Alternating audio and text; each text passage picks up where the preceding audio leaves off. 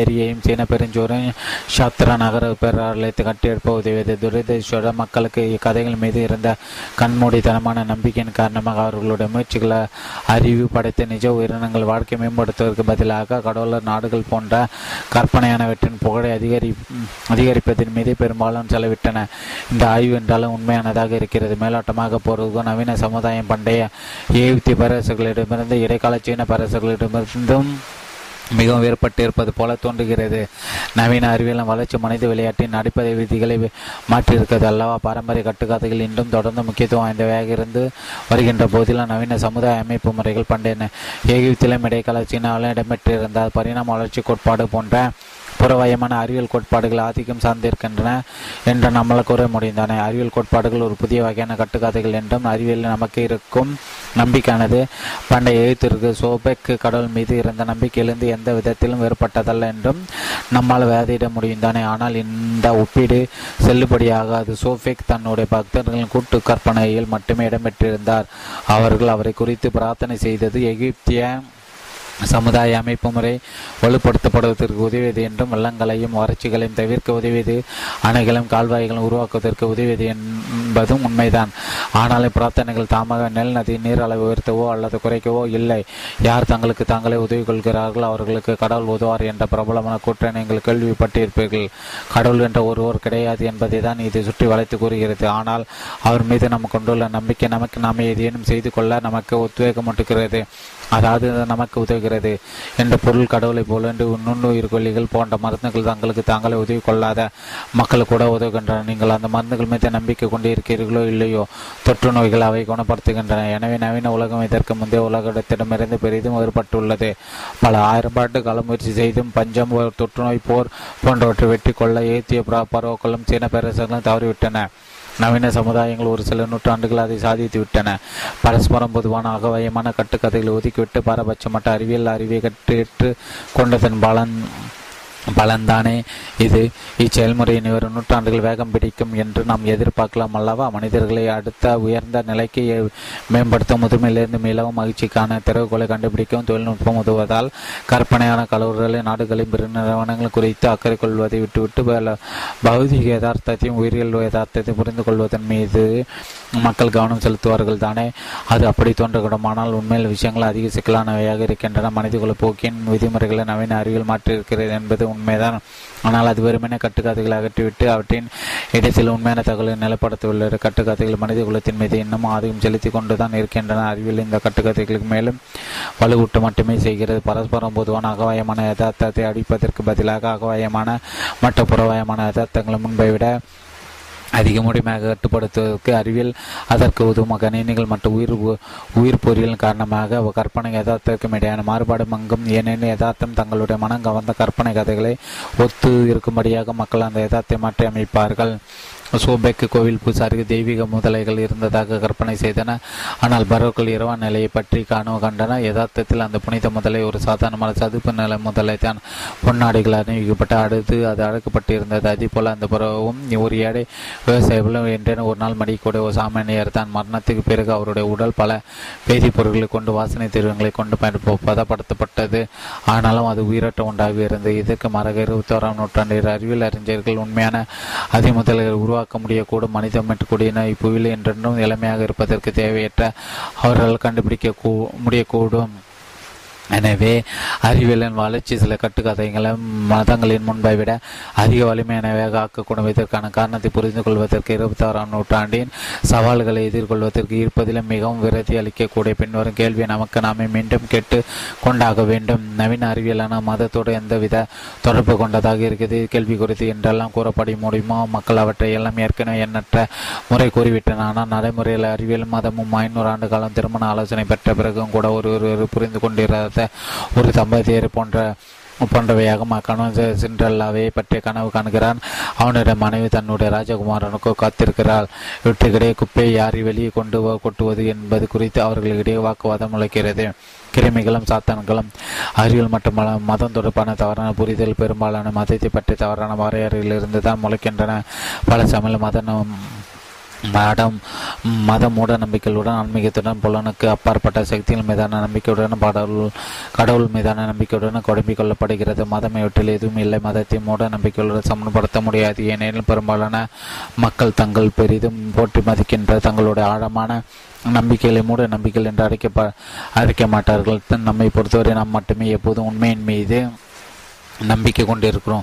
மற்றவர்கள் மூட நம்பிக்கைகளை கொண்டிருக்கிறோம் அதே வெகு சிலரே அதே போல வெகு அதே போல வெகு சிலரே புலனுக்கு அப்பாற்பட்ட சக்திகளை நம்புகின்றன சாத்தான்கள் ஆவிகள் தேவதைகள் ஆகியவற்றில் நம்பிக்கை கொண்டுள்ளவர்களுக்கு அவை புலனுக்கு அப்பாற்பட்ட சக்திகள் அல்ல. முள்ளம்பண்டிகள் தேள்கள் கிருமிகள் ஆகியவற்றைப் போல இவையும் இயற்கை நிர்ணயமாத ஒரு பகுதி என்று அவர்கள் கருதுகின்றனர். கண்களுக்கு புலப்படாத கிருமிகள் தான் நோய்களுக்கு காரணம் என்று நவீன மருத்துவருக்கு கிருமிகளை குறை கொண்டன ஆனாலும் கண்ணுக்கு புலப்படாத ஆவிகள் தான் நோய்களுக்கு காரணம் என்று மாந்தியர்கள் கூறுகின்றனர். அவர்களை பொறுத்தவரை ஆவிகள் புலனுக்கு அப்பாற்பட்ட என்று கூறுவதற்கு எதுவுமில்லை. நீங்கள் ஏதோ ஒரு ஆவியை கோபப்படுத்தினால் அந்த ஆவி உங்கள் உடலுக்குள் நுழைந்து உங்கள் வழியை உண்டாக்குகிறது. இதைவிட இயற்கையான விஷயம் வேறு என்ன இருக்க முடியும்? ஆவிகளை நம்பாதவர்கள் தான் அவை இயற்கைக்கு அப்பாற்பட்ட என்று நினைக்கின்றன என்று அந்த மாந்திரர்கள் கூறுகின்றன. புலனுக்கு அப்பாற்பட்ட சக்தியில் வைக்கப்பட நம்பிக்கை மன மதத்தோடு சம சமப்படுத்துவது இயற்கை நிகழ்வுகள் அனைத்தையும் மதம் என்ற ஒன்று இல்லாமலே உங்களால் புரிந்து கொள்ள முடியும் என்றும் மதம் ஒரு கட்டாயம் அல்ல. நீங்கள் விரும்பினால் அதை பின்பற்றலாம் என்றும் அர்த்தமாகிறது. இயற்கையை முழுமையாக கச்சிதமாக அறிந்துள்ள நீங்கள் புலன்களுக்கு புறப்பட்ட மத கோட்பாடுகள் சிலவற்றை சேர்த்துக் கொள்ளலாமா வேண்டாமா என்பதை தீர்மானித்துக் கொள்ளலாம். ஆனால் தம்மை ஒதுக்கிவிட்டு உலகை உங்களால் புரிந்து கொள்ள முடியாது. பெரும்பா என்றும் பெரும்பாலான மதங்கள் வாதிடுகின்றன. அதாவது அவற்றின் கொள்கைகளை நீங்கள் கருத்தில் கொள்ளாவிட்டால் நோய்கள் வளர்ச்சியில் நிலநடுக்கங்கள் ஆகியவற்றுக்கான காரணங்களை உங்களால் ஒருபோதும் புரிந்து கொள்ள முடியாது என்பது அதன் பொருள். மதத்தை கடவுள் மீதான நம்பிக்கை என்று வரையறுப்பதும் பிரச்சனை ஒன்றுதான். ஒரு கிறிஸ்தவர் கடவுள் மீது நம்பிக்கை கொண்டிருப்பது அவை சமயப்பட்டு கொண்டவர் என்று நாம் கூறுகிறோம். ஆனால் கம்யூனிசவாதத்தில் கடவுள் யாரும் கிடையாது என்பதால் ஒரு தீவிரமான கம்யூனிசவாதை சமயப்பட்டு கொண்டவராக நாம் கருதுவதில்லை. ஆனால் மதம் என்பது மனிதர்களால் படைக்கப்பட்டது என்று கடவுளார் அல்ல. அதன் சமுதாய செயல்பாடுகளால் அதை வரையறுக்கப்படுவது என்று கடவுள் உருவச்சிலைகளால் அல்ல. மனித விதிமுறைகள் சட்டத்திட்டங்கள் மற்றும் உரிமைகளுக்கு உச்சபட்ச நியம கற்பிக்கின்ற எல்லாவற்றையும் உள்ளடக்கியது ஒரு கதைதான் மதமாகும். மனிதர்களால் நம்மால் கண்டுபிடிக்கப்படாத சில அறநெறி விதிகளுக்கு நாம் உட்பட்டு விடுகிறோம். என்றும் விதிகளை நம்மால் மாற்ற முடியாது என்று மதங்கள் வலியுறுத்துகின்றன. இந்த அறநெறி விதிகளை கடவுள் உருவாக்கினர் என்று யூத பைபிளில் அவை வெளிப்படுத்தப்பட்டுள்ளன என்று தீவிரம் மையப்பட்டு கொண்ட ஒரு யூதர் கூறுவார் பிரம்மா விஷ்ணு சிவன் ஆகியோர் எந்த விதிகளை உருவாக்கினர் வேதங்களின் வழியாகவே நமக்கு வெளிப்படுத்தப்பட்டுள்ளன என்றும் ஒரு இந்து கூறுவார் இவை எல்லாம் வெறும் இயற்கை விதிகள் என்றும் எந்த கடவுளும் இவற்றை படைக்கவில்லை என்றும் புத்த மதம் தாவியசம் கம்யூனிசவாதம் நாசிசம் சரளவாதம் ஆகிய பிற மதங்கள் வாதிடுகின்றன. புத்தரில் தொடங்கி லாவோசி கார்ல் மார்க்ஸ் மற்றும் ஹிட்லர் வரை பல்வேறு எதிர்க்கதரிசிகளால் கண்டுபிடிக்கப்பட்டு வெளிப்படுத்தப்பட்ட பல்வேறு இயற்கை விதிகள் பல தரப்பட்ட மக்கள் நம்பிக்கை கொண்டுள்ளன. யூத சிறுவன் ஒருவன் தன் தந்தையிடம் சென்ற அப்பா நாம் ஏன் பன்றி இறைச்சி உண்ணக்கூடாது? என்று கேட்கிறான். அவனுடைய தந்தை தன்னுடைய சுட்டையான தடியை தடவியபடி சில கணங்கள் சிந்தித்துவிட்டு ஏனெனில் உலகம் அப்படித்தான் செயல்படுகிறது. இதை புரிந்து கொள்ள உனக்கு வயது போதாது. ஆனால் நாம் பன்றி கறி சாப்பிட்டால் கடவுள் நமக்கு முன் தண்டனை அவ்வாறு நமக்கு ஒரு மோசமான முடிவு ஏற்படும். இது என்னுடைய கருத்து அல்ல இது நம்முடைய யூத குருவின் கருத்தும் அல்ல. நம்முடைய யூத குரு உலகை படைத்திருந்தால் பன்றி கறி சாப்பிடுவது எந்த தவறும் இல்லை என்று கருதுகின்ற ஒரு உலகை அவர் உருவாக்கி உருவாக்கி இருப்பார் ஆனால் அவர் இவ்வுலகை உருவாக்கவில்லை. கடவுள் மாறாக கடவுள் இதை படைத்துள்ளார். நாம் பன்றி கறி சாப்பிடக்கூடாது என்று கடவுள் கூறியுள்ளார். அதற்கு காரணம் எனக்கு தெரியும் ஆனால் கடவுள் கூறியிருப்பதால் நாம் அதை சாப்பிடக்கூடாது புரிகிறதா? என்று பதிலளிக்கிறார். ஆயிரத்தி தொள்ளாயிரத்தி நாற்பத்தி மூணில் ஜெர்மனி சிறுவன் ஒரு நாஜி படையில் ஒரு மூத்த அதிகாரியாக பணியாற்றும் தன் தந்தையிடம் சென்ற அப்பா நாம் ஏன் யூதர்களை கொண்டு கொன்று கொண்டிருக்கிறோம் என்று கேட்கிறான். அவர் தன்னுடைய பலப்பலப்பான சூகளை அணிந்தபடி இவ்வாறு விளக்குகிறார். உலகம் இப்படித்தான் செயல்படுகிறது. இதை புரிந்து கொள்ள உனக்கு வயது போதாது. ஆனால் யூதர்கள் வாட நாம் அனுமதித்தால் அவர்கள் மனித குலத்தை சீரழித்து முற்றிலுமாக அடித்து விடுவார்கள். இது என்னுடைய கருத்து அல்ல. இது நம்முடைய தலைவரான ஹிட்லர் கருத்தும் அல்ல. ஹிட்லர் உலகை உருவாக்கியிருந்தால் இயற்கை தேர்ந்தெடுப்பு செயல்முறை விதிகள் பொருத்தமற்றவையாக இருக்கின்ற ஒரு உலகத்தை படைத்திருப்பார்.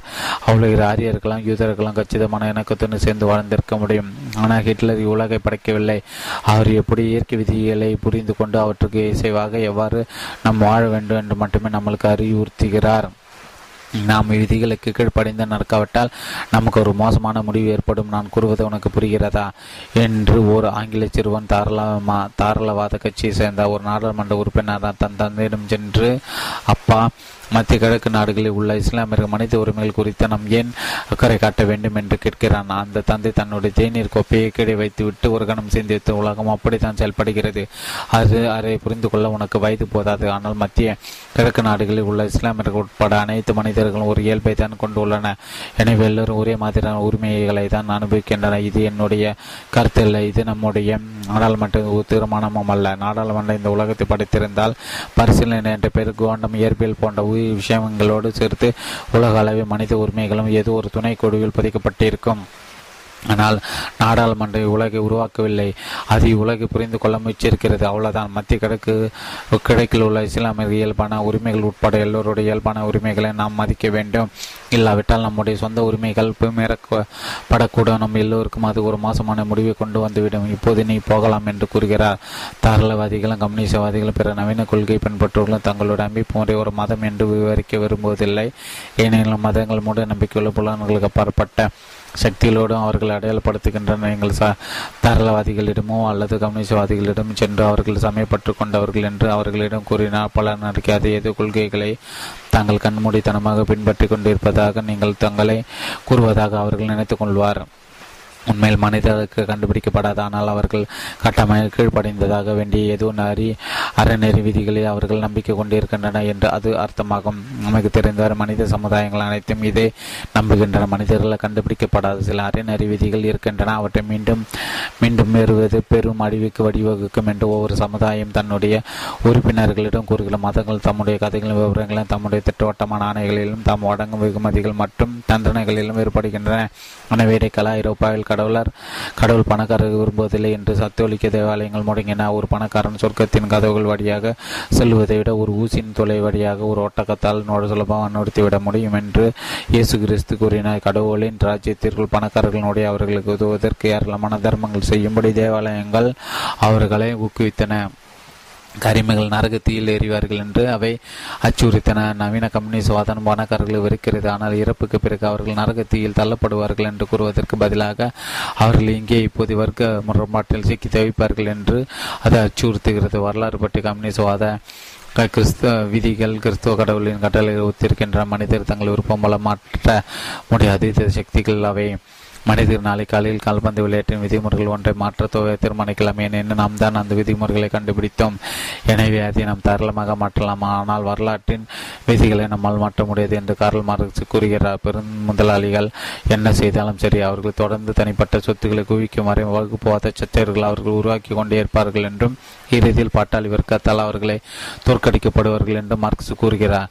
நீங்கள் ஒரு கம்யூனிசவாதியாக இருந்தால் கம்யூனிஸ்ட்வாதமும் கிறிஸ்தவமும் மிகவும் வேறுபட்டவை.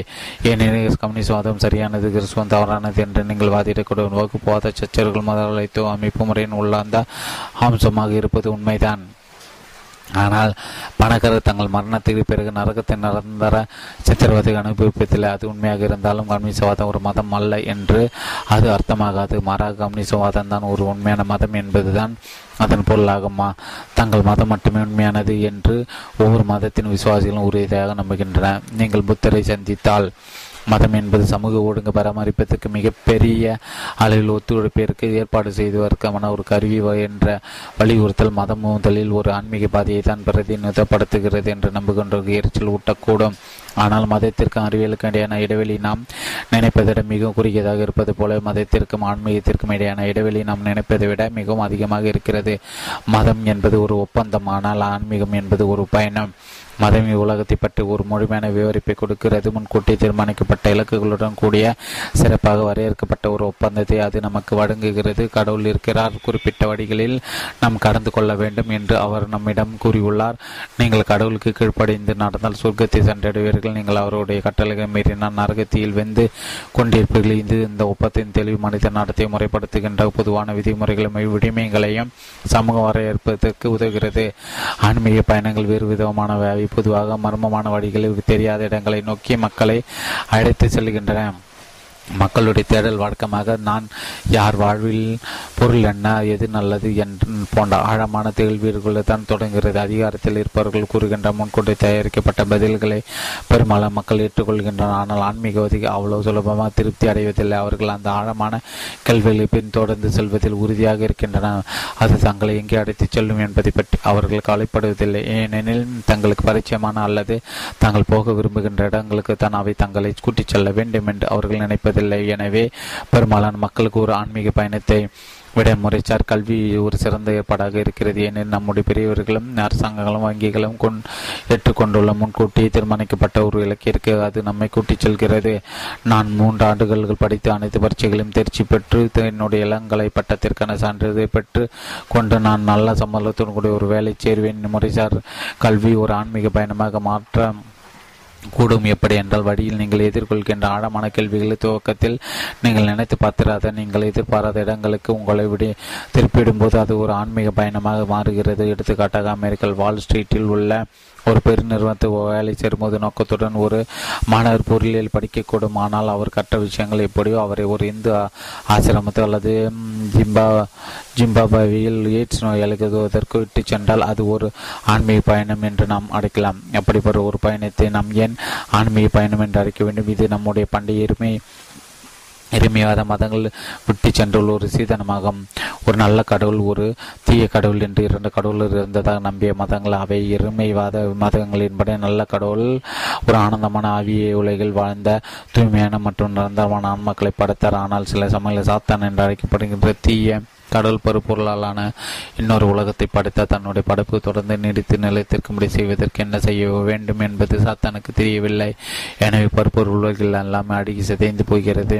குறை கொண்ட தன்னுடைய படைப்பை உயிர் கொடுப்பதற்கு தூய்மையான ஆவி உலகில் இருந்த ஆன்மகளுக்கு அந்த சாத்தான் சபலத்தை உண்டாக்கி அவர்களை பௌதிக உடலுக்குள் அடைந்தார். அதுதான் மனிதன் தூய பௌதிக உடலுக்குள் சிக்கியிருக்கின்ற ஒரு நல்ல ஆன்மீக ஆன்மா ஆன்மாவின் சிறையான உடல் அழிகிறதி இருந்து விடுவதால் உடல் ரீதியான இடங்களை கொண்டு குறிப்பாக உணவு பாலுறவு மற்றும் அதிகாரத்தை கொண்டு சாத்தான் ஆன்மாவிற்கு தொடர்ந்து சுலபம் சபலமூட்டுகிறார் உடல் சதை வரும்போது மின் ஆய்வுலகத்தில் தப்பி செல்வதற்கான வாய்ப்பு ஆன்மாவுக்கு கிடைக்கும் போது உடல் ரீதியான இன்பங்கள் குறித்து அதனுடைய ஆசை அதை மீண்டும் வேறு ஒரு புதிய பௌதிக உடலுக்குள் எடுத்து சென்று விடுகிறது. இவ்வாறு அந்த ஆன்மா ஒரு உடலிலிருந்து இன்னொரு உடலுக்கு தாவுகிறது. உணவு பாலுரின் அதிகாரத்தையும் தேடி அது தன்னுடைய அத்தனை நாட்களையும் வீணாக்குகிறது. அந்த பௌதிக சங்கிலி தகர்த்து மீண்டும் ஆய்வு உலகத்திற்கு திரும்பி மேருமை வாதம் மக்களுக்கு அறிவுறுத்துகிறது. அந்த ஆய்வு உலகம் தமக்கு முற்றிலும் பரிச்சயமாட்டது. ஆனால் அதுதான் நம்முடைய உண்மையான வீடு. இந்த தேடலின் போது அனைத்து லவீக சபலங்களை ஒப்பந்தங்களை நாம் விட்டுத்தான் வேண்டும்.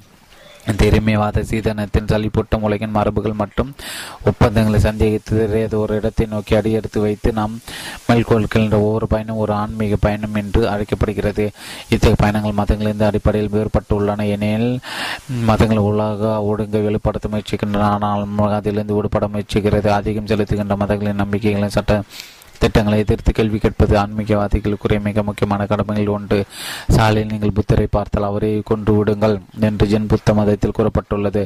அதனால் நீங்கள் ஆன்மீக பாதையில் பயணித்துக் கொண்டிருக்கும் அந்த நிறுவன நிறுவனமயமாக்கப்பட்ட புத்த மதத்தின் வளைந்து கொடுக்காத யோசனைகள் சட்டத்தின் நீங்கள் எதிர்கொள்ள நேரிட்டால் நீங்கள் அவற்றிலிருந்து விடுபட வேண்டும் என்று அர்த்தம். மதங்களை பொறுத்தவரை ஆன்மீகம் மிகவும் ஆபத்தான ஒரு அச்சுறுத்தல். மதங்கள் என்ற தம்மை பின்பற்றுவர்களுடைய ஆன்மீக தேடல்களை மட்டுப்படுத்த கடுமையாக முயற்சிக்கின்றன. பல்வேறு மத அமைப்புகளுக்கு அமைப்பு முறைகள் உணவிலும் பல்லுறவிலும் அதிகாரத்திலும் திளைத்திருக்கின்ற சாதாரண மக்களிடமிருந்து எதிர்ப்பு வருவதில்லை. மாறாக உண்மையான நாடி செல்கின்ற வழக்கமான விஷயங்களிடம் மிக அதிகமாக எதிர்பார்க்கின்ற ஆன்மீகவாதிகளே மதங்களுக்கு சவால் விடுகின்றன. புரஸ்டான் பிரிவின் கத்தோலிக தேவாலயத்தின் அதிகாரத்துக்கு எதிராக மேற்கொண்ட கழகம் என்பதை நாடி நாத்திகவாதிகள் துன்பப்படவில்லை மாறாக சமயப்பட்டு கொண்ட துறவியான மாற்றின் லூதர் என்பதுதான் அந்த கழகத்திற்கு காரணமாக இருந்தார். வாழ்வின் இருத்தல் குறித்த கல்விக்கான விடைகள் மாற்றின் தேடினார். தேவாலயங்கள் வழங்கிய சடங்குகள் சம்பிரதாயங்கள் ஒப்பந்தங்கள் ஆகியவற்றை அவர் ஏற்றுக்கொள்ள மறுத்தார். மாற்றின் லூத்தன் காலகட்ட தேவாலயங்கள் தம்மை பின்பற்றியவர்கள் சில வசீகரமான விஷயங்கள் கிடைக்கும் என்று உறுதியளித்தன. நீங்கள் பாவம் செய்து மரணத்திற்கு பிந்தைய வாழ்க்கையில் நீங்கள் என்று நரகத்தில் ஊழல் என்று நீங்கள் பயந்தால் நீங்கள் செய்ய வேண்டியதெல்லாம் உங்கள் பர்சை திறந்து பாவ விமோச்சன தாண்டது ஒன்று விலை கொடுத்து வாங்க வேண்டி மட்டும்தான். பதினாறாம் நூற்றாண்டு துவக்கத்தில் தொழில்முறை பாவ விமோச்சமான விற்பனையாளர்களை தேவாலயங்கள் பணியை நியமனம் செய்தன. இவர்கள் ஐரோப்பிய நகரங்களில் கிராமங்களை சுற்றி திரிந்து கொண்டு குறிப்பிட்ட விலைகளை பாவ விமோச்சன சான்றிதழ்களை விற்றனர். நீங்கள் சொர்க்கத்துக்கு போக விரும்புகளா பத்து பொற்காசுகளுக்கு கூடுங்கள். இறந்து போன உங்கள் தாத்தாவும் பாட்டியும் அங்கு உங்களோடு வந்து சேர்ந்து கொள்ள வேண்டும் என்று நீங்கள் விரும்புகிறீர்களா? கவலை வேண்டும். ஆனால் நீங்கள் அதற்கு முப்பது பொற்காசுகள் கொடுத்தாக வேண்டும். விற்பனையாளர்கள் மிகவும் பிரபலமாக விளங்கிய டாமினிக்கன் சபையை சேர்ந்த ஜோகான்ஸ் டெட்டார்செல் இவ்வாறு முடங்கியதாக கூறப்படுகிறது. உங்கள் பொருட்காசு பணப்பட்டகத்தில் போய்விடும். கணத்தில் ஆன்மா நகர தண்ணீர் கூடத்தில் நேராக சொர்க்கத்திற்கு சென்றுவிடும். மாற்றின் லூதர் இதை பற்றி எவ்வளோ அதிகமாக சிந்தித்தாரோ அவ்வளோ அதிகமாக இந்த பரிவர்த்தனையும் அதை வழங்கிய தேவாலயத்தையும் அவர் சந்தேகத்தை விமான விமோச்சனத்தை விலை கொடுத்து வாங்க முடியாது என்று அவர் நம்பினார் மக்கள் செய்த பாவங்களுக்காக அவர்களை மன்னித்து சொர்க்கத்தின் கதவுகளை திறந்து விடுவதற்கான அதிகார பூப்பாண்டவருக்கு இருக்க வாய்ப்பில்லை என்று அவர் கருதின புரஸ்டன் பாரம்பரியத்தின்படி ஆயிரத்தி ஐநூற்றி பதினேழாம் ஆண்டு அக்டோபர் முப்பத்தி ஒன்றாம் நாள் அன்று விட்டன்பர்க் நகரில் அமைந்த ஆல் செயின்ஸ் தேவாலயத்திற்கு தூதர் சென்றார். ஒரு நீளமான ஆவணத்தையும் ஒரு சுத்தியலையும் சில ஆணைகளையும் அவர் தன்னுடன் எடுத்துச் சென்றார். பாபு விமோச்சன சான்றிதழ் விற்பனை உட்பட அக்காலகட்ட நடைபெற்ற இந்த சமய வழக்கங்களுக்கு எதிராக தொண்ணூத்தஞ்சு விஷயங்கள் அவர் அந்த ஆவணத்தில் பட்டியலிட்டு இருந்தார் அவர் அந்த ஆவணத்தை அந்த தேவாலயத்தின் கதவில் ஆணியடித்து மாட்டினார். இது புரஸ்டான இயக்கத்தை தோற்றுவித்தது. பாவ விமோச்சனம் குறித்து அக்கறை கொண்டிருந்த எந்த ஒரு கிறிஸ்தவரும் ஒப்பாண்டின் அதிகாரத்தை எதிராக கிளந்தட வேண்டும் என்றும் சொர்க்கத்திற்கு செல்வதற்கு மாற்று வழிகளை தேட வேண்டும் என்றும் அந்த ஆவணம் அறைகோல் விடுத்தது. படம் இருபத்தஞ்சு போப்பான பணத்திற்காக பாவ விமோச்சன சான்றிதழ் விற்று கொண்டிருக்கிறார். ஒரு புரஸ்டாண்டு துண்டு பிரசு பிரசுரத்திலிருந்து ஒரு வரலாற்று இது புரோஸ்டான் இயக்கத்தை தொட்டு பாவ விமோச்சனம் குறித்து அக்கறை கொண்டிருந்த எந்த ஒரு கிறிஸ்தவரும் பண்டாரின் அதிகாரத்தை எதிராக கிளந்திட வேண்டும் என்றும் சொர்க்கத்திற்கு செல்வதற்கு மாற்று வழிகளை தேட வேண்டும் என்றும் அந்த ஆவணம் வரைக்கு விடுத்தது. ஒரு வரலாற்று கண்ணோட்டத்திலிருந்து பார்க்கும்போது ஆன்மீக பயணம் என்பது துவர நிரம்பியதாக இருக்கிறது. ஏனெனில் இது தனிநபர்களுக்கு மட்டும் பொருத்தமான ஒரு தனிமையான பாதையாக இருக்கிறது. ஒட்டுமொத்த சமுதாயங்களுக்கு பாதை சரிபட்டு வருவதில்லை. மனித ஒத்துழைப்பிற்கு உறுதியான விடைகள் தேவைப்படுகின்றன என்று வெறும் கேள்விகள் அல்ல. முட்டாள்தனமான சமய அமைப்பு முறைகளுக்கு எதிராக கோபம் கொள்கின்றவர்கள் பல சமயங்கள் அவற்றுக்கு பதிலாக புதிய அமைப்பு முறைகளை உருவாக்குகின்றன. இருமையவாதிகளின் விஷயத்தில் இது நிகழ்ந்தது. இவர்களுடைய ஆன்மீக பயணங்கள் அமைப்புகளாக ஆயின. மாற்றின் லூதருக்கு லூதரின் விஷயத்தில் இது நடந்த கத்தோலிக்க தேவாலயத்தின் சட்டத்திட்டங்களின் நிறுவனங்களின் சம்பிரதாயங்கள் குறித்து கேள்வி எழுப்பிய. அவர் புதிய சட்ட புத்தகங்களை உயர்த்தினார். புதிய நிறுவனங்களை தொற்றுவித்த. புதிய விழாக்களை உருவாக்கின புத்தர் மற்றும் இயேசு கிறிஸ்து. விஷயத்தில் இது நடந்தது. அவ்விருவரும் உண்மை குறித்து தங்களுடைய தேடல் பாரம்பரிய இந்து மதம் மற்றும் யூத மதத்தின் சட்டத்திட்டங்கள் சபித அமைப்பு முறைகள் தூக்கி எறிந்தனர் ஆனால் இறுதியில் வரலாற்றில் வேறு யாருடைய பெயரிலும் இல்லாத அளவுக்கு இவர்கள் இருவருடைய பெயர்களும் அதிகமான சட்டத்திட்டங்கள் அதிகமான சம்பிரதாயங்கள் அதிகமான அமைப்புகள் உருவாக்கப்பட்டன. கடவுளை போலியாக நகல் எடுத்தல் மதத்தை பற்றி ஒரு சிறந்த புரிதல் நமக்கு இப்போது கிடைத்துள்ள நிலையில் மதத்திற்கும் அறிவியலுக்கும் இடையான உறவை நாம் மீண்டும் ஆய்வு செய்யலாம். இந்த உறவு பற்றி ஒன்று கொண்டு வேறுபட்ட இரண்டு கண்ணோட்டங்கள் இருக்கிற அறிவியலும் மதமும் பரம எதிர்கள் என்றும் மத ரீதியான மூடநம்பிக்கைகள் எதிரான அறிவியலின் வாழ்வா சாவா என்ற போராட்டத்தின் நவீன வரலாற்றை வடிவமைத்தது என்று முதல் கண்ணாட்டம் கூறுகிறது. காலப்போக்கில் அறிவியல் ஒளியானது மதம் என்னும் இருளை போக்கியது. உலகம் அதிக அளவில் மதசார்பற்றதாகவும் அதிக அறிவார்ந்ததாகவும் அதிக செழிப்பானதாகவும் ஆகியது. அதே சமயம் சில அறிவியல் கண்டுபிடிப்புகள் நிச்சயமாக சமய கொள்கைகளை பலவீனப்படுத்து படுத்தினாலும் சில நேரங்கள் அவை அவற்றுக்கு வலு சேர்க்கவும் செய்தன. எடுத்துக்காடு எட்டாம் நூற்றாண்டு ஐரோப்பியில் முகமது நபிகள் இஸ்லாம் மதத்தை தொற்றுவித்ததாக இஸ்லாமிய சமய கொள்கை கூறுகிறது. இதற்கு ஆதரவாக போதுமான அறிவியல் ஆதாரங்கள் இருக்கின்றன. மிக முக்கியமாக நிலைத்திருக்கக்கூடிய மனித அமைப்புகளை உருவாக்குவது அறிவியலுக்கு மதத்தின் உதவி எப்போதும் தேவைப்படுகிறது. உலகம் எப்படி செயல்படுகிறது என்பதை அறிவியல் அறிஞர்கள் ஆய்வு செய்கின்றன. ஆனால் மனிதர்கள் எப்படி நடந்து கொள்ள வேண்டும் என்பதை தீர்மானிப்பதற்கான அறிவியல் வழிமுறை எதுவும் இல்லை.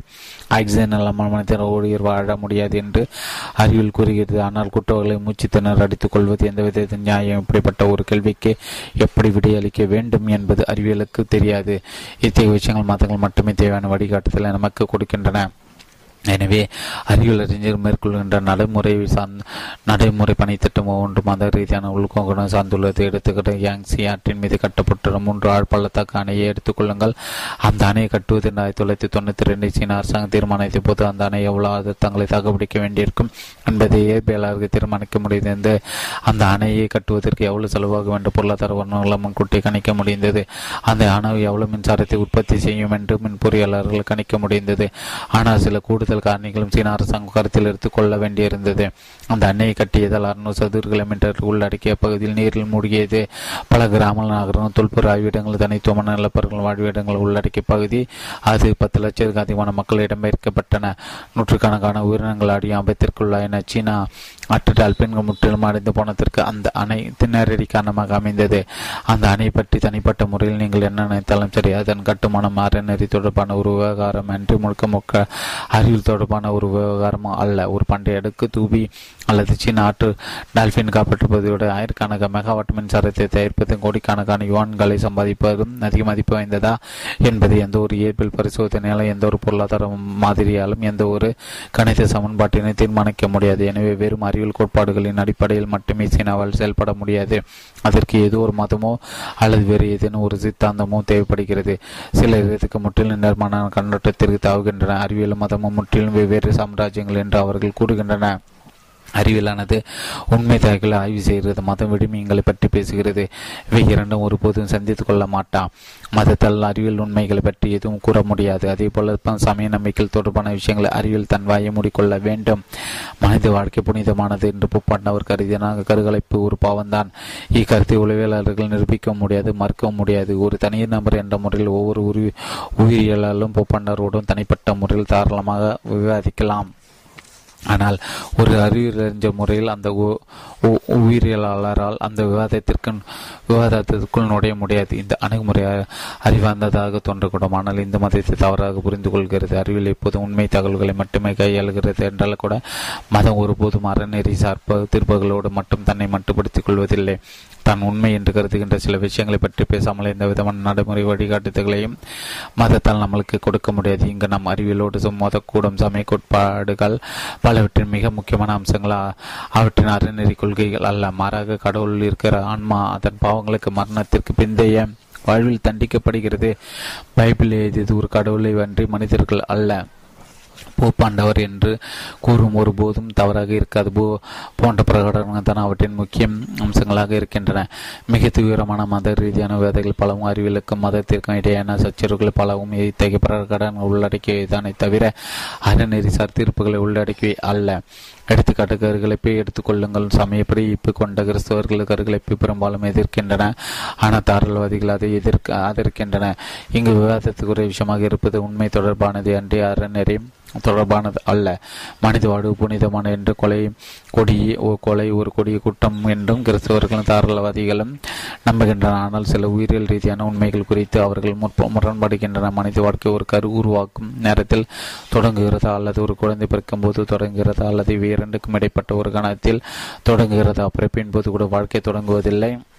என்று சில மனித கலாச்சாரங்கள் நம்புகின்றன. ஒரு குழந்தைக்கு பெயர் வைக்கப்பட்ட பிறகே மனித வாழ்க்கை தொடங்குவதாக கல கலகாரி பலவீனத்தில் இருக்கும் குங்கினமாக்களும் ஆர்கட்டிக் பகுதியில் வாழும் பல்வேறு இன வீட்டு முக்குடியினர் கருதுகின்றன. ஒரு குழந்தை பிறகுதான் அதற்கு பெயரிடுவதற்கு அதன் குடும்பத்தினர் சிறிது காலம் காத்திருக்கின்றனர். குழந்தையை வைத்துக் கொள்ள வேண்டாம் என்று அவர்கள் தீர்மானித்தார் குழந்தை ஏதேனும் உடல் குறைபாட்டினால் துன்பட்டாலோ அல்லது பொருளாதார கஷ்டம் காரணமாகவோ அவர்கள் அக்குழந்தை கொண்டு விடுகின்றன. ஒரு குழந்தை பெயரிடுவதற்கு முன்பாக அவர்கள் அவ்வாறு செய்தால் அது ஒரு கொலையாக கருதப்படுவதில்லை. அப்படிப்பட்ட கலாச்சாரங்களில் இருந்து வரும் மக்கள் மனித வாழ்க்கை புனிதமானது என்பதிலும் கொலை ஒரு கொடூரமான குற்றம் என்பதின் தாராளவாதிகளுடன் கிறிஸ்தவர்களும் ஒத்துப்போகக்கூடும். ஆனாலும் சிசு கொலையை அவர்கள் ஏற்றுக்கொள்கின்றனர்.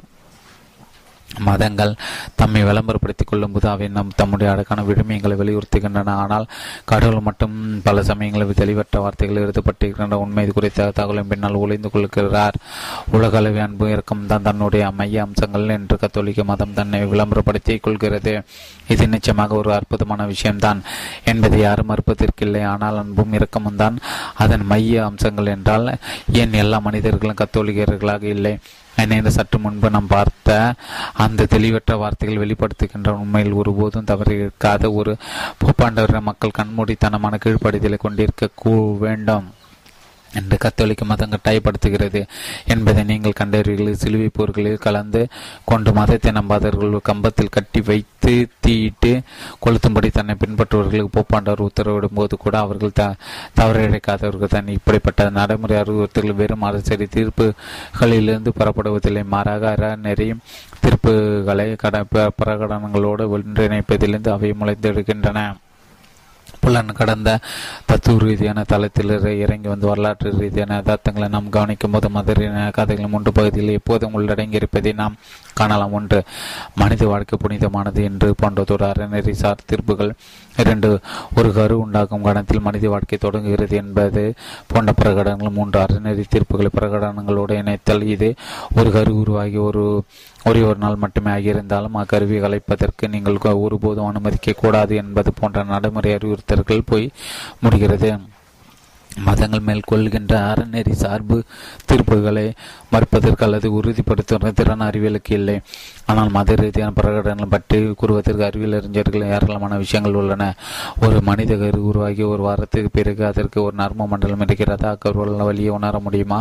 போன்றகளை விடையளிப்பதற்கு மா பாதிரியர்களோட உயிரியலாளர்கள் அதிக தகுதி வந்தவர்களாக இருக்கின்றன விஷயங்களை தெளிவுபடுத்திற்கு ஒரு உண்மையான வரலாற்று எடுத்துக்காட்டை நாம் ஆழமாக ஆய்வு செய்யலாம்.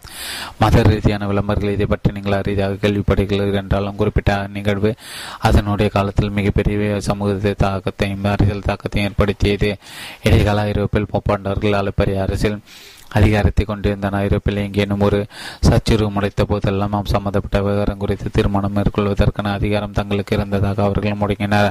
தங்களுக்கு அந்த அதிகாரம் இருந்ததை நிரூபிப்பதற்கு கான்ஸ்டன்டைனின் நன்கொடை என்ற எழுத்துப்பூர்வமான ஒரு அரசாணையும் அவர்கள் ஐரோப்பியர்களை தொடர்ந்து நினைவுபடுத்தின. கதையின்படி கிபி முன்னூற்றி பதினைஞ்சாம் ஆண்டு மார்ச் முப்பது நாளன்று ரோமபுரி பேரசான கான்ஸ்டன்டைன் ரோமபுரி பெரிசன் மேற்கு பகுதியை நிரந்தரமாக கட்டுப்படுத்துவதற்கான உரிமையை அப்போதைய பண்டாரான முதலாம் சில்வெஸ்டருக்கும் அவருடைய வாரிசுகளுக்கும் அடங்கி அது தொடர்பான அதிகாரப்பூர்வமான அரசாணை ஒன்றில் கைத்திட்டார் பெருமதிப்பு வாய்ந்த இந்த ஆவணத்தை பூப்பாண்டவர்கள் தங்களுடைய ஆவண கிடைப்பில் பாதுகாப்பாக வைத்தன. லட்சியவாத இளவரசர்கள் முரண்படித்த நகரங்கள் கலங்கர விவசாயிகள் ஆகியோருடைய அவர்களுக்கு கடுமையான எதிர்ப்பு வந்த போதெல்லாம் போப்பாண்டவர்கள் அந்த ஆவணத்தை ஒரு சக்தி வாய்ந்த பிரசார கருவியாக பயன்படுத்தின. இடைக்கால ஐரோப்பியர்கள் பண்டைக்கால கால பெரிதும் மதித்தன. ஒரு ஆவணம் எவ்வளவு பழமை வாய்ந்ததாக இருந்ததோ அது அவ்வளவு அதிக அதிகாரத்தை கொண்டிருந்ததாக அவர்கள் நம்பினர். மேலும் அரசர்களும் பேரரசர்களும் கடவுளின் பிரதிநிதிகள் என்றும் அவர்கள் உறுதியாக நம்பினர். குறிப்பாக கான்ஸ்டன் மிக உயர்வாக மதிக்கப்பட்ட எனில் ஒரு காலங்காலமாக பேகன் மதத்தை தழுவி வந்திருந்த ராமபுரி சாம்ராஜ்யத்தை ஒரு கிறிஸ்துவ பேரராக அவர் மாற்றினார். தற்போதைய நகர சபையை ஒன்றின் விருப்பங்களுக்கும் பேரரசர் கான்ஸ்டன் நிறைவேற்றிய ஒரு ஆணைகளுக்கும் இடையே ஏதேனும் முறைப்பாடு இருந்தால் அதை அந்த பண்டைய ஆணத்திற்கு அதான தாங்கள் கீழ்ப்படிய வேண்டும் என்பது இடைக்கால ஐரோப்பியர்கள் தெளிவாக அறிந்திருந்தன. எனவே போப்பாண்ட அரசியல் எதிர்ப்பை எதிர்கொள்ள நீடற்றப்படும் அவர் கான்ஸ்டனின் அரசனை எடுத்துக்காட்டி எல்லோரும் அதற்கு கீழ்ப்படிய வேண்டும் என்று வலியுறுத்தினார் அது எல்லா நேரத்திலும் மாலநடிக்கிறது என்றாலும் போப்பாண்ட பிரசங்களிலும் இடைக்கால அரசியல் ஒழுங்குமுறைகளிலும் அந்த ஆவணம் ஒரு முக்கிய அடித்தளமாக திகழ்ந்தது. கான்ஸ்டனின் நன்கொடை உன்னிப்பாக ஆய்வு செய்யும் போது அக்கதை மூன்று தனித்தனி பகுதிகளாக கொண்டிருந்ததை நீங்கள் காண்பீர்கள். அறநெறி சார்பு தற்போது பிரபலமான அபிப்பிராயங்களை விட பண்டைய கால அரசனைகளை மக்களை அதிகமாக மதிக்க வேண்டும். பிரகடன கிபி முன்னூற்றி பதினைஞ்சாம் ஆண்டு மார்ச் முப்பது நாள் அன்று ஐரோப்பியாவின் மீது ஆதிக்கம் செலுத்துவதற்கான அதிகாரத்தை பேரரசர் கான்ஸ்டைன் போப்பாண்டருக்கு வழங்கினார். தலைமுறை அறிவுறுத்தல் ஆயிரத்தி தொள்ளாயிரத்தி முன்னூற்றி பதினஞ்சாம் ஆண்டில் வாட ஐரோப்பிய பூப்பாண்டின் கட்டளைக்கு கீழ்ப்படிந்து நடக்க வேண்டும். ஹோமோடியஸ் இருநூத்தி முப்பத்தி ஓராம் பக்கம் தொடர்ச்சி. ஹோமோட்டியஸ் இருநூத்தி முப்பத்தி ஓராம் பக்கம் தொடர்ச்சி. ஹோமோடியஸ் இருநூத்தி முப்பத்தி ஓராம் பக்கம் தொடர்ச்சி. பண்டைய அரசாணைகளின் அறநிலை தொடர்பான அதிகாரம் அவ்வளவு வெளிப்படையானது அல்ல இருபத்தோராம் நூற்றாண்டை சேர்ந்த ஐரோப்பிய பெரும்பாலும் இன்றைய குடிமக்களின் விருப்பங்கள் நெடுங்காலத்து முன்பு இறந்துவிட்ட பேரரசுகளின் ஆணைகளை விட அதிக முக்கியமானவை என்று நினைக்கின்றன. ஆனால் அறநெறி தொடர்பான இந்த விவாதத்துக்கு அறிவியலால் நுடைய முடியாது. எனின எந்த ஒரு பரிசோதனம் அல்லது சமன்பாட்டிலும் இந்த விவகாரத்தை தீர்மானிக்க முடியாது. நவீன கால அறிவியல் அறிஞர் ஒருவர் கலாச்சார காலச்சக்கரத்தை எழுநூறு ஆண்டுகள் பின்னோக்கி பயணித்தால் பண்டைய அரசாணைகள் அறிவி நவீன அரசியல் அரசியல் தகராறுகளுக்கு பொருத்தமற்றவையாக இருப்பதால் இடைக்கால அறிவிப்பியர்களுக்கு அவர்களால் நிரூபித்திருக்க முடியாது. ஆனால் கான்ஸ்டன்டின் நான் கொண்ட வெறும் அரபு அறநெறி சார்பு தீர்ப்புகளின் அடிப்படையில் அமையவில்லை. உறுதியான பிரகடனங்கள் சிலவற்றையும் அது உள்ளடக்கியிருந்தது.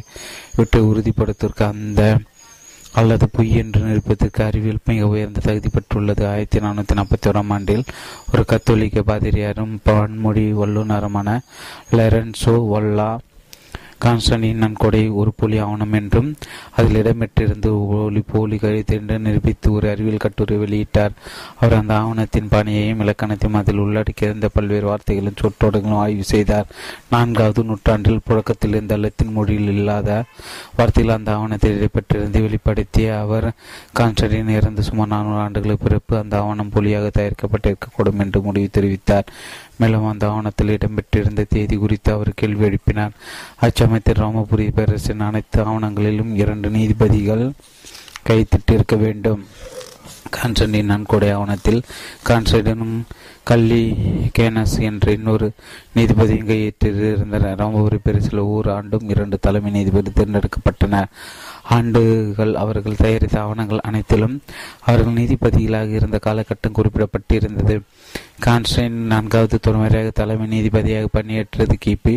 முன்னூற்றி பதினஞ்சாம் ஆண்டில் கிபி முன்னூற்றி பதினேழாம் ஆண்டில் தான் கல்லி கேனஸ் முதன் முறையாக தலைமை நீதிபதியாக தேர்ந்தெடுக்கப்பட்டார்.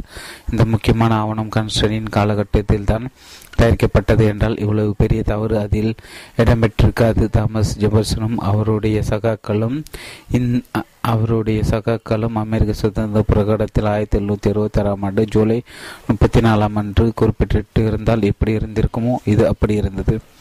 கான்ஸ்டன்டின் நன்கொடை ஆவணம் எட்டாம் நூற்றாண்டு ஏதோ ஒரு காலகட்டத்தில் புப்பாண்டிர அவையில் புலியாக தயாரிக்கப்பட்டிருக்கக்கூடும் என்று இன்றைய வரலாற்று அறிவாளர்கள் அனைவரும் புகழ்கின்றன. பண்டை பரசானைகளின் அதிகாரத்தை வல்ல ஒருபோது மறுக்கவல்ல என்றாலும் அவருடைய அறிவியல் ஆய்வு அறிவிப்பில் புப்பாண்டாருக்கு கீழ்ப்படி நடந்தாக வேண்டும் என்ற நடைமுறை அறிவுறுத்தலை பலவீனப்படுத்தியது.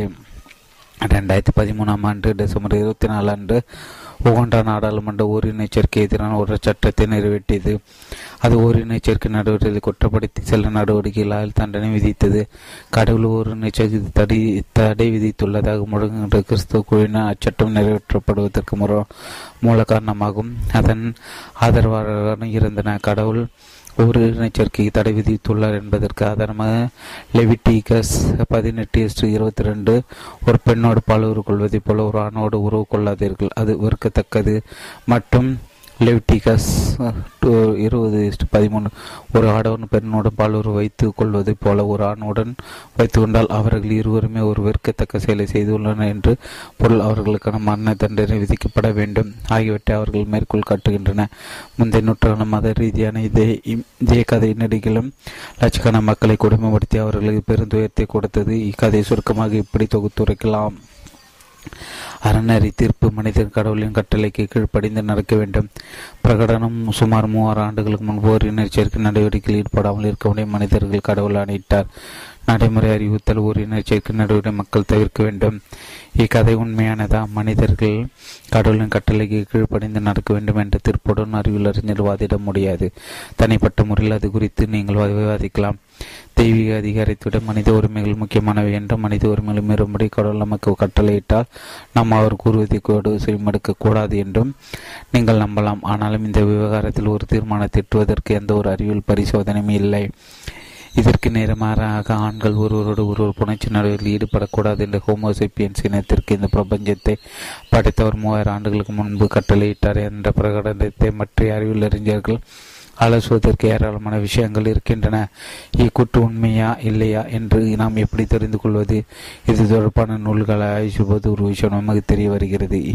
இக்கூட்டு லட்சக்கணக்கான புத்தகங்கள் கட்டுரைகள் வலைத்தலைகள் மீண்டும் மீண்டும் வெளியிடப்பட்டாலும் கூட அவர்கள் அதற்கு ஒரே மூல ஆதாரத்தை சார்ந்துள்ளன.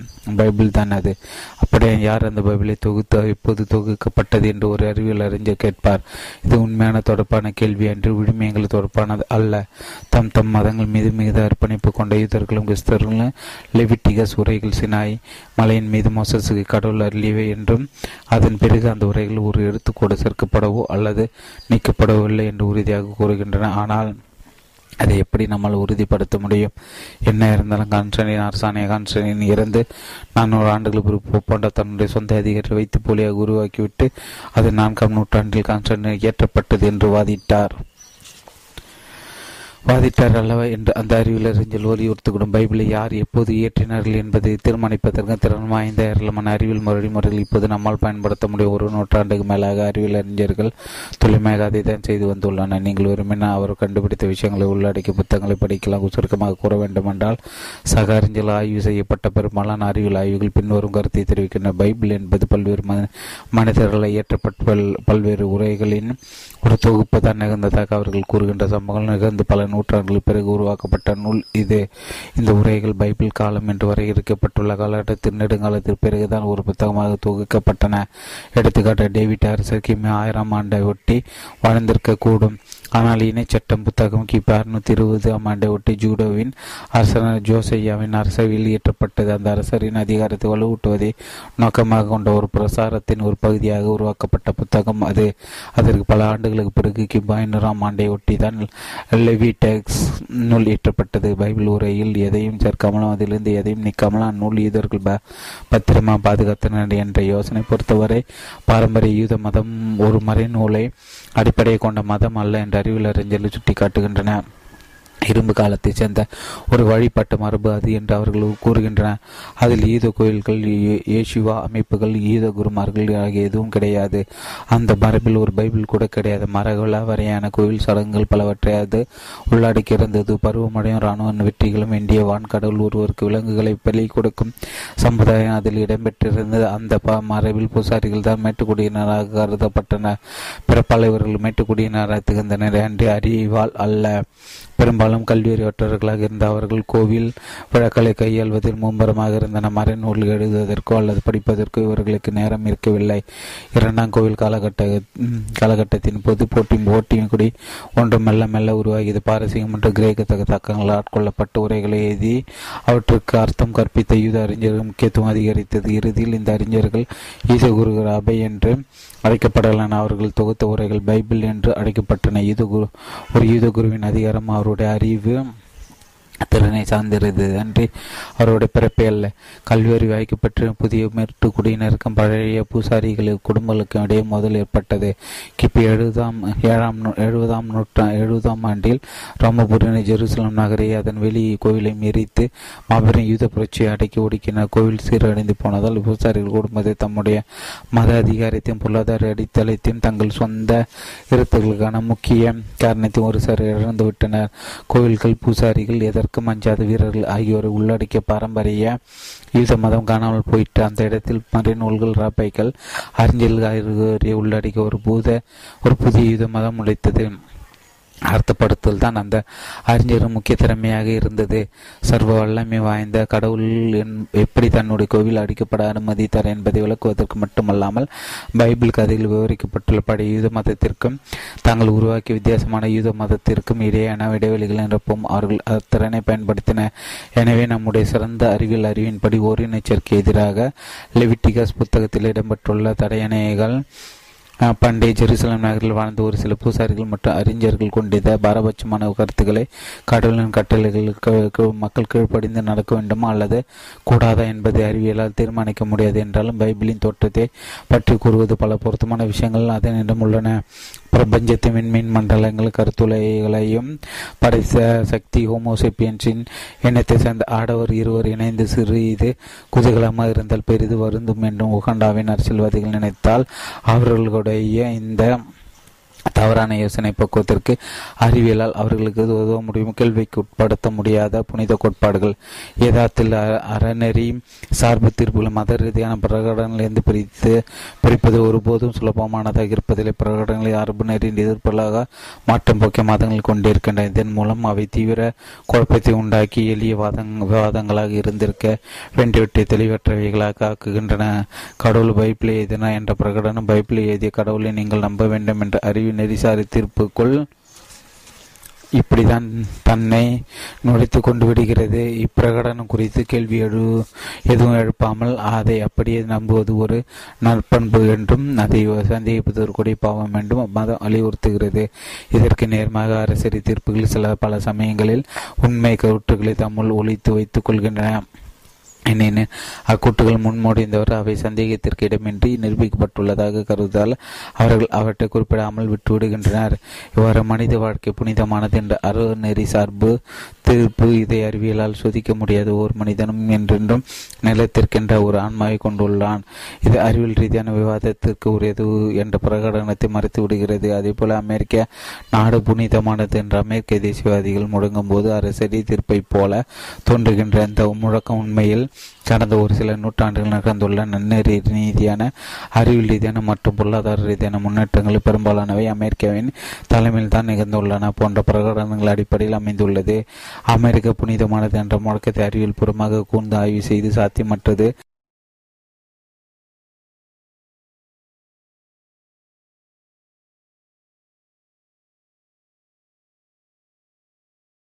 ஆனால் நாம் இந்த தீர்ப்பின் அம்சங்களை கவனமாக ஆய்வு செய்தால் அமெரிக்கா உண்மையிலே தன் நன்னெறியான அறிவியல் ரீதியான மற்றும் பொருளாதார ரீதியான முன்னேற்றங்கள் பெரும்பான்மையற்றுக்கு காரணமாக இருந்துள்ளது.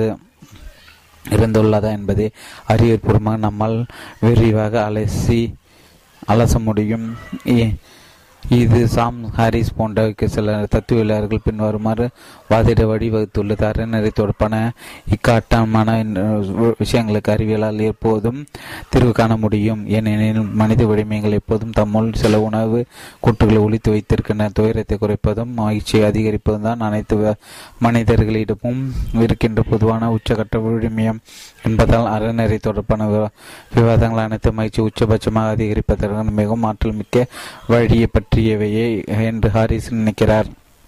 மகிழ்ச்சியாக இருப்பதற்கு இஸ்லாமிய அடிப்படைவாதிகள் சொர்க்கத்திற்கு செல்ல விரும்புகின்றன மனித சுதந்திரத்தை அதிகரிப்பது மகிழ்ச்சி ஊட்டமாக அதிகரிக்கிறது என்று தாராளவாதிகள் நம்புகின்றன பள்ளி நகரம் இப்புவியின் மீது ஆட்சி செலுத்த அனுமதிக்கப்பட்டால் எவரும் எல்லோரும் சிறப்பாக வாழ் வாழ்வார் என்று ஜெர்மனிய தேசியவாதிகள் கருதுகின்றனர் ஹரிணியை பொறுத்தவரை இஸ்லாமிய தாராளவாதிகள் தேசியவாதிகள் ஆகியோருக்கிடையே அறநெறி தொடர்பான எந்த முறைப்பாடும் இல்லை.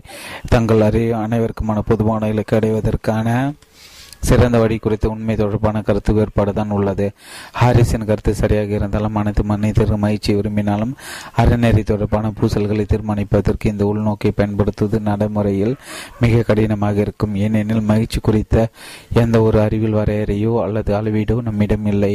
மூன்று ஆழ் ஆழ்பள்ளத்தாக்கான விவகாரத்தை நாம் மீண்டும் பார்க்கலாம் உலகத்தை அதிக மகிழ்ச்சியான ஒரு இடமாக மாற்றுவதுதான் அந்த அணைப்பணி திட்டத்தின் உச்சகட்ட இலக்கு என்று நாம் ஒப்பு கொண்டாலும் பாரம்பரிய வாழ்க்கை முறையை பாதுகாப்பதையும் சீனா ஆற்றின் அரிய டால்பின்களையும் காப்பாற்றுவதையும் விட மின்சாரத்தை மிக குறைந்த செலவில் தயாரிப்பது உலகளவு மகிழ்ச்சிக்கு அதிகமாக பங்களிக்கும் என்று எப்படி நம்மால் உறுதியாக கூற முடியும்?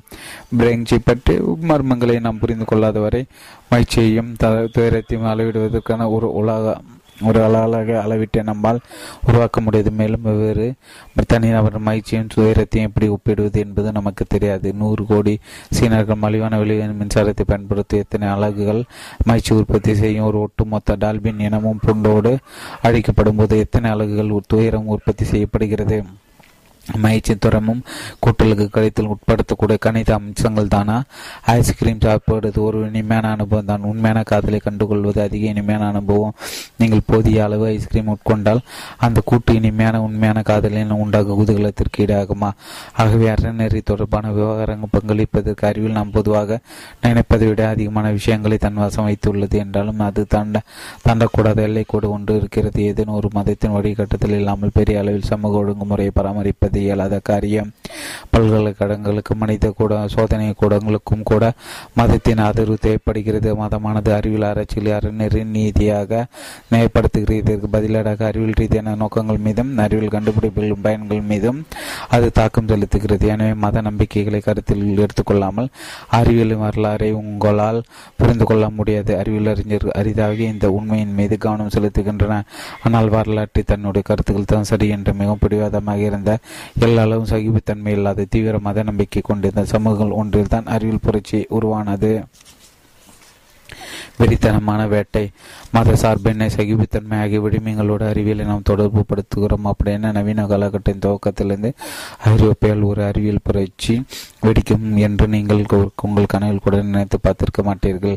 கொலம்பஸ் கோப்பர்னிக்கஸ் நியூட்டன் ஆகியோர் வாழ்ந்த காலத்தை ஐரோப்பிய உலகத்தில் மிக அதிகமான மதவெறியர்கள் மிக குறைந்த அளவு சகிப்புத்தன்மையை கொண்ட ஒரு இடமாக இருந்தது. அறிவியல் புரட்சியில் ஈடுபட்டிருந்த அறிஞர்கள் ஈதர்களும் இஸ்லாமியர்களும் நாடு கடத்திய கடவுளை நம்பாதவர்களே ஒட்டுமொத்தமாக தீட்டு கொளுத்தி பூனைகளை விரும்பிய மூதாட்டிகள் ஒவ்வொருவரையும் ஒரு மந்திரவாதினையாக பார்த்த ஒவ்வொரு பௌர்ணமியின் போது ஒரு புதிய மத போதரை துவக்கிய ஒரு சமுதாயத்தில் வாழ்ந்து வந்தனர்.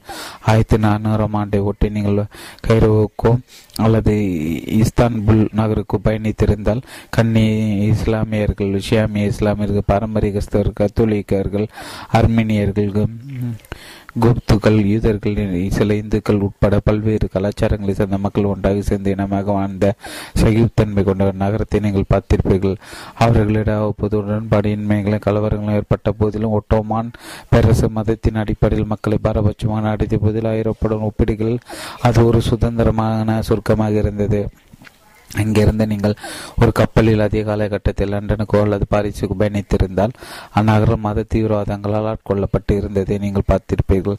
எந்த மதம் அங்கு அதிகமான தகவல் எங்கியதோ அதன் உறுப்பினர்கள் மட்டுமே அங்கு வாழ முடிந்தது. லண்டன் கத்தோலியர்கள் கொல்லப்பட்டன பாரிஸில் புராஸ்டாண்டுகள் கொல்லப்பட்ட நெடுங்காலத்துக்கு முன்பே யூதர்கள் அனைவரும் அந்நகரங்களை விட்டு தொடுத்தடிக்கப்பட்டு இருந்தன இஸ்லாமிய நகரங்கள் அமைதி அனுமதிக்கப்படவே இல்லை.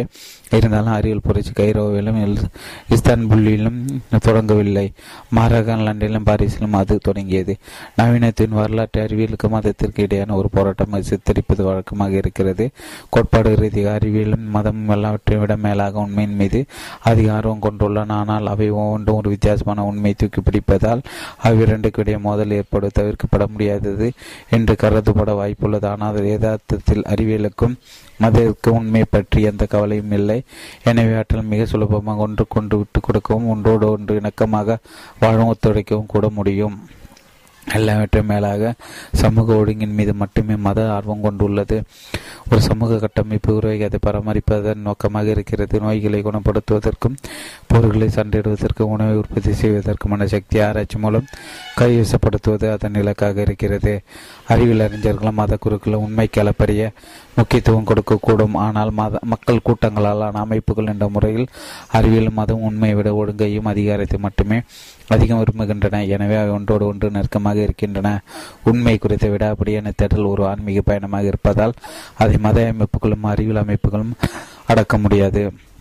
எனவே நவீன வரலாற்றை மனிதவாதம் என்று ஒரு குறிப்பிட்ட மதத்திற்கும் அறிவியலுக்கு இடையான ஒரு உடன்படிக்கை உருவாக்குகின்ற ஒரு செயல்முறை பார்ப்பது அதிக துல்லியமானதாக இருக்கும்.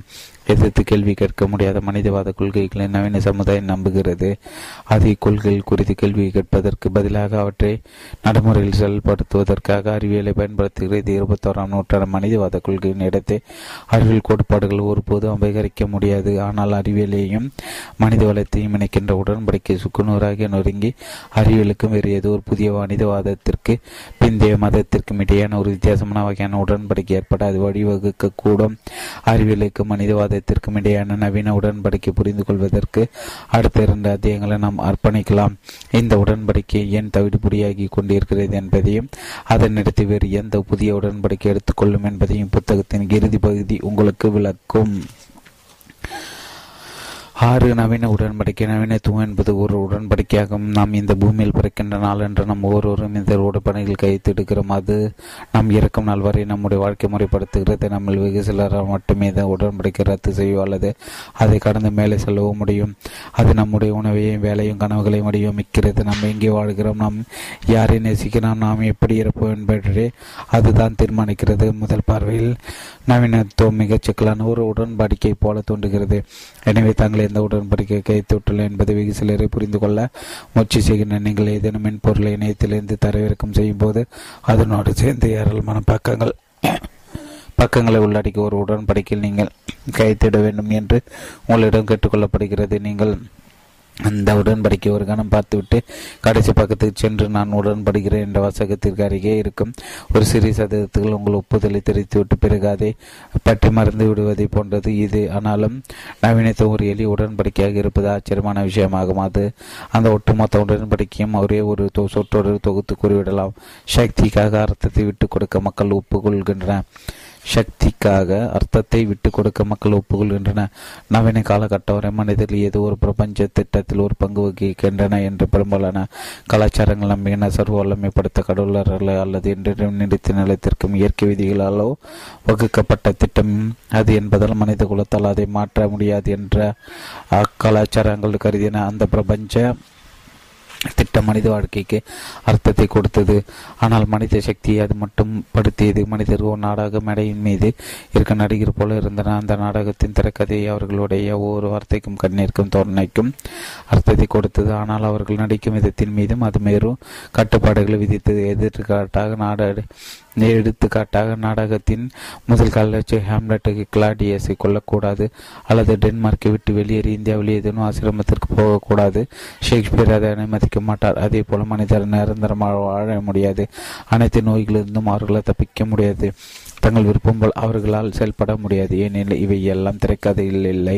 தாங்கள் தங்களுடைய சக்தி விட்டு கொடுத்ததுக்கு பதிலீடாக தங்களுடைய வாழ்க்கைக்கு அர்த்தம் கிடைத்து இருந்ததாக நவீன காலத்திற்கு முந்தைய மனிதர்கள் நம்பின போர்களை போர்களில் தாங்கள் துணிச்சலாக சண்டையிட்டோமோ சட்டப்பூர்வமான அரசரை தாங்கள் ஆதரித்தும் சாப்பிடக்கூடாதவற்றை தாங்கள் சாப்பிட்டோமோ அடுத்த விட்டு நபரும் தங்கள் கள்ளத்தனம் உருவித்திருந்தோமோ போன்ற விஷயங்கள் அவர்களுக்கு உண்மையிலும் முக்கியமானவையாக இருந்தன. இது சில ஆசிரியர்களை ஏற்படுத்தியது உண்மைதான் என்றாலும் பேரழிகளை எதிரான உலக ரீதியான பாதுகாப்பு இது மனிதர்களுக்கு கொடுத்தது போர் தொற்றுநோய் வறட்சி போன்ற ஏதேனும் கொடூரமான விஷயம் நிகழ்ந்த போது கடவுளாறு அல்லது இயற்கை விதிகளால் உருவாக்கப்பட்டுள்ள மிகப்பெரிய பிரபஞ்ச நாடகம் ஒன்றில் நாம் எல்லோரும் ஒரு பங்கு வகிக்கிறோம். அதன் திறக்கதை நமக்கு தெரியாது என்றால் மகிழ்கின்ற எல்லாம் ஒரு குறிப்பிட்ட நோக்கத்திற்காக நிகழ்கிறது என்று நாம் உறுதியாக நம்பலாம்.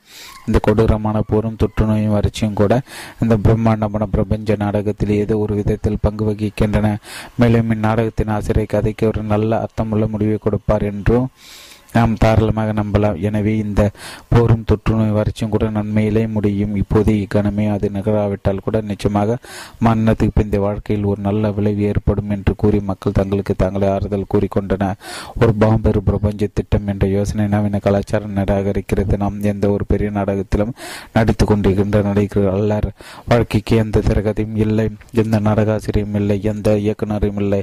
எந்த தயாரிப்பாளர்களும் முக்கியமாக வாழ்க்கைக்கு எந்த அர்த்தமும் இல்லை என்று அது நம்புகிறது. நமக்கு இருக்கும் அறிவியல் ரீதியான புரிதலின்படி பிரபஞ்சம் என்பது சத்தமும் கொந்தளிப்பும் நடைமை எந்த நோக்கம் இல்லாத முக்கியமான எதையும் பிரதி பிரதிநிதிப்படுத்தாத ஒரு குடுத்தனமான செயல்முறையாகும். இந்த அகண்ட பிரபஞ்சத்தின் கண்ணோட்டத்திலிருந்து பார்க்கும்போது ஒரு சின்ன சிறு புள்ளின் அளவே இருக்கின்ற இந்த பூமியில் நாம் இருக்க போகின்ற மிகச் சொற்ப காலத்தில் நாம் அளவுக்கு அதிகமாக அலட்டிக் கொள்கிறோம். ஆரவாரம் செய்கிற பிறகு திடீரென்று ஒரு நாள் நாம் காணாமல் போய்விடுகிற வாழ்க்கைக்கு எந்த திரைக்கதையும் இல்லாததாலும் மனிதர்கள் எந்த ஒரு பெரிய நாடகத்திலும் எந்த பங்கு வகிக்கவில்லை என்பதாலும் பயங்கரமான விஷயங்கள் நமக்கு நிகழக்கூடும். நம்மை காப்பாற்றுவோ அல்லது நம்முடைய துன்பத்திற்கு அர்த்தத்தை கொடுக்கவோ எந்த சக்தியும் வர போவதில்லை. ஒரு சுப முடிவோ அல்லது ஒரு மோசமான முடிவோ இருக்கப் போவதில்லை. எந்த ஒரு முடிவும் இல்லாமல் போகக்கூடும். விஷயங்கள் அடுத்தடுத்து ஒன்றாக வெறுமனே நிகழ்கின்றன. அவ்வளவுதான். நவீன உலகத்திற்கு நோக்கத்தில் நம்பிக்கை இல்லை. அது காரணத்தை மட்டும் நம்புகிறது. நவீனத்துவத்திற்கு ஒரே குறுக்குள் ஒரே இருக்கிறது என்றால் அது இதுதான். நடப்பது நடந்தே தீரும்.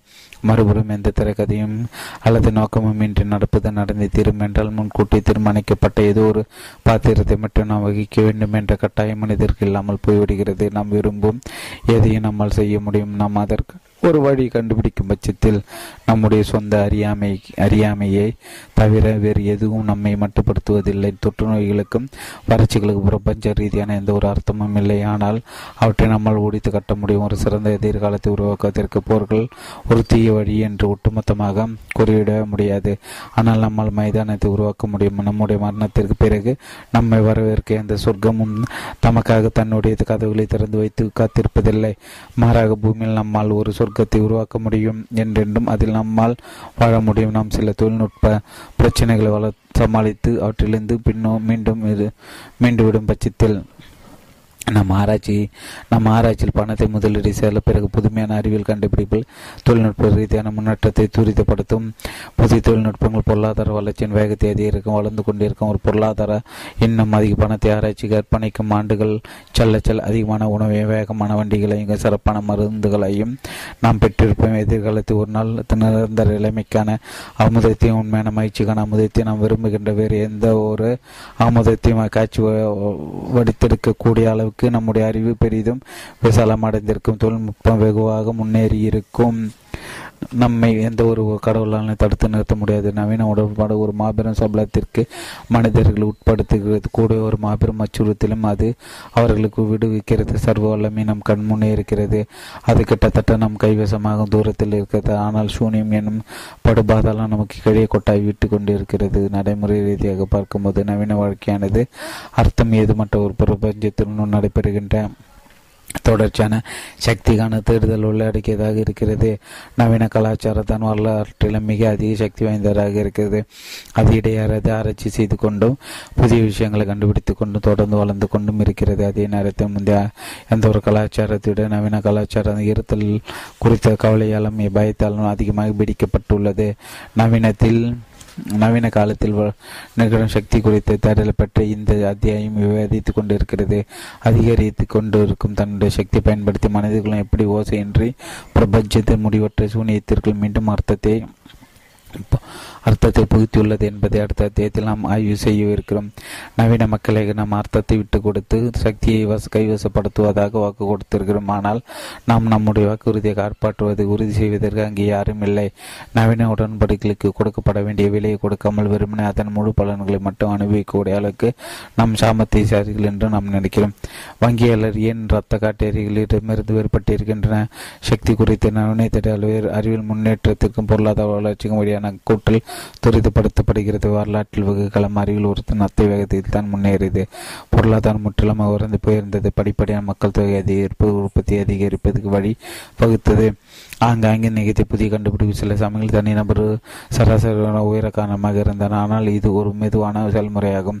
கிபி ஆயிரம் ஆண்டில் கிராம மக்கள் நூறு பேர் சேர்ந்து நூறு இடங்கள் கோதுமை உற்பத்தி செய்து இருந்தது கிபி ஆயிரத்தி நூறாம் ஆண்டில் நூறாம் ஆண்டில் நூற்றி அஞ்சு பேர் சேர்ந்து நூறு இடங்கள் கோதுமை விளைவித்திருந்தால் இந்த சாதாரண மலராட்சியான வாழ்வின் ஓட்ட வேகத்தை அல்லது சமூக அரசியல் ஒழுங்குமுறையோ பெரிதாக மாறி மாற்றிருக்காது. ஆனால் இன்று எல்லோரும் வளர்ச்சி குறித்து மிக தீவிரமாக இருக்கின்றன. நவீன காலகட்டத்திற்கு முந்தைய காலகட்டத்தைச் சேர்ந்த மக்கள் வளர்ச்சி பற்றி கவலைப்படவில்லை. மனித உற்பத்தி கிட்டத்தட்ட நிலையானதாக இருந்ததாகவும் ஒருவர் இன்னொரு திருடிதான் தன்னை வளப்படுத்திக் கொள்ள முடியும் என்றும் தங்களுக்கு பேர குழந்தைகள் அவ்வளோ அவ்வளவு தரமான வாழ்க்கை முறை அனுபவித்திற்கு சாத்தியமில்லை என்று இலவசர்களும் மத குருக்களும் விவசாயிகளும் அனுமானித்தன. புதிய பணித்திட்டங்கள் முதலீடு செய்வதில் இருந்த பொருளாதார பிரச்சனைகள் தான் இந்த தேக்கத்திற்கு பெரும் அளவு காரணமாக இருந்தன. போதுமான நிதி உதவி இல்லாதால் சதுப்பு நிலங்கள் நீரை வடித்தெடுப்பதும் பல பழங்களை கட்டுவதும் துறைமுகங்களை உருவாக்குவதும் புதிய கோதுமை வகைகளை உருவாக்குவதும் புதிய ஆற்றல் வளங்களை கண்டுபிடிப்பதும் புதிய வர்த்தக கழிவுகளை திறந்து விடுவதும் அவ்வளவு சுலபமான காரிய காரியங்களாக இருக்கவில்லை. பணம் பற்றாக்குறையாக இருந்ததற்கு காரணம் அந்த காலகட்டத்தில் கடன் மிக குறைவாக இருந்தது. தான் கடன் அவ்வளவு குறைவாக இருந்தது. காரணம் மக்களுக்கு வளர்ச்சி நம்பிக்கை இல்லாத மக்களுக்கு வளர்ச்சி நம்பிக்கை இல்லாததற்கு காரணம் பொருளாதார தேக்கம்தான் இவ்வாறு தேக்கம் தானாகி தன்னை தொடர்ந்து நிலை நிறுத்தி கொண்டது. ஆண்டுதோறும் சீதிபதி நோயால் பரவதால் துன்புறுகின்ற ஒரு இடைக்கால நகரத்தில் நீங்கள் முழாடுவதாக வைத்துக் கொள்வோம். நீங்கள் இந்நோய்க்கு ஒரு தீர்வு காண உறுதி புணுகிறீர்கள்? ஒரு பனைமனை நிறுவோம் மருத்துவ மூலிகைகளும் சிறப்பு வேதிப்பொருட்களையும் வாங்கவும் உதவியாளர்களுக்கு சம்பளம் கொடுக்கவும் பிரபலமான மருத்துவர்கள் கலந்தாலோசிப்பதற்கு பல இடங்களுக்கு பயணம் செய்யும் உங்களுக்கு நிதி உதவி தேவைப்படுகிறது. நீங்கள் உங்கள் ஆராய்ச்சியின் மும்பலமாக ஈடுபட்டிருக்கும் போது நீங்கள் உங்கள் குடும்பத்தினரும் சாப்பிடுவதற்கு பணம் வேண்டுமானால் உங்களிடம் போதுமான பணம் இல்லை. உள்ளூர் பேக்கரிக்காரர் கொள்ளர் அல்லது கொள்ளர் அல்லது ஆலை உரிமையாளர் நீங்கள் அணுகி ஒரு சில ஆண்டுகளுக்கு உங்களுடைய அனைத்து தேவைகள் நிறைவேற்றி கொடுக்க முடியும். அவர்களிடம் கேட்கலாம். நீங்கள் இறுதியில் சீதிபதி நோய்க்கான மருந்தை கண்டுபிடித்து அதன் மூலம் நீங்கள் ஒரு பணக்காரர் ஆகும்போது அவர்களிடம் நீங்கள் வாங்கியுள்ள கடன்களை திருப்பி செலுத்தி விடுவதாக அவர்களிடம் கூறுங்கள். துரதிருஷ்டவசமாக அவர்கள் யாரும் உங்கள் கோரிக்கைகளுக்கு ஒப்புதல் வழங்க மாட்டார்கள். அவர்களும் இன்று தங்களுடைய குடும்பத்திற்கு உழைத்தாக வேண்டும். மேலும் அதிசய மருந்துகளில் அவர்களுக்கு நம்பிக்கை இல்லை. என ஒரு பயங்கரமான நோய்க்கு ஒரு புதிய மருந்தை ஒருவர் கண்டுபிடித்தாக அவர்கள் ஒருபோதும் கேள்விப்பட்டதில்லை. உங்களுக்கு மளிகை பொருட்கள் வேண்டுமென்றால் அதற்கு நீங்கள் பணம் கொடுத்தாக வேண்டுமானால் மருந்தை இன்னும் நீங்கள் கண்டுபிடிக்கல என்பது பணம் உங்களுக்கு எங்கிருந்து கிடைக்கும்? உங்கள் நேரம் முழுவதும் உங்கள் ஆராய்ச்சி எடுத்துக்கொண்டு விடுகிறது. வேறு வழியின்றி நீங்கள் மீண்டும் உங்கள் வயல உழ போய் விடுகிறீர்கள். செய்து நோய் தொடர்ந்து உங்கள் நகர்த்த மக்களை விதைக்கிறது. புதிய மருந்துகளை உருவாக்க யாரும் முயற்சிப்பதில்லை. ஒரு பொற்காசு கூட கைமாறுவதில்லை. பொருளாதாரம் இப்படிதான் தக்கமடைந்தது. அறிவியலும் வளராமல் அப்படியே நின்று போனது. இச்சுழற்சி நவீன காலகட்டத்தில் ஒரு வழியாக முறியடிக்கப்பட்டது. எதிர்காலத்தின் மீது மக்களுக்கு ஏற்பட்ட அதீத அதிக நம்பிக்கையும் அதன் விளைவாக உருவான கடனும் தான். அதற்கு காரணம் கடன் தான். நம்பிக்கையின் பொருளாதார வடிவமாகும். இன்று நான் ஒரு புதிய மருந்தை கண்டுபிடிக்க விரும்புகிறேன். ஆனால் என்னிடம் போதிய பணம் இல்லை என்றால் ஒரு வங்கியிலிருந்து என்னால் கடன் வாங்க முடியும். அல்லது தனிப்பட்ட முதலீட்டுகளை என்னால் அணுக முடியும். இரண்டாயிரத்தி பதினாலாம் ஆண்டின் கோடை காலத்தில் மேற்கு ஆப்பிரிக்காவில் எபோலா நச்சூரி நோய் தோன்றிய போது அந்த நச்சூரிக்கு எதிரான மருந்துகளை கண்டுபிடி மும்முரமாக ஈடுபட்டு கொண்டிருந்த மருந்து நிறுவனங்கள் பங்குகளின் விலை என் விண்ணை தொட்டன. டெமிக்ரா மருந்து நிறுவனத்தின் பங்குகளின் விலை ஐம்பது சதவீதம் உயர்ந்தது. பயோ கிரிஸ்ட் நிறுவனத்தின் பங்குகளின் விலை தொண்ணூறு சதவீதம் அதிகரித்து மத்திய காலகட்டத்தில் ஏதேனும் தொற்றுநோய் ஏற்பட்டதும் மக்கள் விண்ணை நோக்கி தங்கள் கண்களை உயர்த்தி தங்கள் பாவங்கள் குறித்து தங்களை மன்னித்து விடும்படி இறைவனிடம் பிரார்த்தனை செய்தன. ஆனால் இன்று ஏதேனும் புதிய தொற்றுநோய் பற்றி மக்கள் கேள்விப்படும் போது அவர்கள் தங்களுடைய அலைபேசிகளை எடுத்து தங்களோட பங்குதாரர்கள் அழைப்பு விடுக்கின்றனர் பங்கு சந்தையை பொறுத்தவரை ஒரு தொற்றுநோய் கூட வியாபாரத்திற்கான ஒரு வாய்ப்பு தான் போதிய எண்ணிக்கையில் புதிய முயற்சியில் வெற்றி பெறும்போது எதிர்காலத்தில் மக்கள் மக்கள் கொண்டுள்ள நம்பிக்கை அதிகரிக்கிறது. கடன் விரிவடைகிறது வட்டி விகிதம் குறைகிறது தொழில் முனைவரால் சுலபமாக பணம் திரட்ட முடிகிறது பொருளாதாரம் வளர்கிறது. இதன் விளைவாக எதிர்காலத்தில் மக்களுக்கு இன்னும் அதிக நம்பிக்கை உருவாகிறது. பொருளாதாரம் தொடர்ந்து வளர்கிறது அதோடு சேர்ந்து அறிவியலும் முன்னேறுகிறது. கோட்பாடு ரீதியாக இது சுலபமானதாக தோன்றுகிறது. பிறகு பொருளாதார வளர்ச்சி வேகம் பெறுவதற்கு மனிதக்குள்ள நவீன காலங்கட்டம் வரையாக காத்திருக்க வேண்டியிருந்ததுக்கு எதிர்கால வளர்ச்சியின் மீது ஆயிரக்கணக்கான ஆண்டுகளாக மக்களின் நம்பிக்கை இல்லாமல் இருந்ததற்கான காரணம் அவர்கள் முட்டாள்கள் என்பது அல்ல. மாறாக அது நம்முடைய உள்ளுணர்களுக்கு நம்முடைய பரிணாம பரிணாம பாரம்பரியத்துக்கு உலகம் இயங்கும் விதத்திற்கு முரணாக இருந்ததுதான். அதற்கு காரணம் பெரும்பாலான இயற்கை அமைப்பு முறைகள். சமநிலையில் இருக்கிற பெரும்பாலான வாழ்க்கை போராட்டங்கள் ஒருவருக்கு இடை தள்ளிவிட்டுதான் மற்றொரு செழிப்பு எடுத்துக்காட்டாக ஒவ்வொரு ஆண்டும் ஒரு குறிப்பிட்ட பள்ளத்தாக்கில் ஒரே அளவிலான புல் தான் வளர்கிறது. அந்த புல் சுமார் பத்தாயிரம் பத்தாயிரம் முயல்களுக்கு உணவு இருக்கிறது. இவற்றில் சில மந்தமான துரதிருஷ்டகர முயல்கள் நூறு நரிகளுக்கு இரையாக அமைகின்றன. ஒரு நரி குறிப்பாக அதி புத்திசாலியாகவும் அதிக கடினமான உடைப்பதாக இருந்தது. ஒரு சராசரி நரியை விட அதிகமான முயல்களை வேட்டையாடி உட்கொண்டால் பிறகு மற்ற நரிகள் பட்டினியால் வாடும். ஆனால் ஒரே நேரத்தில் எல்லா நரிகளும் எப்படி அதிகமான முயல்களை பிடித்துவிட்டால் முயல்கள் இன்னைக்கு அதல பாதலை தேட்டிவிடும். அடுத்த ஆண்டு இன்னும் அதிகமான நரிகள் பட்டினி கிடைக்க நேரிடும் முயல்களின் எண்ணிக்கை எப்போது இன்னும் ஏற்ற இறக்கங்கள் இருந்தால் கூட நீண்ட கால நோக்கில் தாம் ஒவ்வொரு ஆண்டும் முந்தைய ஆண்டை விட மூணு சதவீத அதிகமான முயல்களை வேட்டையிடும் என்று அந்த நதிகளால் எதிர்பார்க்க முடியாது. சில சூழலில் யதார்த்தங்கள் அதிக சிக்கலானவர்களாக இருக்கின்றன. வாழ்வசாக போராட்டங்கள் அனைத்தும் ஒருவரை அடித்து மற்றவர் படைக்கும் நிலையை கொண்டவையாக இருப்பதில்லை. பல நடிக்கும் விதத்தை பல விலங்குகள் ஒன்றோடு ஒன்று ஒத்துழைக்கின்றன. ஒரு சில விலங்குகள் கடன் கூட கொடுத்து கொள்கின்றன. இயற்கையில் கடன் கொடுப்பது பிரபலமாக இருப்பது குருதி உண்ணும் ஓவல்கள் அவை குகைகள் அரங்கணைகள் ஒன்று கூடுகின்றன. ஒவ்வொரு இரவிலும் அவை இறை தேடி வெளியே பறந்து செல்கின்றன தூங்கிக் கொண்டிருக்க ஒரு பறவையோ அல்லது காணக்குறைவாக இருக்கின்ற ஒரு பாலூட்டி அவை காணும்போது அப்பறவையின் அல்லது அந்த பாலூட்டியின் தோளில் அவை ஒரு சிறு துளையிட்டு அதன் ரத்தத்தை ரத்தத்தை உறிஞ்சுகின்றன. ஆனால் அனைத்து ஓவல்களுக்கும் இரவில் இறை கிடைப்பதில்லை.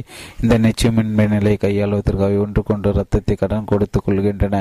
இறை எதையும் கண்டுபிடிக்க முன்னால் வீடு திரும்புகின்ற ஒரு ஓவால் தன்னுடைய அதிர்ஷ்டக்கார நண்பன் ஒன்றிடம் அது திருடிய ரத்தத்திலிருந்து சிறிதளவு எதிர்களிப்பு செய்து தனக்கு கொடுக்கும்படி கேட்கும் தாம் யாருக்கு ரத்தத்தை கடன் கொடுத்தோம்? என்பதை இந்த வாழ் நன்றாக நினைவில் வைத்திருக்கின்றன. எனவே கடன் கொடுத்த ஒரு வவ்வால் என்றேனும் ஒரு நாள் பசியோடு திரும்பி பார்த்தால் தான் யாருக்கு கடன் கொடுத்தோமோ அதனிடம் சென்று கைமாறு கேட்கும். ஆயினும் மனித வங்கியாளர்கள் போல் என்று குருதி ஒன்று வவால்கள் ஒருபோது வட்டி விதிப்பதில்லை. ஏ என்ற ஒரு வவால் பி என்ற இன்னொரு வவாலுக்கு பத்து சென்டிமீட்டர் ரத்தத்தை கடனாக கொடுத்தால் பி வவால் அதிக அளவு ரத்தத்தை திருப்பி கொடுக்கும். இந்த வவாலுக்கு புதிய வியாபாரங்களை துவக்கத்திற்கோ அல்லது ரத்தம் உறிஞ்சும் சந்தையின் வளர்ச்சியை ஊக்குவித்திருப்ப கடன் வாங்குவதில் அவற்றுக்கு உணவாக அமைகின்ற ரத்தம் பிற விலங்குகளால் உற்பத்தி செய்யப்படுவதால் அந்த உற்பத்தி அதிகரிப்பது இந்த ஓவல்கள் எந்த வழியும் இல்லை. ரத்த சந்தையில் ஏற்ற இறக்கங்கள் ஏற்பட்டால் கூட ரெண்டாயிரத்தி பதினாறு இறந்துவிட மூணு சதவீத ரத்த அதிக ரத்தம் ரெண்டாயிரத்தி பதினேழில் இருக்கும் என்றும் ரெண்டாயிரத்தி பதினேழு அந்த ரத்த சந்தை மீண்டும் மூணு சதவீத வளர்ச்சி காணும் என்றும் அவற்றால் அனுமானிக்க முடியாது. அதன் விளைவாக வளர்ச்சி அவை நம்பிக்கை கொள்வதில்லை. பல கோடிக்கணக்கான ஆண்டுகள் பரிணாம வளர்ச்சியின் போது குருதி உணவாளர்கள் நரிகள் முயல்கள் ஆகியவை எந்த சூழ்நிலை சூழ்நிலைகளில் வாழ்ந்தனவோ அதே சூழ்நிலை மனிதர்கள் வாழ்ந்தன. எனவே வளர்ச்சியில் நம்பிக்கை கொள்வது அவர்களுக்கு கடினமானதாக இருக்கிறது. அதிசய பீசா. அளவில் மட்டுமில்லாத ஒரு பீசாவாக லோகத்தை பார்ப்பதற்கு பரிணாம அர்த்தங்கள் மனிதர்களை பழக்கப்படுத்தியுள்ளன. அந்த பீட்சாவில் யாருக்கேனும் ஒரு பெரிய துண்டு கிடைத்தால் மற்றவருக்கு ஒரு சிறிய துண்டு பீசா தான் கிடைக்கும். இது தவிர்க்கப்பட முடியாதது. குறிப்பிட்ட ஒரு குடும்பமோ அல்லது நகரமோ சுழிப்புறக்கூடும். ஆனால் மனிதர்களும் ஒட்டுமொத்தமாக இன்று எவ்வளவு உற்பத்தி செய்து கொண்டிருக்கிறதோ அதைவிட அதிகமாக ஒருபோதும் உற்பத்தி செய்ய போவதில்லை. இருக்கின்ற பீசா வேறு விதமாக விநியோகித்தன் மூலமாகவோ அல்லது விண்ணுலகில் ஒரு பீட்சா இருந்ததாக உறுதியளித்தன் மூலமாகவோ தற்போதைய வள வசதிகளை கொண்ட மனித குலத்தின் பிரச்சனை தீர்ப்பதற்கான வழிகளை கிறிஸ்தவம் இஸ்லாமும் தேடின. இதற்கு நேர் எதிராக பொருளாதார வளர்ச்சி சாத்தியம் என்பதோடு மட்டுமல்லாது முற்றிலும் இன்றைய இன்றியமைந்தது கூட என்ற உறுதியான நம்பிக்கையின் அடிப்படையில் நவீனத்துவம் அமைந்துள்ளது. பிரார்த்தனைகள் நற்செயல்கள் தியானம் ஆகியவை ஒரு ஆறுதலும் உத்வேகம் அளிக்கக்கூடும். ஆனால் பஞ்சம் தொற்றுநோய் போர் போன்றவற்றுக்கு வளர்ச்சியின் மூலமாக மட்டுமே தீர்வு காண முடியும். இந்த அடிப்படை கோட்பாட்டை ஒரே ஒரு எளிய சோதனையில் தொகுத்து கூறிவிடலாம். உங்களுக்கு ஒரு பிரச்சனை இருந்தால் ஒருவேளை உங்களுக்கு அதிகமான பொருட்கள் தேவைப்படக்கூடும். அதிகமான ஏற்று பெற்றிருப்பதற்கு நீங்கள் அவற்றை அதிகமாக உற்பத்தி செய்ய வேண்டும். மூன்று முக்கிய காரணங்களாக வளர்ச்சி இன்றியமையாதது. என்று நவீன அரசியல்வாதிகளும் பொருளாதார வல்லுநர்களும் வலியுறுத்துகின்றன. முதன் முதலாக நாம் அதிகமாக உற்பத்தி செய்யும் போது நம்மால் அதிகமாக துயர் நகர முடியும். நம்முடைய வாழ்க்கை தரத்தை உயர்த்தி கொள்ள முடியும். அதிக மகிழ்ச்சியான ஒரு வாழ்க்கை அனுபவிக்க முடியும். இரண்டாவதாக மனிதர்களும் பெருகிக் கொண்டே இருக்கும் வரை பொருளாதார ரீதியாக நாம் இருக்கும் இடத்தில் தொடர்ந்து இருப்பது கூட பொருளாதார வளர்ச்சி தேவையாக இருக்கிறது. எடுத்துக்காட்டாக இந்தியாவில் ஆண்டுதோறும் மக்கள் தொகை ஒன்று புள்ளி இரண்டு சதவீதம் அதிகரிக்கிறது. அப்படியானால் இந்திய பொருளாதாரம் ஒவ்வொரு ஆண்டும் குறைந்தபட்சம் ஒன்று புள்ளி இரண்டு சதவீதம் விரிவடையாவிட்டால் வேலையின்மை பிரச்சனை அதிகரிக்கும் சம்பள அளவு குறையும் சராசரி வாழ்க்கை தரம் தாழ்ந்து போகும். மூன்றாவதாக இந்தியர்கள் பெருகுவது நின்றாலும் இந்திய நடுத்தர தட்டு மக்கள் தங்களுடைய தற்போதைய வாழ்க்கை தரத்தில் திருப்தி அடைந்து இருந்தாலும் வறுமையில் சிக்கி தவிக்கின்ற பல கோடிக்கணக்கான குடிமக்களுக்கு இந்திய அரசாங்கம் என்ன செய்தாக வேண்டும்? பொருளாதார வரலாறு இல்லை என்றால் பீசா அதிக அளவு தான் இருக்கும் அது மாறாது. எனவே பணக்காரரிடமிருந்து சிறிதளவு பீசா எடுத்து தான் ஏழைகளுக்கு உங்களால் கொடுக்க முடியும். இது நீங்கள் சில கடினமான தேர்ந்தெடுப்பிற்கு மேற்கொள்ளும் கட்டாயத்திற்கு உங்களை தள்ளும். ஏகப்பட்ட கோபத்திற்கும் வன்முறைக்கும் கூட வழிவகு கடினமான தேர்ந்தெடுப்புகள் மேற்கொள்வதையும் கோபத்தையும் வன்முறையும் நீங்கள் தவிர்க்கும் என பெரிய அளவிலான பீசா உங்களுக்கு தேவை. மத அடிப்படைவாதத்தில் தொடங்கி மூன்றாம் உலக நாடுகளில் நில எதேச்ச அதிகாரம் உட்பட தோல்வியில் முடியும் திருமண வாழ்க்கை வரையும் அனைத்து பொது பிரச்சனைகள் தனிப்பட்ட பிரச்சனைகளுக்கும் அதிக பொருட்களை ஒரு தீர்வாக நவீனத்துவம் அடைகிறது. அதன்படி பாகிஸ்தான் எகிப்து போன்ற நாடுகள் மட்டும் ஒரு ஆரோக்கியமான வளர்ச்சி விகிதத்தை தக்க வைத்துக் என தனிப்பட்ட கார்பல் மிக பெரிய குழு சாதன பெட்டிகள் போன்ற வசதிகள் அவற்றின் குடிமக்களை அனுபவிக்க முடியும். அங்கு அடிப்படைவாத அடி அடிப்படைவாத கும்பல்கள் பின்தொடர்ந்து செல்வதற்கு பதிலாக லவிக செழிப்பு என்னும் பாதி அவர்களால் பின்தொடர்ந்து செல்ல முடியும். அதேபோல் காங்கோ மியான்மர் போன்ற நாடுகளில் பொருளாதார வளர்ச்சி ஏற்படும் பட்சத்தில் தாராளவாத ஜனநாயகத்தின் அடிதனால் தளமாக இருக்கின்ற ஒரு செழிப்பான நடுத்தர வர்க்கத்தை அது உருவாக்கும். மைச்சட்ட தம்பதியின் விஷயத்தை எடுத்துக்கொண்டால் அவர்கள் ஒரு பெரிய வீட்டை வாங்குவதும் இடப்பட்ட ஒரு பிரச்சனையை தவிர்க்கலாம். பாத்திரம் கழுவதற்கு பெரிய இயந்திரத்தை வாங்குவதும் இது யார் இது யார் பாத்திரம் கழுவ வேண்டும் என்ற விவாதத்தை தவிர தவிர்க்கலாம். அதிக பணம் செலவழித்து வாரத்திற்கு இரண்டு முறை தொழில்முறை வல்லுநர்களும் மன வாழ்க்கை தொடர்பான ஆலோசனை பெறுவது மட்டுமே அவர்களுடைய திருமண உறவு தொடர்ந்து நீடிக்க உதவும் இவ்வாறு அனைத்து நவீன மதங்களும் கொள்கைகளையும் இயக்கங்களும் சந்தித்து கொள்கின்ற ஒரு இன்றியமையாத சந்திப்பு கூடமாக பொருளாதார வளர்ச்சி ஆகியுள்ளது. பத்தொன்பதாம் நூற்றாண்டில் அமெரிக்கர்கள் கோலோச்சி நீதி நியாயங்கள் பற்றி கவலைப்படாமல் பணத்தை மட்டும் குறிப்பாக கொண்டு செல்வந்தர்களுக்கு ஆன தொழிலதிபர்கள் வளர்ச்சி மீது எந்த அளவு வெறித்தனமாக பற்று கொண்டிருந்தனரோ சோவியத் ஒன்றியம் தன்னுடைய பிரம்மாண்டமான ஐந்தாண்டு திட்டங்களுடன் வளர்ச்சி மீது அதிக அளவு வெறித்தனமான பிடிப்பு கொண்டிருந்தது. அனைத்து கிறிஸ்தவர்களும் இஸ்லாமியர்களும் சொர்க்கத்தில் நம்பிக்கை கொண்டுள்ளனர் ஆனால் அங்கு அங்கு எப்படி சென்றடைவது என்பது மட்டுமே அவர்களுக்கு இடையே முரண்பாடு இருக்கிறது. அதே போல பணிபுரியின் போது பெரும் முதலாளிகளும் கம்யூனிசவாதிகளும் பொருளாதார வளர்ச்சியின் பூ மூலம் பூமியிலே சொர்க்கத்தை படைத்து விடலாம் என்று நம்பினர் அத்த அதற்கான வழிமுறையில் மட்டுமே அவர்களுடைய கருத்து வேறுபாடு இருந்தது.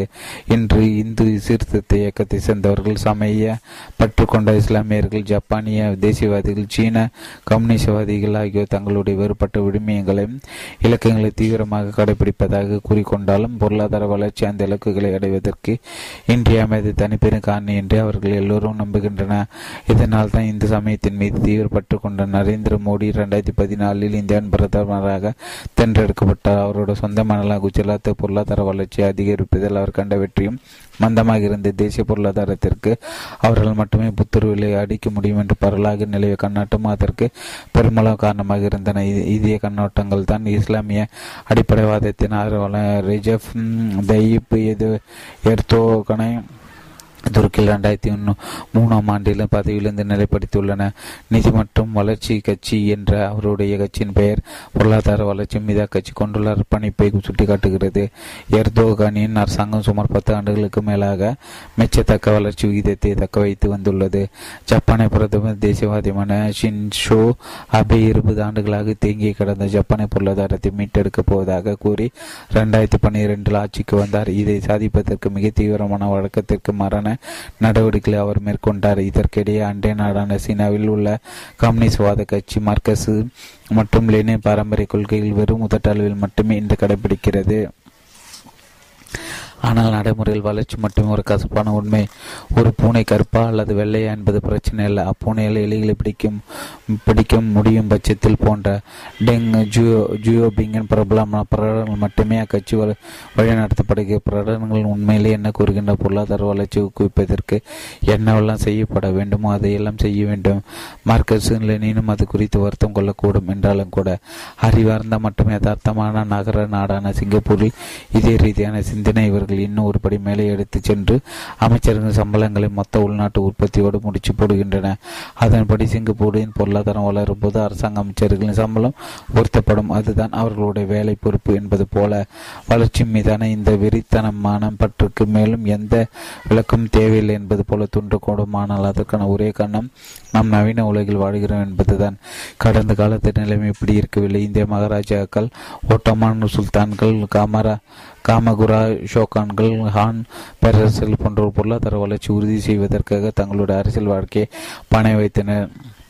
மோடி எர்தோன் கான் அபே சீன அதிபர் ஜின் ஜின்பிங் ஆகிய அனைவரும் பொருளாதார வளர்ச்சிக்காக தங்கள் தொழில் வாழ்க்கையை பண வைத்தனர் என்பது உலக நடிகள் வளர்ச்சி. எப்படி மதங்களுக்கு இணையான ஒரு அந்தஸ்தை பெற்றுள்ளது என்பது சாட்சியம் பகிர்கிறது.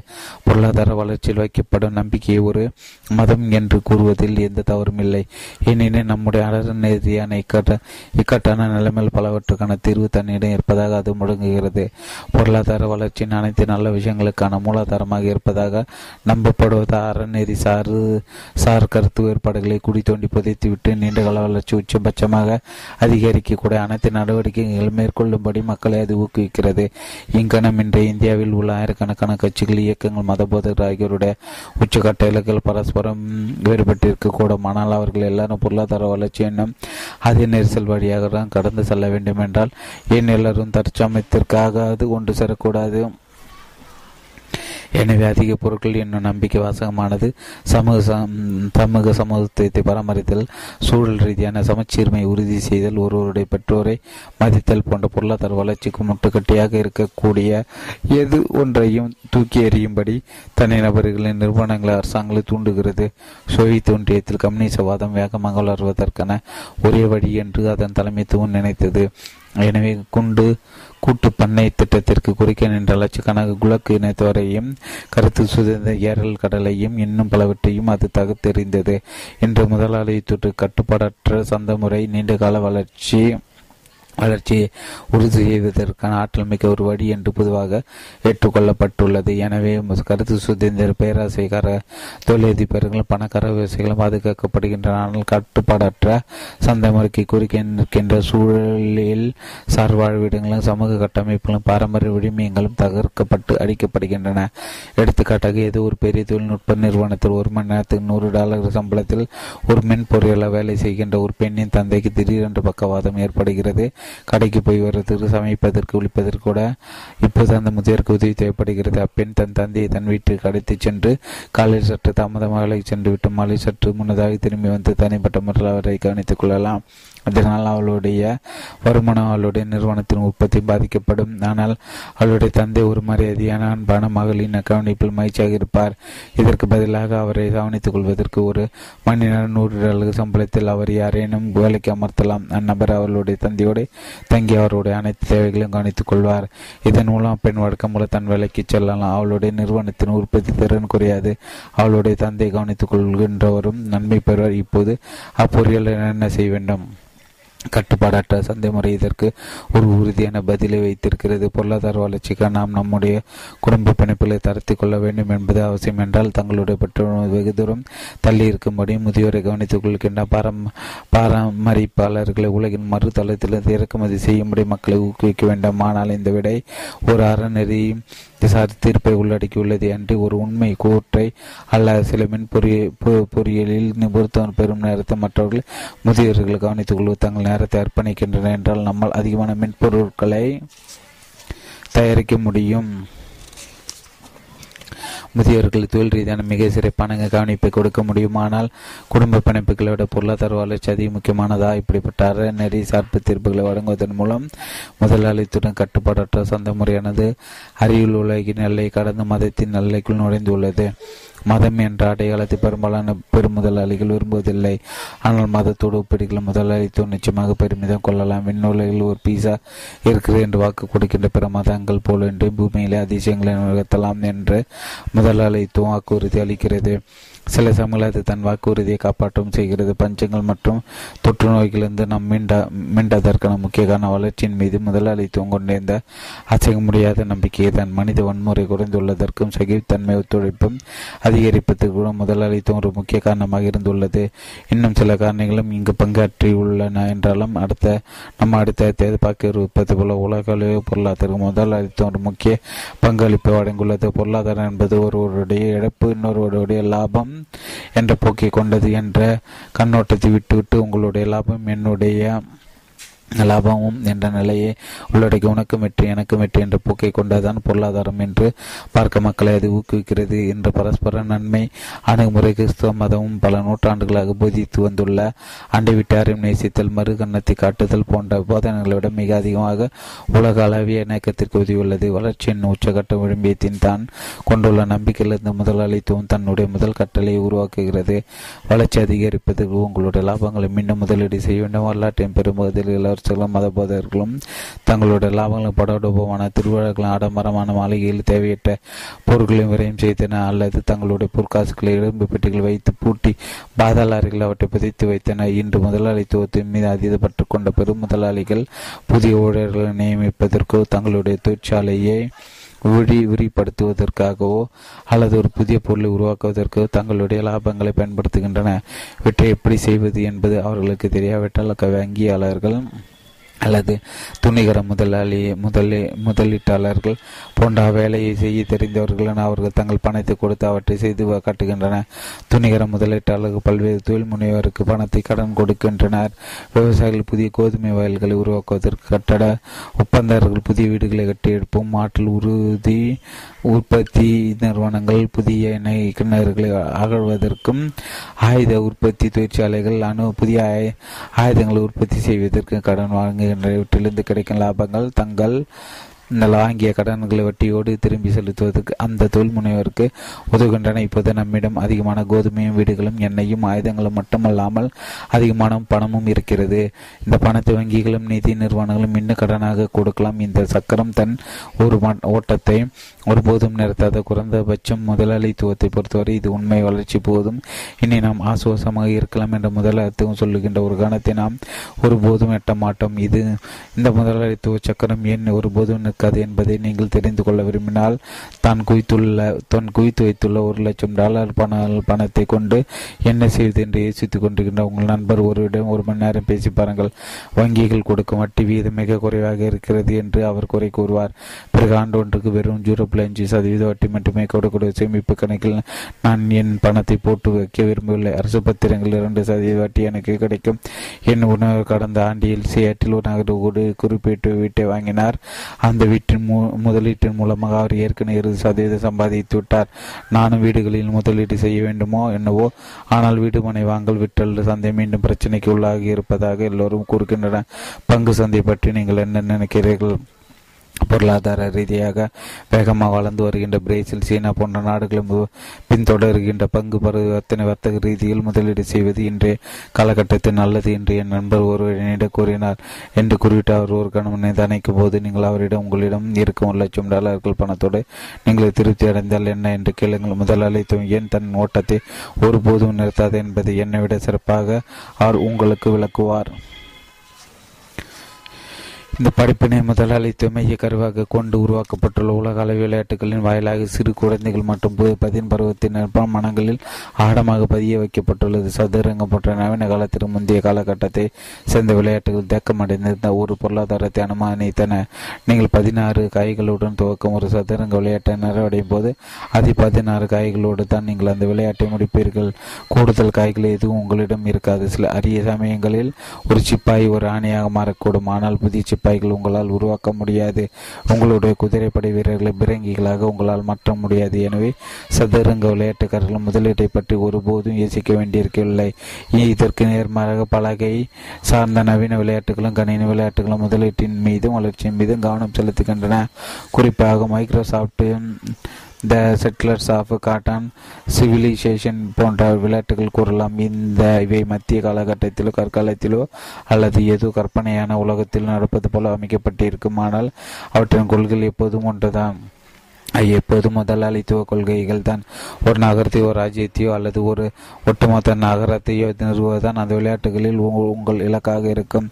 ஒரு சாதாரண கிராமம் மற்றும் அதன் அருகில் உள்ள வயல்வெளிகளை உருவாக்குவதிலிருந்து நீங்கள் துவ துவக்குவீர்கள் துவக்கத்தில் உங்கள் சொத்துக்கள் கோதுமை மரக்கட்டைகள் இரும்பு அல்லது தங்கம் போன்ற வருவாயை கொடுக்கும். பிறகு நீங்கள் இந்த வருவாயை அறி அறிவார்ந்த விதத்தில் முதலீடு செய்ய வேண்டும். பின்வரும் இரண்டு விஷயங்களில் ஒன்றில் நீங்கள் முதலீடு செய்யலாம். ஒன்று ஆக்கப்பூர்வமற்ற ஆனால் இன்னும் தேவைப்படுகின்ற படை வீரர்கள் போன்ற கருவிகள். இரண்டு அதிகமான கிராமங்கள் வயல்வெளிகள் சுரங்கங்கள் போன்ற ஆக்கப்பூர்வமான சொத்துக்கள். ஆக்கப்பூர்வமற்ற ஆனால் இன்றியமையாத விஷயங்கள் மிக குறைவான பணத்தை முதலீடு செய்வதும் ஆக்கப்பூர்வமான சொத்துக்களை உச்சபட்சமாக அதிகரிப்பதுதான் வெற்றிக்கான பொதுவான உத்தியாக இருக்கிறது. நீங்கள் கூடுதல் கிராமங்களை நிர்மாணித்தால் அடுத்த முறை உங்களுக்கு மிக அதிக வருவாய் கிடைக்கும். அதை கொண்டு தேவையான அதிகமான வீரர்களை நீங்கள் வாங்கலாம். அதோடு உற்பத்தியில் நீங்கள் அதிகமாக முதலீடு செய்வதற்கும் அந்த வருவாய் உங்களுக்கு உதவும். உரையில் நீங்கள் உங்களுடைய கிராமங்களை நகரங்களாக உயர்த்தலாம். பல்கலைக்கழகங்களை கட்டுள்ள துறைமுகங்கள் மற்றும் தொழிற்சாலைகள் உருவாக்கலாம். ஆழ்கடல்களை ஆய்வு செய்யலாம். இவற்றின் மூலம் உங்களுடைய நாகரிகத்தை நிர்மாணித்து நீங்கள் அந்த விளையாட்டில் வெற்றி பெறலாம். நோவா படகு நோய்க்குறி. பொருளாதாரம் தொடர்ந்து வளர்ந்து கொண்டே இருப்பது உண்மையில் சாத்தியம்தானா இறுதியில் இன்றின் ஒரு நாள் அனைத்து வள வசதி தீர்ந்து போய் அதன் விளைவாக பொருளாதார வளர்ச்சி நின்றுவிடாத தொடர்ச்சியான வளர்ச்சி உறுதி செய்வதற்கு வற்றாத வளங்களின் களஞ்சியத்தை எப்படி நாம் எப்படி கண்டுபிடித்தாக வேண்டும்? புதிய நிலங்களை ஆய்வு செய்து அவற்றை வெற்றி கொள்வது இதற்கான ஒரு தீர்வாக அமையும். பல நூற்றாண்டுகள் அறிவிப்பு பொருளாதார வளர்ச்சி முதலாளித்துவ அமைப்பு முறையின் விரிவாக்கம் கடல் கடந்து சென்று பேரரசுகளை முற்றுகிட்டு வெற்றி வெற்றி கொள்வது பெரிதும் சார்ந்திருந்தன. எனினும் பூமியில்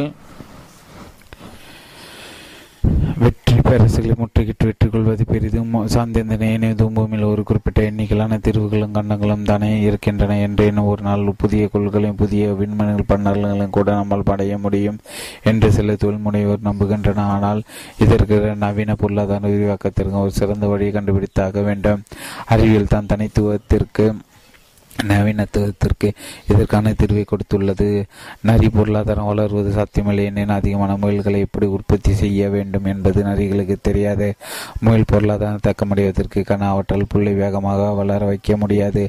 ஆனால் புதிய கச்சா பொருட்கள் ஆற்றலுக்கான புதிய மூலாதாரங்களை மனிதர்களால் கண்டுபிடிக்க முடியும் என்பதால் மனித பொருளாதாரத்தால் வளர முடியும். உலகம் என்பது ஒரு குறிப்பிட்ட அளவை கொண்ட ஒரு பீட்சா என்ற பாரம்பரிய கண்ணோட்டமானது. கச்சா பொருட்கள் ஆற்றல் ஆகிய இரண்டு வகையான காலங்கள் மட்டுமே இருப்பதாக அனுமானிக்கிறது. ஆனால் உண்மையில் மூன்று வகையான வளங்கள் இருக்கின்றன. கச்சா பொருட்கள் ஆற்றல் மற்றும் அறிவு கச்சா பொருட்கள் மாற்றலும் அறிவு வளர்த்தக்கூடியவை நீங்கள் அவற்றை எவ்வளவு அதிகமாக பயன்படுத்துகிறோ அவ்வளவு குறைவாக அவை உங்களிடம் இருக்கும். இதற்கு நேர்மாக அறிவு ஒரு வளரும் வளரும் வளமாக இருக்கிறது. நீங்கள் அதை எவ்வளோ அதிகமாக பயன்படுத்தீர்களோ அது அவ்வளோ அதிகமாக உங்களிடம் இருக்கும். நீங்கள் உங்கள் அறிவு சொத்தை அதிகரிக்கும் போது அந்த அறிவால் உங்களுக்கு அதிக கச்சா பொருட்களை மாற்றலாம் பெற்றுக் கொடுக்க முடியும். அலாஸ்காவில் எண்ணெய் தேடி நான் பத்து கோடி டாலர் பணத்தை முதலீடு செய்து அந்த எண்ணெய் கண்டுபிடித்து விட்டால் இப்போது என்னிடம் அதிக எண்ணெய் இருக்கும். ஆனால் என் பேர குழந்தைகள் எண்ணெய் குறைவாக இருக்கும். இதற்கு நேரடியாக சூரிய ஆற்றலை பற்றிய ஆராய்ச்சியில் நான் பத்து கோடி டாலர் பணத்தை முதலீடு செய்து அந்த ஆற்றலை பயன்படுத்த உதவக்கூடிய அதிக பலனளிக்கும் ஒரு புதிய வழியை நான் கண்டுபிடித்தால் நான் என் பேர குழந்தைகளும் அதன் ஆற்றலை அதிக அளவில் பெற்றிருப்போம்.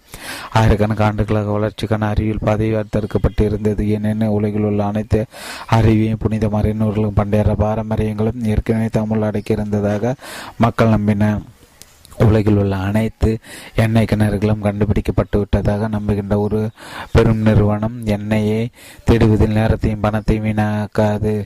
அதேபோல தனக்கு தெரிந்திருக்க வேண்டியதாமே அனைத்தும் தனக்கு ஏற்கனவே தெரியும் என்று நம்புகின்ற ஒரு மனித கலாச்சாரம் புதிய அறிவை தேடுவதில் அக்கறை காட்டாது. நவீன கால காலகட்டத்திற்கு முந்தைய காலகட்டத்தைச் சேர்ந்த மனித நாகரிகங்கள் நிலை இப்படித்தான் இருந்தது. ஆனால் அப்பைத்தனமை இந்த உறுதியான நம்பிக்கையிலிருந்து அறிவியல் புரட்சி புரட்சி தான் மனித குலத்தை விடுவித்து அறியாமை குறித்த விழிப்புணர்வு தான் இருப்பதில்லை மிக பெரிய அளவில் கண்டுபிடிப்புகளும் உலகத்தை பற்றிய தளங்களுக்கு உண்மையிலே அவ்வளவு எதுவும் தெரியாத மனிதன் என்பதை மனிதர்கள் உணர்ந்து கொண்டபோது மனித கொண்டபோது புதிய அறிவை தேடி செல்வது அவர்களுக்கு திடீரென்று ஒரு நல்ல காரணம் கிடைத்தது. இது முன்னேற்றத்துக்கான அறிவியல் பாதையை திறந்துவிட்டது. தலைமுறைகள் கடக்க கடக்க மனித புதிய ஆற்றல் வளங்களையும் புதிய வகையான கச்சா பொருட்களும் அதிக சிறப்பான இயந்திரங்களும் புதுமையான உற்பத்தி வழிமுறைகளையும் கண்டுபிடிக்க அருகில் உதவியது. இதன் விளைவாக மனிதர்களும் முன்பு எப்போதையும் விட இப்போது மிக அதிகமான ஆற்றல் கச்சா பொருட்களும் பயன்படுத்துகிறது. இதனால் உற்பத்தி விண்ணை தொடுகிறது. நீராவியை பொறி உள்பு உள்ளெறி பொறி கணினி போன்ற கண்டுபிடிகள் முற்றிலும் புதிய தொழில்துறைகளை உருவாக்கியுள்ளன.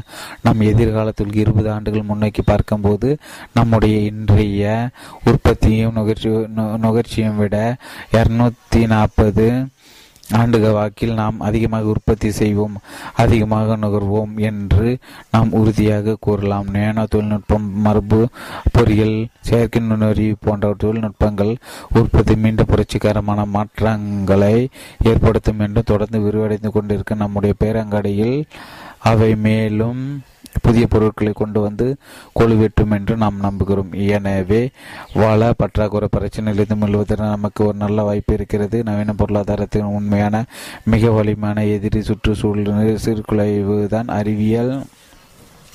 முன்னேற்றமும் பொருளாதார வளர்ச்சியும் எளிதில் பெற்று எளிதில் நொறுங்கிவிடக்கூடிய ஒரு உயிர்கோளத்தில் வாழ்ந்து கொண்டிருக்கின்றன. அவை மேலும் பிடிக்கும்போது அதனால் ஏற்படும் அதிர்ச்சி அலைகள் சுற்றுச்சூழலை நிலைக்குலை செய்துவிடும் செழிப்பான அமெரிக்கர்களுக்கு வைத்திருக்கின்ற அதிக வாழ்க்கை தரத்தை உலகில் உள்ள ஒருவருக்கும் கொடுப்பதற்கு நமக்கும் இன்னும் ஒரு சில கூடுதல் கோள்கள் தேவை. ஆனால் நமக்கு அந்த ஒரே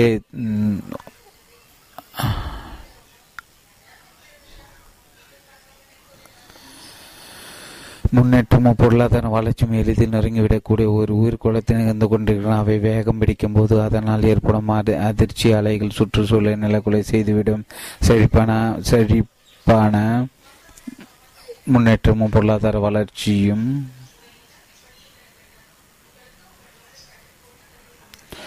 முன்னேற்றமும் பொருளாதார வளர்ச்சியும் எளிதில் நொறுங்கிவிடக்கூடிய ஒரு உயிர்கோளத்தில் நிகழ்ந்து கொண்டிருக்கின்றன. அவை வேகம் பிடிக்கும் போது அதனால் அதனால் ஏற்படும் அதிர்ச்சி அலை அதிர்ச்சி அலைகள் சுற்றுச்சூழலை நிலக்குலை செய்துவிடும். செழிப்பான அமெரிக்கர்கள் வாய்த்திருக்கின்ற அதே வாழ்க்கை தரத்தை உலகில் ஒவ்வொருவருக்கும் கொடுப்பதற்கு நமக்கு இன்னும் ஒரு சில கூடுதல் கோள்கள் தேவை. ஆனால் அவை இரு நமக்கு ஒரே ஒரு கோல் தான் இருக்கிறது. முன்னேற்ற வளர்ச்சியும் சூழல் மண்டலத்தை அழைத்துவிட்டால் அதனால் பாதிக்கப்பட போவது குருதி உண்ணும் வவால்களும் நரி நரிகளும் முயல்களும் மட்டுமல்ல. செப்பேன்ஸும் சூழல் மண்டல சீரழிவானது பொருளாதாரத்தை சீர்குலை குறைக்கும் அரசியல் கொந்தளிப்பை உருவாக்கும் மனிதர்கள் வாழ்க்கை தரத்தை வெகுவாக தாழ்த்திவிட கூடும். நமது மனித நகரத்தின் இருத்தலுக்கே அது ஒரு அச்சுறுத்தலாக அமையக்கூடும். முன்னேற்றம் மற்றும் வளர்ச்சியின் விவேகத்தை குறைப்பதன் மூலம் ஆபத்தை நம்மால் குறைக்க முடியும். இந்த ஆண்டின் முதலீட்டாக தங்களுடைய முதலீடு ஆறு சதவீத பதிலீட்டை எதிர்பார்த்தால் பத்து ஆண்டுகள் வெறும் மூணு சதவீத பதிலீட்டை கொண்டு திருப்தியடைய அவர்கள் படிக்க கொள்ள வேண்டியிருக்கும். இருபது ஆண்டுகள் வெறும் ஒரு சதவீத பதிலீட்டுடன் அவர்கள் மன நிறைவு கொள்ள வேண்டியிருக்கும். முப்பது ஆண்டுகள் பொருளாதார வளர்ச்சி முற்றிலுமாக நின்றுவிடும். அப்போது நம்மிடம் ஏற்கனவே இருப்பதை கொண்டு நாம் மகிழ்ச்சியாக இருக்க வேண்டியிருக்கும். ஆனாலும் வளர்ச்சி கோட்பாடு இப்படிப்பட்ட முரணான யோசனையை உறுதியாக எதிர்க்கிறது. மாறாக நாம் இன்னும் அதிக வேகமாக ஓட வேண்டும் என்று அது புரி பரிந்துரைக்கிறது. நம்முடைய கண்டுபிடிக்கல் நம்முடைய சூழல் மண்டலத்தை நிலக்குலை செய்து மனித குலத்தை அச்சுறுத்தின நம்மை பாதுகாத்துக் கொள்வதற்கு அப்போது நம்மை எதையாவது புதிதாக கண்டுபிடித்தாக வேண்டும். ஓசோன் படலம் சுருங்கி நமக்கு தோல் புற்றுநோய் ஏற்படுவதற்கு ஆபத்தை உருவாக்கினால் நாம் அப்போது இருப்பதை விட அது அதிக சிறப்பான சன்கிரீ சன்ஸ்கிரீன் களிம்புகளையும் அதிக சிறப்பான புற்றுநோய் சிகிச்சைகளை நாம் கண்டுபிடிக்க வேண்டும். புதிய தொழிற்சிகள் அனைத்து வளிமண்டலத்தின் பெருங்கடல்களை மாசுபடுத்தி உலகின் வெப்பத்தை அதிகரித்து உயிரினங்கள் கூட்டம் கூட்டமாக அடி அடிந்தால் அழித்தால் வாழ்வில் உள்ள அனைத்து நல்ல விஷயங்களும் நமக்கு வழங்கக்கூடிய மெய்நிகர்வு உலகங்களையும் தொழில் உலக உயர் தொழில்நுட்ப சரணங்களையும் நமக்காக நாம் உருவாக்கி கொள்ள வேண்டும். இப்புவியில் எவ்வளோ எவ்வளோ சூடானாலும் எவ்வளோ மாசுபட்டாலும் எவ்வளோ சீரழிந்தாலும் நாம் அதை பற்றி கவலைப்பட வேண்டியிருக்கிறது. என பேக்கில் வெளியே போவதே தவிர்க்கும் அளவுக்கு பீஜிங் நகரம் ஏற்கனவே மிகவும் மாசுபட்டு விட்டது. பணக்கார சீனர்கள் தங்களுடைய ஓசோன் படலம் சுருகி நமக்கு தூள் புற்றுநோய் ஏற்படுவதான ஆபத்தை உருவாக்கினால் இப்போது இருப்பதை விட அதிக சிறப்பான சன்ஸ்கிரீன் கிளம்புகள் அதிக சிறப்பான புற்றுநோய் சிகிச்சைகளை நாம் கண்டுபிடிப்ப கண்டுபிடிக்க வேண்டும். புதிய தொழிற்சாலைகள் அனைத்தும் வளிமண்டலத்தில் பெருங்கடல்களும் மாசுபடுத்தி உலகின் வெப்பத்தை அதிகரித்து உயிரினங்களுக்கால் கூட்டம் கூட்டமாக அடித்தால் வாழ்வில் உள்ள அனைத்து விஷயங்கள் நல்ல விஷயங்களையும் நமக்கு வழங்கக்கூடிய மெய்நிகர் உலகங்களை உயர் தொழில்நுட்ப சரண சரண சரணங்களையும் சரணாலயங்களையும் நமக்காக நாம் உருவாக்கி கொள்ள வேண்டும் பிறகு புவி எவ்வளவு சூடானாலும் எவ்வளவு மாசுபட்டாலும் எவ்வளவு சீர்ந்தாலும் நாம் அது பற்றி கவலைப்பட வேண்டியிருக்காது வெளியே போவாது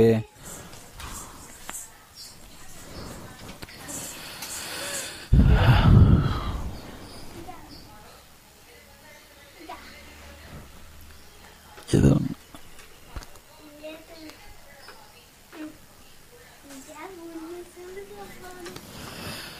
புற்றுநோய் சிகிச்சைகளையும் நாம் கண்டுபிடித்தாக வேண்டும். புதிய தொழிற்சாலைகள் அனைத்தும் வளிமண்டலத்தின் பெருங்கடல்களை மாசுபடுத்தி உலகின் வெப்பத்தை அதிகரித்து உயிரினங்களை கூட்டம் கூட்டமாக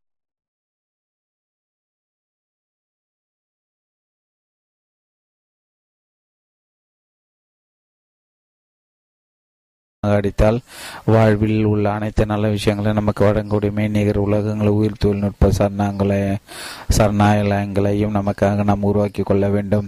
பிறகு புவி எவ்வளோ சூடானாலும் எவ்வளோ மாசுபட்டாலும் எவ்வளோ சிறு இருந்தாலும் நாம் அதை பற்றி கவலைப்பட வேண்டியிருக்காது. வெளியே போவதை தவிர்க்கும் அளவுக்கு பீஜிங் நகரம் ஏற்கனவே மிக மாசுபட்டு விட்டது பணக்கார சீனர்கள் தங்களுடைய வீடுகளுக்குள்ளும் அளவுகளுக்குள்ளும் காற்றை தூய்மைப்படுத்துவதற்கான கருவிகள் ஆயிரக்கணக்கான டாலர்கள் விலை கொடுத்து வாங்கி போர் உள்ளனர். மாபெரும் செல்வந்தர் தங்கள் முற்றம் முழுவதை மூடுகின்ற பாதுகாப்பு அம்சங்கள் முதலீடு செய்து வருகின்றன. வெளிநாட்டு தூதரங்களை பணியாற்றும் அந்நிய அதிகாரிகளின் குழந்தைகளுக்காகவும் மேல்தட்டு சீனர்களின் குழந்தைகளுக்காகவும் இயங்கிக் கொண்டிருக்கும் பீஜிங் சர்வதேச பள்ளி மற்றும் பள்ளி. இன்னும் ஒருபடி மேலே போய் இரநூத்தி பதினேழு பதிமூணில் ஐம்பது லட்சம் டாலர்கள் செலவு செய்து தன் ஆறு டென்னிஸ் மைதானங்களுக்கும் பிற விளையாட்டு மைதானங்களுக்கும் மேலாக ஒரு பிரம்மாண்டமான குவிமாடத்தை அமைத்தது. பிற பள்ளிகளும் இப்போது இதை பின்பற்ற தொடங்கியுள்ளன. காற்றை தூய்மைப்படுத்தும் கருவிகளுக்கான த சந்தை இப்போது சீனாவில் குடித்து கொண்டிருக்கிறது. பீஜிங் நகரில் வகிப்பவர்களில் வசிப்பவர்கள் பெரும்பாலானோருக்கு தங்களோட வீடுகளில் இதை ஆடம்பர வசதிகளை அமைத்துக் கொள்வதும் தங்களுடைய குழந்தைகளை அந்த சர்வதேச பள்ளி பள்ளிக்கு அனுப்பி வை அனுப்பி படிக்க வைப்பதும் கட்டுப்படியாகாது. மனிதர்களும் ஒரு இரட்டை பந்தித்து தன்னைத்தானே சிக்க வைத்துள்ளது. ஒரு புறம் அறிவியல் முன்னேற்றத்தையும் பொருளாதார வளர்ச்சியும் துரிதப்படுத்த வேண்டிய கட்டாயத்தில் நாம் இருக்கிறோம். கோடிக்கணக்கான சீனர்களும் கோடிக்கணக்கான இந்தியர்களும் அமெரிக்க நடுத்தட்டு மக்களைப் போல வாழ விரும்புகின்றன.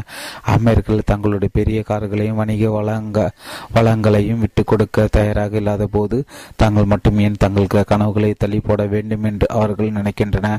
மறுபுறம் சுற்றுச்சூழல் பேரழிவுடனான நம்முடைய பந்தயத்தில் நாம் ஒரு கட் நம் சுற்று முன்னால் இருக்க வேண்டிய கட்டாயத்தில் இருக்கிறோம். இந்த இரட்டை பந்தயத்தை சமாளிப்பது இந்த இரட்டை பந்தயத்தை சமாளிப்பது ஒவ்வொரு ஆண்டும் அதிக கடினமானதாக ஆகி வருகிறது. ஏனெனில் டில்லியின் குடிசோழ மக்களை அமெரிக்க கனவுக்கு அறிக்கை அழைத்து வர மேற்கொள்கின்ற ஒவ்வொரு முறையும் புவி அடிவின் எல்லைக்கு மிக அருகே கொண்டு வருகிறது. ஆனால் சூழல் மண்ட பாதிப்பு பலியாகாமல் மனிதர்களும் பல நூற்றுக்கணக்கான ஆண்டுகளாக ஒரு வளரும் பொருளாதாரத்தை அனுபவித்து வந்துள்ளது என்பது நல்ல செய்தியாகும். அதிக காலகட்டங்களில் பொருளாதார வளர்ச்சியின் காரணமாக பிற இனங்களில் பல அடிந்தன மனிதர்களும் எண்ணற்ற பொருளாதார நெருக்கடிகளையும் சூழல் மண்ட சீரழிவுகளையும் எதிர்கொண்டுள்ளனர். ஆனால் இதுவரை எல்லா நேரங்களில் நாம் எப்படி சமாளித்து வந்துள்ளோம்? ஆனால் எதிர்கால வெற்றிக்கு எந்த ஒரு இயற்கை விதியாலும் உத்தரவாதம் வழங்க முடியாத ஒரே நேரத்தில் பொருளாதாரம் உறைந்து போவதையும் சூழலில் கொதித்து போவதையும் அறிவியலால் எப்போதும் தடுக்க முடியுமா என்பதை யார் அறிவார்? வேகம் தொடர்ந்து அதிகரித்து கொண்டே இருப்பதால் நம் லேசாக கூட தவறு இழத்துவிடக் கூடாத. நிலையில் உருவாகியுள்ளது முன்பெல்லாம் நூற்றாண்டுக்கு ஒரு முறை எதுனா அற்புதமான விஷயத்தை புதிதாக கண்டுபிடித்தால் போதுமானதாக இருந்தது. ஆனால் இன்று இரண்டு ஆண்டுகளுக்கு ஒரு முறை நாம் ஏதேனும் ஒரு அதிசயத்தை நிகழ்த்தியாக வேண்டியுள்ளது. சூழல் மண்டலம் நிலை குலையும் போது அது பல்வேறு தட்டு மக்களுக்கு பல்வேறு பின் விளைவுகளை ஏற்படுத்தும் என்பது குறித்தும் நாம் அக்கறை கொள்ள வேண்டும். வரலாற்று நீதி நியாயங்கள் எதுவும் கிடையாது. பேரழிவு தாக்கும் போது பணக்காரர்களோட எடைகள் தான் எப்போதும் அதிகமாக துன்புறுகின்றன. அந்த பணக்காரர்கள் தான் அழிவு பேரருக்கு முழு முதல் காரணம் என்றாலும் கூட உலகம் வெப்பமயமானதாக ஆக்கி கொண்டிருப்பது மேற்கத்தியர்களின் செழிப்பான வாழ்க்கையோட வறண்ட ஆப்பிரிக்க நாடுகளில் உள்ள ஏழை மக்களின் வாழ்க்கையை ஏற்கனவே அதிகமாக பாதித்து கொண்டிருக்கிறது. இந்த ஆபத்தை அறிவியலின் சக்தி அதிகரிக்க கூடும் என்பது இதில் உள்ள முரண்பாடான விஷயமாகும். ஏனெனில் அதில் பணக்காரர்கள் அக்கறை எட்டுமத்தனமாக இருக்கும்படி செய்கிறது. பயங்குடியில் வாயுக்களின் உண்மையை எடுத்துக்கொள்ளுங்கள் உலகம் வெப்பமயமாவதையும் அதனால் ஏற்படக்கூடிய ஆபத்தின் வீச்சையும் பெரும்பாலான அறிஞர்களும் அதிக எண்ணிக்கையிலான அரசியல்வாதிகளும் உணர்கின்றன இந்த அரசியல்வாதிகளின் எண்ணிக்கை தொடர்ந்து அதிகரித்து கொண்டு இருக்கிறது ஆனால் இப்பிரச்சனை உணர்ந்தும் கூட குறிப்பிடத்தக்க வழிகளில் நம்முடைய நடத்தை மாற்றி கொள்ள நாம் இன்னமும் தவறி கொண்டிருக்கிறோம். உலக வெப்பமயமாதலை பற்றி நாம் ஏராளமாக பேசுகிறோம். ஆனால் நடைமுறையில் இந்த பேரழிவை தடுத்து நிறுத்துவதற்கு தேவையான தீவிரமான பொருளாதார ரீதியான சமுதாய ரீதியான மற்றும் அறிவியல் ரீதியான தியாகங்களை செய்வதற்கு மனிதர்களும் தயாராக இல்லை. ரெண்டாயிரம் ஆண்டுக்கும் ரெண்டாயிரத்தி பத்து ஆண்டுக்கும் இடையே இந்த பைங்குடில் வாயுக்களின் உமிழ்வுகள் குறைவே இல்லை. அவை ஆண்டு ஒன்றுக்கு ரெண்டு புள்ளி அஞ்சு சதவீதம் அதிகரித்து வந்துள்ளன. இதற்கு நேர்மாறாக ஆயிரத்தி தொள்ளாயிரத்தி எழுபது ஆண்டுக்கும் ரெண்டாயிரம் ஆண்டுக்கும் இடையே அவை ஆண்டுதோறும் ஒன்று புள்ளி மூணு சதவீதம் அதிகரித்தன. இந்த வாயுக்களின் உமிழ்வை குறைப்பதற்கு ஆயிரத்தி தொள்ளாயிரத்தி தொண்ணூற்றில் நிறைவேற்றப்பட்ட கியோட்டா சர்வதேச உடன்படிக்கை உலகம் வெப்பமயமாகின்ற வேகத்தை குறைப்பதை மட்டும் நோக்கமாக கொண்டிருந்தது அன்றி அதை தடுத்து நிறுத்துவதையும் பற்றி அது யோசிக்கவில்லை. ஆனாலும் உலக மாசுபடுத்துவது முதலீடு வகிக்கின்ற அமெரிக்கா தன்னுடைய பொருளாதார வளர்ச்சி பாதிக்கப்படும் என்ற பயத்தில் இந்த உடன்படிக்கை ஒப்புதல் வழங்கவும் இல்லை. தன்னுடைய பயங்குடியில் வாயுக்களின் உமிழ்வை குறைப்பதற்கு குறிப்பிடத்தக்க எந்த முயற்சியும் எடுக்கவும் இல்லை. ரெண்டாயிரத்தி பதினைஞ்சாம் ஆண்டு டிசம்பர் மாதத்தில் பாரிசின் நிறைவேற்றப்பட உடன்படிக்கை மாபெரும் இலக்குகள் நிர்ணயிக்கப்பட்டன. சராசரி வெப்பநிலை அதிகரிப்பு தொழில் புரட்சிக்கு முன்பு இருந்ததோடு ஒன்று புள்ளி அஞ்சு டிகிரி மட்டுமே மட்டுப்படுத்த அறைகோல் விடுக்கப்பட்டது. ஆனால் இந்த இலக்கை உலக கரிமல வாழி உமிழ் ஆயிரத்தி தொள்ளாயிரத்தி எழுபது ரெண்டாயிரத்தி பதிமூன்று கரிமலை பத்து லட்சம் டன்களை பூமி உச்சி மாநாடு ஆயிரத்தி தொள்ளாயிரத்தி ரியோ டி ஜெனீரா கிளியோட்டா சர்வதேச தொண்ணூற்றி ஏழு கோ கோப்பன்ஹேகன் உடன்படுகிறது இது பூமி உச்சி மலா ரெண்டாயிரத்தி பன்னெண்டு ரியோ டி ஜெனீரா.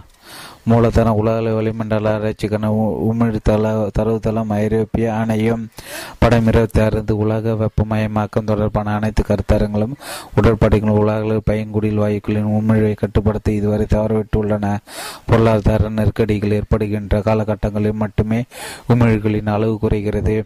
ரெண்டாயிரத்தி எட்டிலிருந்து ரெண்டாயிரத்தி ஒம்போதில் இந்த உமிழ்கள் லேசாக குறைந்ததற்கு உலக அளவே பொருளாதார நெருக்கடி தான் காரணமின்றி கோபன் கேகன் உடன்படிக்கை கைத்திட்டது கையெழுத்திடப்பட்டது அல்ல.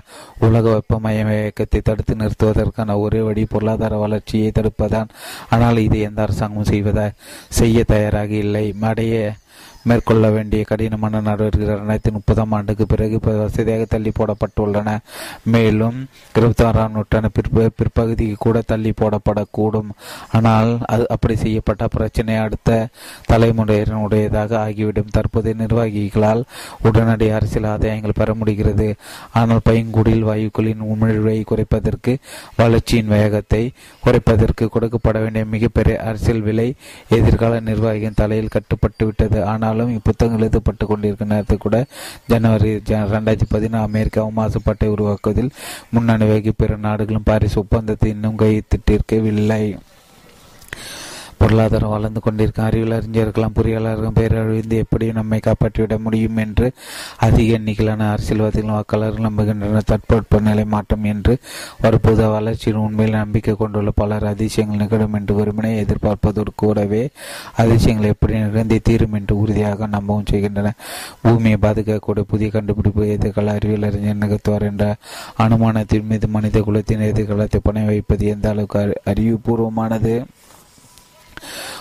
உலக ஆண்டு கொண்டு இருக்கின்ற அதிபர்கள் அமைச்சர்கள் அதிகாரிகள் ஆகியோரில் பெரும்பாலான மிகவும் அறிவார்ந்தவர்கள் அப்படிப்பட்டவர்கள் இப்படிப்பட்ட ஒரு சூதாட்டத்தை ஏன் ஈடுபட விரும்புகின்றனர்? ஒருவேளை தாங்கள் தங்களுடைய சொந்த தனிப்பட்ட எதிர்காலத்தை வைத்து சூதாடி கொண்டிருக்கும் என்று நினைப்பவர்களுக்கு இல்லாதது அதற்கு காரணமாக இருக்கலாம். நிலைமை மேலும் மோசமடைந்த அறிவியலால் பெரும் வெள்ளத்தை தடுத்து நிறுத்த முடியாமல் போனால் கூட மேற்தட்டு மக்களுக்காக உயர் தொழில்நுட்பத்துடன் கூடிய நோவா படகு ஒன்றை பொறியாளர்களால் உருவாக்க முடியும். ஏனைய கோடிக்கணக்கான மக்கள் அந்த வெள்ளத்தில் மூழ்கி போவார். இந்த தொழில்நுட்ப கப்பல் மீதான நம்பிக்கை தற்போது மனித குலத்தின் எதிர்காலத்திற்கும் இந்த ஒட்டுமொத்த சூழல் மண்டலத்தின் எதிர்காலத்துக்குமான மாபெரும் அச்சுறுத்தலில் ஒன்றாக விளங்குகிறது. மரணத்திற்கு பிறகு ஒரு சொர்க்க வாழ்க்கை அமையும் என்று நம்புகின்ற மக்களின் கைகளில் எப்படி அணு ஆயுதங்கள் ஒப்படைக்கப்படக்கூடாதோ அதே போல இந்த உயிர் தொழில்நுட்ப கப்பலில் நம்பிக்கை கொள்கின்ற மக்கள் உலக அளவில் சூழலுக்கான பொறுப்பாளர்களாக நியமிக்கப்படக்கூடாது. ஏழை மக்கள் நிலைமை என்ன ஆகும் அவர்கள் ஏன் எதிர்ப்பை வெளிப்படுத்துவதில்லை? ஒருவேளை அந்த பெருவெள்ளம் வந்தால் அதற்கு வந்தால் அவர்கள் தானே அதற்கான மொத்த விலையும் கொடுத்தாக வேண்டும். அவர்கள் தான் பொருளாதார தேக்கத்திற்கான விலையும் முதலில் கொடுக்க வேண்டியிருக்கும். ஒரு முதலாளித்துவ உலகில் பொருளாதாரம் வளரும் போது மட்டுமே ஏழைகளின் வாழ்க்கை மேம்படும். எனவே இன்றைய பொருளாதார வளர்ச்சியை தர தாமதப்படுத்துவதன் அடிப்படையில் அமைந்துள்ள எதிர்காலத்தில் சூழல் மண்டலத்திற்கு ஏற்படக்கூடிய பாதிப்புகளை குறைப்பதற்கு மேற்கொள்ளப்படுகின்ற எந்த ஒரு நடவடிக்கையும் அவர்கள் ஒருபோதும் ஆதரிக்கப்பட ஆதரிக்க மாட்டார்கள். சுற்றுச்சூழலை பாதுகாப்பது ஒரு நல்ல யோசனை தான் ஆனால் தங்களோட வீட்டு வாடகை கொடுக்க முடியாத மக்கள் உருகி கொண்டிருக்கும் பணிப்படுக்கைகளை பற்றி கவலைப்படுவது தங்கள் வங்கி கணக்கில் பணம் இல்லாமல் போய்விடுமோ என்று அதிகமாக கவலைப்படுகின்றனர். கண்மூடித்தனமான ஒரு போட்டி. நாம் போதுமான அளவு வேகமாக ஓடினால் பொருளாதார நிலைக்குள்ளையும் சூழல் மண்டல சீரோடை நாம் தடுத்து நிறுத்தினாலும் கூட இந்த பந்தயம் தனித்தனியாக பெரிய பிரச்சனைகளை விளைவிக்கிறது. தனி நபர்கள் அது மன அழுத்தத்தை பரிதவிப்பையும் ஏற்படுத்துகிறது. பல நூற்றாண்டு கால பொருளாதார வளர்ச்சிக்கும் அறிவியல் முன்னேற்றத்திற்கும் பிறகு வாழ்க்கை அமைதியானதாக ஆகியிருக்க வேண்டும். குறைந்தபட்சம் மிகவும் வளர்ந்த நாடுகளாவது வாழ்க்கை அமைதி நிரம்பியதாக மாறி இருந்திருக்க வேண்டும் நம்முடைய கட்டுப்பாட்டின் கீழ் இருக்கின்ற கருவிகளையும் வள வசதிகளையும் நம் முன்னோர்கள் அறிந்திருந்தால் நம் எல்லாரும் கவலையற்ற மிக அமைதியான வாழ்க்கை அனுபவித்துக் கொண்டிருக்கிறோம் என்று அவர்கள் அனுமானித்தானால் உண்மை முற்றிலும் வித்தியாசப்பட்டு இருக்கிறது. நம்மால் பெரிய சாதனைகளை நிகழ்த்தியிருந்தும் கூட இன்னும் அதிகமாக செய்வதற்கு இன்னும் அதிகமாக உற்பத்தி செய்வதற்குமான ஒரு நிரந்தர அழுத்தத்தை நாம் தொடர்ந்து அனுபவித்துக் கொண்டிருக்கிறோம். நாம் நம்மையே நம்முடைய மேலதிகார வங்கிக்கு செலுத்த வேண்டிய தவணை தொகை அரசாங்கத்தின் கல்வி அமைப்பு முறையை குறை கூறுகிறோம். ஆனால் உண்மையில் இது அவர்களுடைய தவறல்ல. நாம் என்றைக்கு இந்த பூமியில் பிறந்தோமோ அன்றைக்கு நாம் எல்லோருக்கும் செய்து கொண்ட நவீன உடன்படிக்கை தான் நம்முடைய இன்றைய மன அழுத்தத்திற்கான காரணம். நம் நவீன காலத்திற்கு முந்தைய காலத்து மக்களை ஒரு சோசியலிச அதிகாரத்தில் பணியாற்றுகின்ற கீழ்மட்ட கணக்கர்களோடு ஒப்பிடலாம். அவர்கள் தினமும் தொழிற்சாலைகள் வந்து கடினமாக வேலை செய்து கொண்டு தங்களோட பிரச்சனை வேறு யாராவது தீர்த்து வைப்பார்கள் என்று நம்பிக்கொண்டிருந்தனர் நவீன நவீன உலகில் மனிதர்கள் நாம் தான் எல்லாவற்றையும் இயக்கிக் கொண்டிருப்பதால் இரவும் பகலும் நாம் தான் தொடர்ந்து அடுத்தத்திற்கு ஆளாகியுள்ளோம் ஒட்டுமொத்தமாக பார்க்கும்போது அர்த்தமற்ற இந்த பந்தை முடிவற்ற குழப்பங்களின் வடிவில் தன்னை வெளிப்படுத்திக் கொள்கிறது. முன்பு சமூக அமைப்பு முறைகளும் அரசியல் அமைப்பு முறைகளும் பல நூற்றாண்டுகளாக தாக்குப்பிடித்தன. ஆனால் இன்று ஒவ்வொரு தலைமுறை பழைய உலகத்தை விட்டு அடித்துவிட்டு அதே நேரத்தில் ஒரு புதிய உலகத்தை உருவாக்குகிறது. காரணமாக ஃபிடரிக்கும் எங்கெல்ஸும் சேர்ந்து உருவாக்கிய பொது உடைமை அறிக்கை மிக ஆழமாக கூறியதுள்ளது போது நிச்சயமின்மை கொந்தளிப்பு இந்த நவீன உலகத்தில் நிச்சயமாக தேவைதான். அனைத்து நிலையான உறவுகளும் பண்டைய பாரபட்சமான யோசனைகளும் தூக்கி எறியப்படுகின்றன. புதிய கட்டமைப்புகள் வலிமையாக கால் ஊன்றுவதற்கு முன்பாகவே பழைய பாணியாக ஆகிவிடுகின்றன. திடமான அனைத்து காற்றுக்குள் உருவிடுகின்றன. இப்படிப்பட்ட ஒரு குழப்பமான உலகத்தில் வாழ்வது அவ்வளவு சுலபமானதல்ல. அதை ஆட்சி செய்வது அதை விட கடினம். எனவே இப்பந்தயம் எவ்வளவு அழுத்தத்தையும் குழப்பத்தையும் விளைவித்தாலும் தனி மனிதனும் மனித கூடாமல் பந்தயத்தில் ஓய்வு பெற்று விடாமல் இருப்பதை உறுதி செய்வதற்கு நினைத்து மிக கடினமாக உடைத்தாக வேண்டும். இந்த நோக்கத்திற்காக வளர்ச்சியை ஒரு உச்சகட்ட உரிமையமாக நவீனத்துவம் தூக்கி பிடிக்கிறது இந்த வளர்ச்சிக்காக நாம் அனைத்து வகையான தியாகங்களையும் செய்ய வேண்டும் என்றும் எந்த ஒரு ஆபத்தையும் எதிர்கொள்ள வேண்டும் என்றும் அது கூறுகிறது.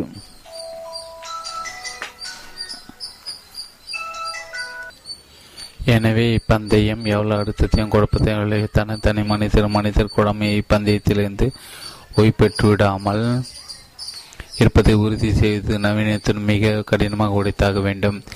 இந்த நோக்கத்திற்காக வளர்ச்சியை உச்சகட்ட விழுமியமாக நவீனத்துவம் தூக்கி பிடிக்கிறது. இந்த வளர்ச்சிக்காக நாம் அனைத்து வகையான தேகங்களையும் செய்ய வேண்டும் என்றும் எந்த ஒரு ஆபத்தையும் எதிர்கொள்ள வேண்டும் என்றும் அது கூறுகிறது. அரசாங்கங்களும் நிறுவனங்களும் அமைப்புகளும் தம்முடைய வெற்றி வளர்ச்சியின் அடிப்படையில் அளவிட வேண்டும் என்றும் சமூகத்தை கண்டு பயப்பட பயப்பட வேண்டும் என்றும் ஊக்குவிக்கப்படுகின்றன. தனிநபர் நிலையில் தொடர்ந்து நம்முடைய வருவாயை அதிகரித்துக் கொள்ளவும் வாழ்க்கை தரத்தை உயர்த்தி கொள்ளவும் நாம் உத்வேகம் பெறுகிறோம். உங்களுடைய தற்போதைய சூழ்நிலை குறித்து நீங்கள் ஓரளவு திருப்தியாக இருக்கிறீர்கள் என்றாலும் கூட நீங்கள் இன்னும் அதிகமான வகையை வசப்படுத்த கடினமாக முயற்சிக்க வேண்டும் என்று நினைத்தவும் வலியுறுத்துகிறது. நேற்றைய ஆடம்பரங்கள் இன்றைய தேவைகளாக ஆகின்றன. ஒரு காலத்தில் மூன்று படிக்கறைகளை கொண்ட ஒரு வீட்டில் ஒற்றைக்காரனுடன் ஒரே ஒரு கணினியுடன் உங்களால் வாட முடிந்தது. ஆனால் இன்று ஐந்து படிக்கர்களை கொண்ட ஒரு வீடும் இரண்டு கார்களும் ஏகப்பட்ட ஐபேடுகளும் லேப்டாப் டேப்லெட்டுகளும் ஸ்மார்ட் போன்களும் உங்களுக்கு தேவைப்படுகின்றன. அதிகமானவற்றுக்கு ஆசைப்படி மற்ற மக்களை தூண்டுவது அவ்வளவு கடினமானதாக இருக்கவில்லை மனிதருக்கு பேராசை வெகு சுலபமாக வந்துவிடுகிறது. இப்புதிய கொள்கை சுவீகரித்துக் கொள்ள நாடுகள் தேவாலயங்கள் போன்ற கூட்டமைப்புகளை ஒப்புக்கொள்ள வைப்பதன் மிகப்பெரிய பிரச்சனையாக இருந்தது. ஆயிரக்கணக்கு ஆண்டுகளாக தனி மனித ஆசைகளை கட்டுப்படுத்தி அவர்கள் ஒரு விதமான சமநிலைக்கு கொண்டு வருவதற்கு சமுதாயங்கள் கடுமையாக முயற்சித்தன. மக்கள் தங்களுக்கென்று மென்மேலும் அதிகமாக பெற்றுக்கொள்ள விரும்பினான். ஆனால்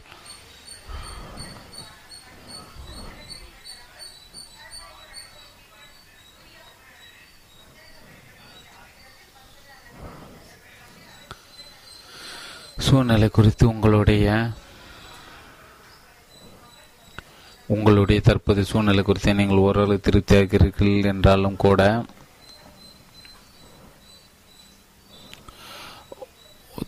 உங்களுடைய சூழ் தற்போதைய சூழ்நிலை குறித்து நீங்கள் ஓரளவு திருப்தியாக இருக்கிறீர்கள் என்றாலும் கூட நீங்கள் இன்னும் அதிகமானவற்றை கைவசப்படுத்த கூட கடினமாக முயற்சிக்க வேண்டும் என்று நவீனத்தை வலியுறுத்துகிறது. நேற்றைய காடம்பரங்கள் இன்றைய தேவைகளாக ஆகின்றன ஒரு காலத்தை மூன்று படுக்கைகள் கொண்ட ஒரு வீட்டில் ஒற்றை காரையுடன் ஒரே ஒரு கணினியுடன் உங்களால் வாட முடிந்தது. ஆனால் இன்று ஐந்து படிக்கறைகளை கொண்ட ஒரு வீடும் இரண்டு கார்களும் ஏகப்பட்ட ஐபேடுகளும் டேப்லெட்டுகளும் ஸ்மார்ட் போன்களும் உங்களுக்கு தேவைப்படுகின்றன அதிகமானவற்றுக்கு ஆசைப்படும்படி உங்களை தூண்டுவது அவ்வளவு கடினமானதாக இருக்கவில்லை. மனிதர்களின் பேராசை வெகு சுலபமாக வந்துவிடுகிறது. புதிய கொள்கைகளை சுவீகரித்துக் கொள்ள நாடுகள் தேவாலயங்கள் போன்ற கூட்டமைப்புகள் ஒப்புக்கொள்ள வைப்பதுதான் மிகப்பெரிய பிரச்சனையாக இருந்தது. ஆயிரக்கணக்கான தனி மனித ஆசைகளை கட்டுப்படுத்தி அவர்களை ஒரு விதமான சமநிலைக்கு கொண்டு வருவதற்கு சமுதாயங்கள் கடுமையாக முயற்சித்தன. மக்கள் தங்களுக்கென்று மென்மேலும் அதிகமாக பெற்றுக்கொள்ள விரும்பினர் ஆனால் பீட்சாவின் அளவு மாறவில்லை என்பதால் சமூக இணக்க மனிதர்கள் தங்கள் ஆசையை கட்டுப்படுத்திக் கொள்வதை சார்ந்திருந்தது. பேராசை மோசமானதாக இருந்தது. ஆனால் நவீனத்துவம் உலகை தலைக்கீழாக புரட்டி போட்டது. குழப்பத்தை விட சமநிலை அதிக ஆபத்தானது என்றும் பேராசை வளர்ச்சி துரிதப்படுத்துவதால் அது ஒரு நல்ல ஆற்றல் என்று நவீனத்துவ மனிதர்கள் நம்ப வைத்தது. இதன் விளைவாக அதிகமானவற்றை கைவசப்படுத்துவதற்கான விருப்பத்தை மனிதர்களிடத்து அது தோற்றுவித்து அவர்களுக்கு உத்வேகமூட்டியது. பேராசை கட்டுப்படுத்திய பண்டைய ஒழுங்குகளை அது உடைத்து நொறுக்கியது. இதனால் உருவான கவலைகள் கட்டுப்பாடற்ற சந்தை முறை முதலாளித்துவம் குறைத்தது. குறிப்பிட்ட கொள்கை மக்களிடையே இவ்வளவு பிரபலமாக ஆகியுள்ளது. இதுவும் ஒரு காரணம். முதலாளித்துவ சிந்தனையாளர்கள் தொடர்ந்து இவ்வாறு நம்மை அமைதிப்படுத்துகின்றன. கவலைப்படாத எல்லாம் சரியாகிவிடும். பொருளாதாரம் வளரும் பட்சத்தில் சந்தையின் மாய கை மற்ற எல்லாவற்றையும் பார்த்துக்கொள்ளும் கட்டுப்பாடு இன்று பண்பாடுங்க வளர்ந்து கொண்டிருக்க குழப்பான ஒரு அமைப்பு முறை முதலாளித்துவம் இவ்வாறு புனிதப்படுத்தியுள்ளது. ஆனால் இந்த அமைப்பு முறையில் என்ன நிகழ்ந்து கொண்டிருக்கிறது என்பது நாம் எவ்வளவு வேகமாக இங்கே ஓடிக்கொண்டிருக்கிறோம் என்பதும் யாருக்கும் புரியவில்லை. கம்யூனிஸ்ட்வாதம் வளர்ச்சியை நம்பிக்கை கொண்டிருந்தது. ஆனால் மைய திட்டமிடுதல் வாயிலாக குழப்பத்தை தவிர்த்து வளர்ச்சி தொற்றுவிக்க முடியும் என்று அது நினைத்தது. துவக்கத்தில் அதற்கு வெற்றி கிடைத்த போதிலும் இறுதியில் குழப்பம் ஓட்டும் கட்டுப்பாடற்ற சந்தைக்கு பின்னே அது வெகு தூரம் பின்தங்கிவிட்டது. முதலாளித்துவத்தின் கட்டுப்பற்றாத சந்த முறை எடுத்துரைப்பது என்று அறிவார்ந்தவர்களுடைய குறுக்குள்கள் தலையாதாக இருக்கிறது. முதலாளித்துவம் நம் உலகின் மீது ஆதிக்கம் செலுத்துவது அது பேரழிவுகளை ஏற்படுத்தும் முன்பாக அதன் குறைபாடுகளை புரிந்து கொள்ள நாம் அனைத்து முயற்சிகளையும் மேற்கொள்ள வேண்டும் ஆனாலும் முதலாளித்துவத்தை விமர்சிப்பது அதன் அணுகுலையும் தாத்தனை நம்மால் பார்க்க முடியாதபடி நம்முடைய பார்வையை மறைத்துவிடக் கூடாத. முதலாளித்துவத்தால் எதிர்காலத்தில் ஏற்படக்கூடிய சூழல் மண்டல பாதிப்புகளை நீங்கள் கண்டுகொள்ளவில்லை என்றால் உற்பத்தியும் வளர்ச்சியையும் மட்டுமே அளவுகோல்களாக கொண்டு வெற்றியை நீங்கள் அளவிட்டால் முதலாளித்துவம் இதுவரை அற்புதமான வெற்றியை பெற்றுள் பெற்று வந்துள்ளது என்று தான் கூறுவடம் அடுத்தம் நிறைந்த குழப்பமான ஒரு உலகில் இன்று நாம் வாழ்ந்து கொண்டிருக்கக்கூடும். ஆனால் நிலைக்குலைவு சீரடி போன்ற மோசமான தீர்க்க தரிசனங்கள் நனவாகவில்லை. மர நிரந்தரமான வளர்ச்சி உலக அளவு ஒத்துழைப்பு ஆகிய சர்ச்சைக்குரிய வாக்குறுதி நிறைவேற்றப்பட்டுள்ளன. நாம் எப்போதேனும் பொருளாதார நெருக்கடி சர்வதேச பொருள்களை மனுவித்தாலும் இந்த கால நோக்கில் முதலாளித்துவம் தொடர்ந்து தாக்குப்பிடித்து வந்துள்ளதோடு மட்டுமல்ல பஞ்சம் தொற்றுநோய் போர் ஆகியவற்றை கட்டுப்படுத்தி வந்துள்ளது. பஞ்சம் தொற்றுநோய் போர் ஆகியவற்றை மனிதர்கள் தங்கள் சொந்த முயற்சிகளை கொண்டு கட்டுப்படுத்த முடியாது என்று கிறிஸ்துவ மத போதகர்களும் குருமார்களும் முக்திகளும் ஆயிரக்கணக்கான ஆண்டுகளாக விலக்கி வந்திருந்தனர். பிறகு அந்த இந்த பிறகு வந்த வங்கியாளர்களும் முதலீட்டாளர்களும் கட்டுப்படுத்தி வந்துள்ளது. பஞ்சம் தொற்றுநோய் போர் ஆகியவற்றை மனிதர்கள் தங்கள் சொந்த முயற்சிகளை கொண்டு கட்டுப்படுத்த முடியாது என்று கிறிஸ்தவ மத போதகர்களும் ஈதோ குருமார்களும் முப்ப முக்திகளும் ஆயிரக்கணக்கான ஆண்டுகளாக விலக்கி வந்திருந்தன. பிறகு பிறகு வந்த வங்கியாளர்கள் முதலீட்டாளர் தொழில்நுட்ப தொழிலதிபர் இருநூறு ஆண்டுகள் அவற்றை கட்டுப்படுத்தி காட்டினர்.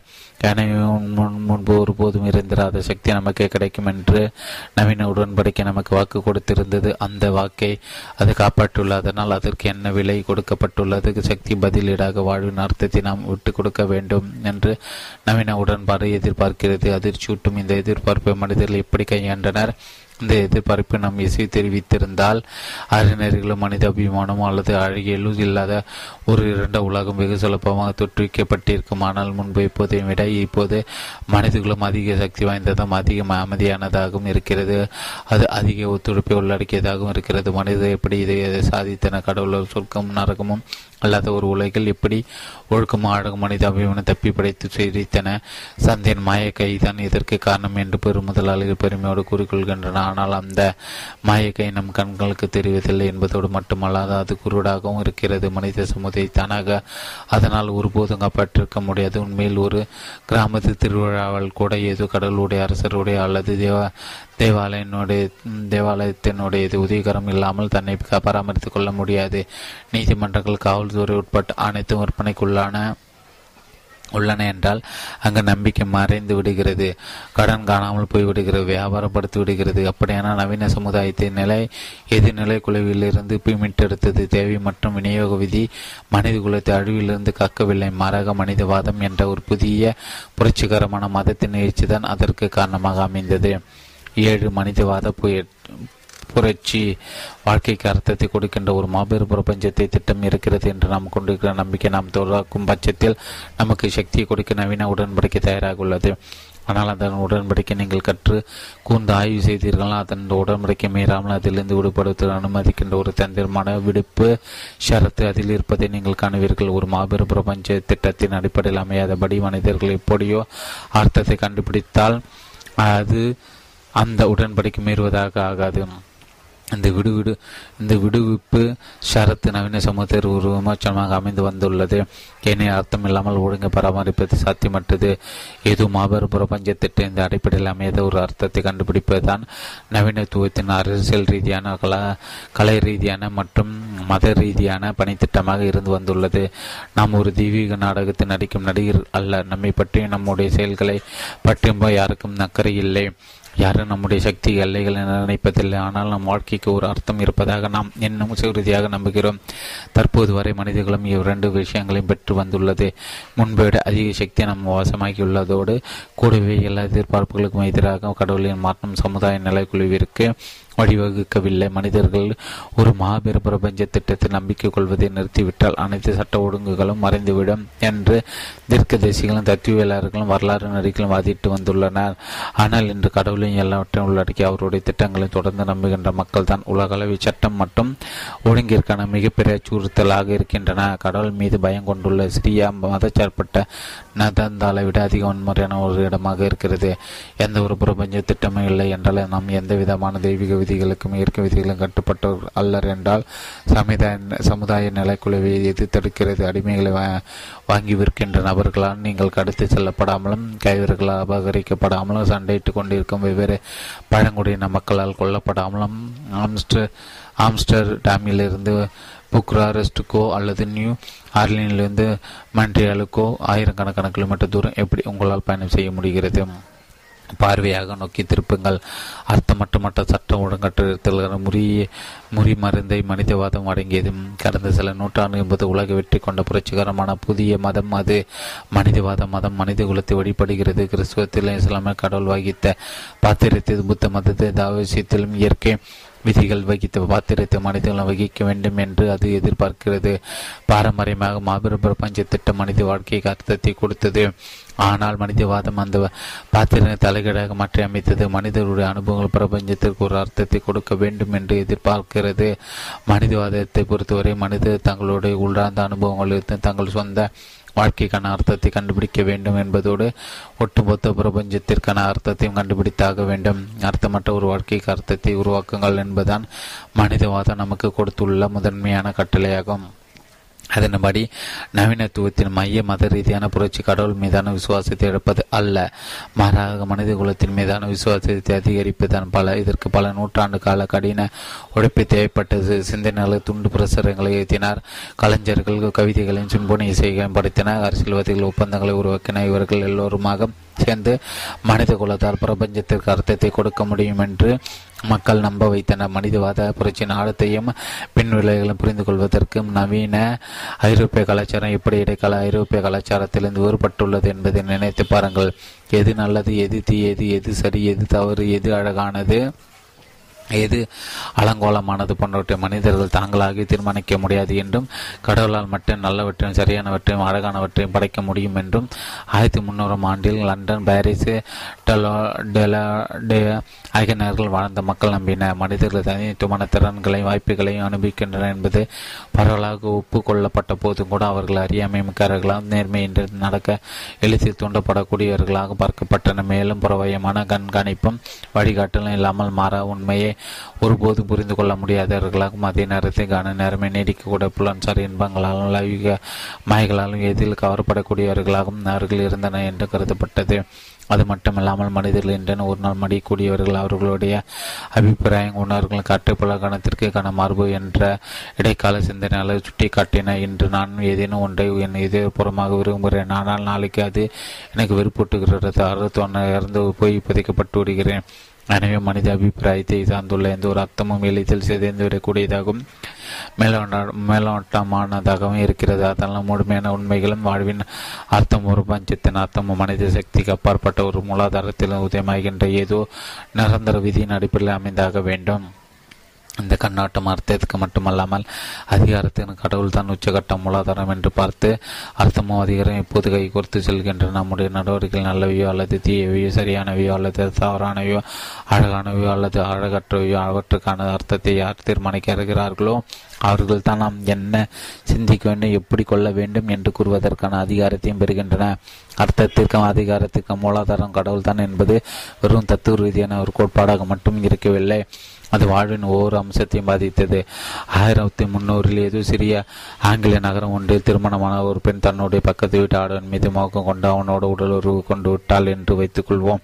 அவள் தன்னுடைய புன்னகையை மறைத்து கொண்டும் தன்னுடைய ஆடை சரி செய்து கொண்டு பதுங்கி பதுங்கி தன் வீட்டுக்கு திரும்பி வரும்போது அவளுடைய மனம் வேகமாக ஓடத் தொடங்குகிறது. நான் என்ன நினைத்து கொண்டிருந்தேன்? நான் ஏன் அதை செய்தேன்? அது நல்லதா அல்லது கெட்டதா? அது என்னை பற்றி என்ன சொல்லும்? நான் மீண்டும் அதை செய்யலாமா?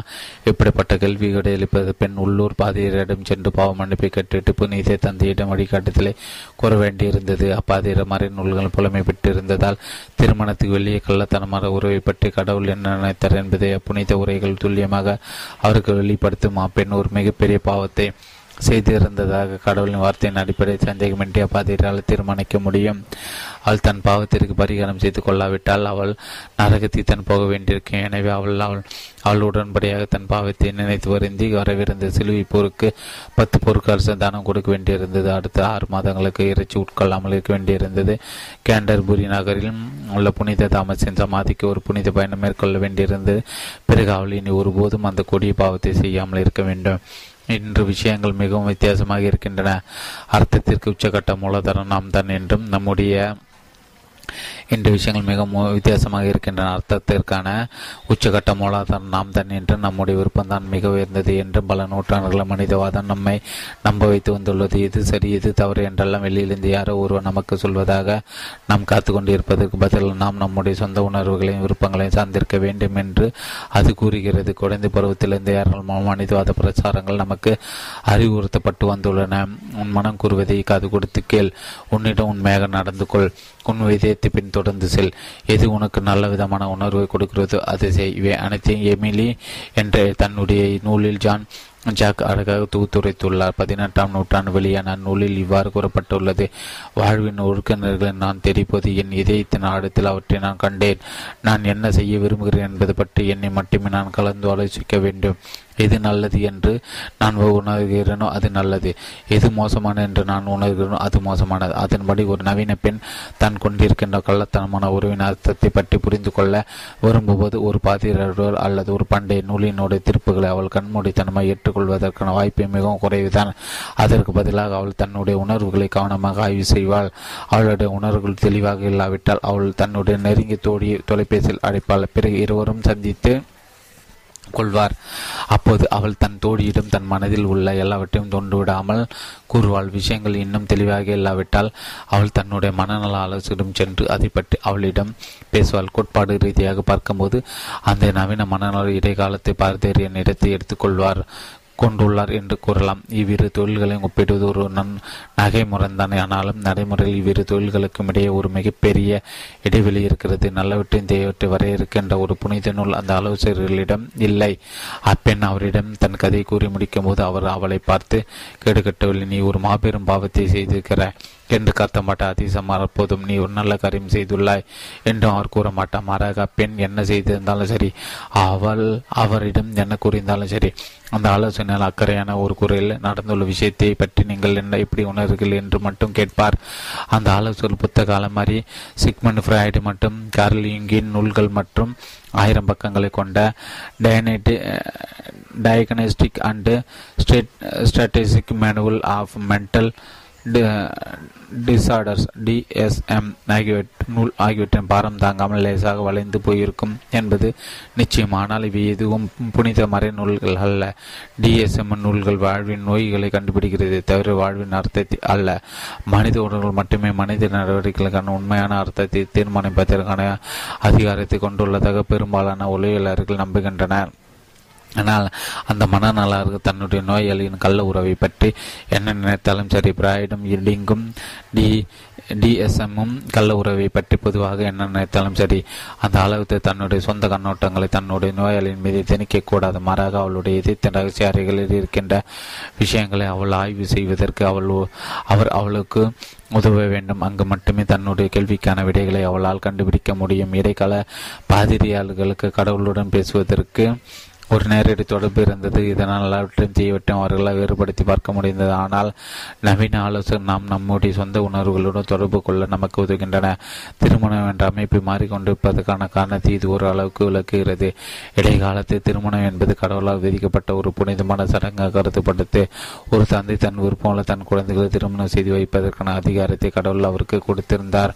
அதனால் திருமணத்துக்கு வெளியேன கள்ள உறவு என்பது கடவுளின் அதிகாரத்தையும் பெற்றோரின் அதிகாரத்தை எதிரான ஒரு வெட்கக்கடான எதிர்பார் எதிர்ப்பாக பார்க்கப்பட்டது. சம்பந்தப்பட்ட நபர்கள் இருவரும் அந்த உறவை பற்றி என்ன நினைத்தாலும் சரி வெவ்வேறு எவ்வாறு உணர்ந்தாலும் சரி அது ஒரு மாபெரும் பாவமாக கருதப்பட்டது. இன்று மக்கள் அன்புக்காக திருமணம் செய்து கொள்கின்ற அவர்களுடைய தனிப்பட்ட உணர்வுகள் தான் இந்த பிணைப்பிற்கு மதிப்பு கொடுக்கின்றன. எனவே இந்த உணர்வுகள் உங்கள் ஒரு ஆடவனை நோக்கி இருத்தனவோ அதே உணர்வுகள் இப்போது இன்னொரு ஆடவனை நோக்கி உங்களை கவர்ந்தெடுத்தால் அதில் என்ன தவறு இருக்கிறது? இருபது ஆண்டு காலமாக நீங்கள் எந்த வாழ்க்கை துணையருடன் குடும்பம் நடத்தி வந்தீர் வந்திருக்கிறீர்கள் அவர்கள் மூலமாக உங்களுடன் உணர்ச்சி ரீதியான மற்றும் பல்வேறு ரீதியான விருப்பங்கள் நிறைவேறாமல் போகும்போது திருமணத்தில் வெளியே ஒரு உறவு உங்களுக்கு அவற்றுக்கான ஒரு வடிகாலை கொடுக்கிறது என்றால் உங்களுடைய புதிய காதல் அன்பு காதலும் கொண்டவராக உங்கள் தேவைகள் குறித்து புரிந்துணர்வு கொண்டவராக இருந்தால் அந்த உறவை நீங்கள் ஏன் மகிழ்ச்சியாக அனுபவிக்க கூடாது?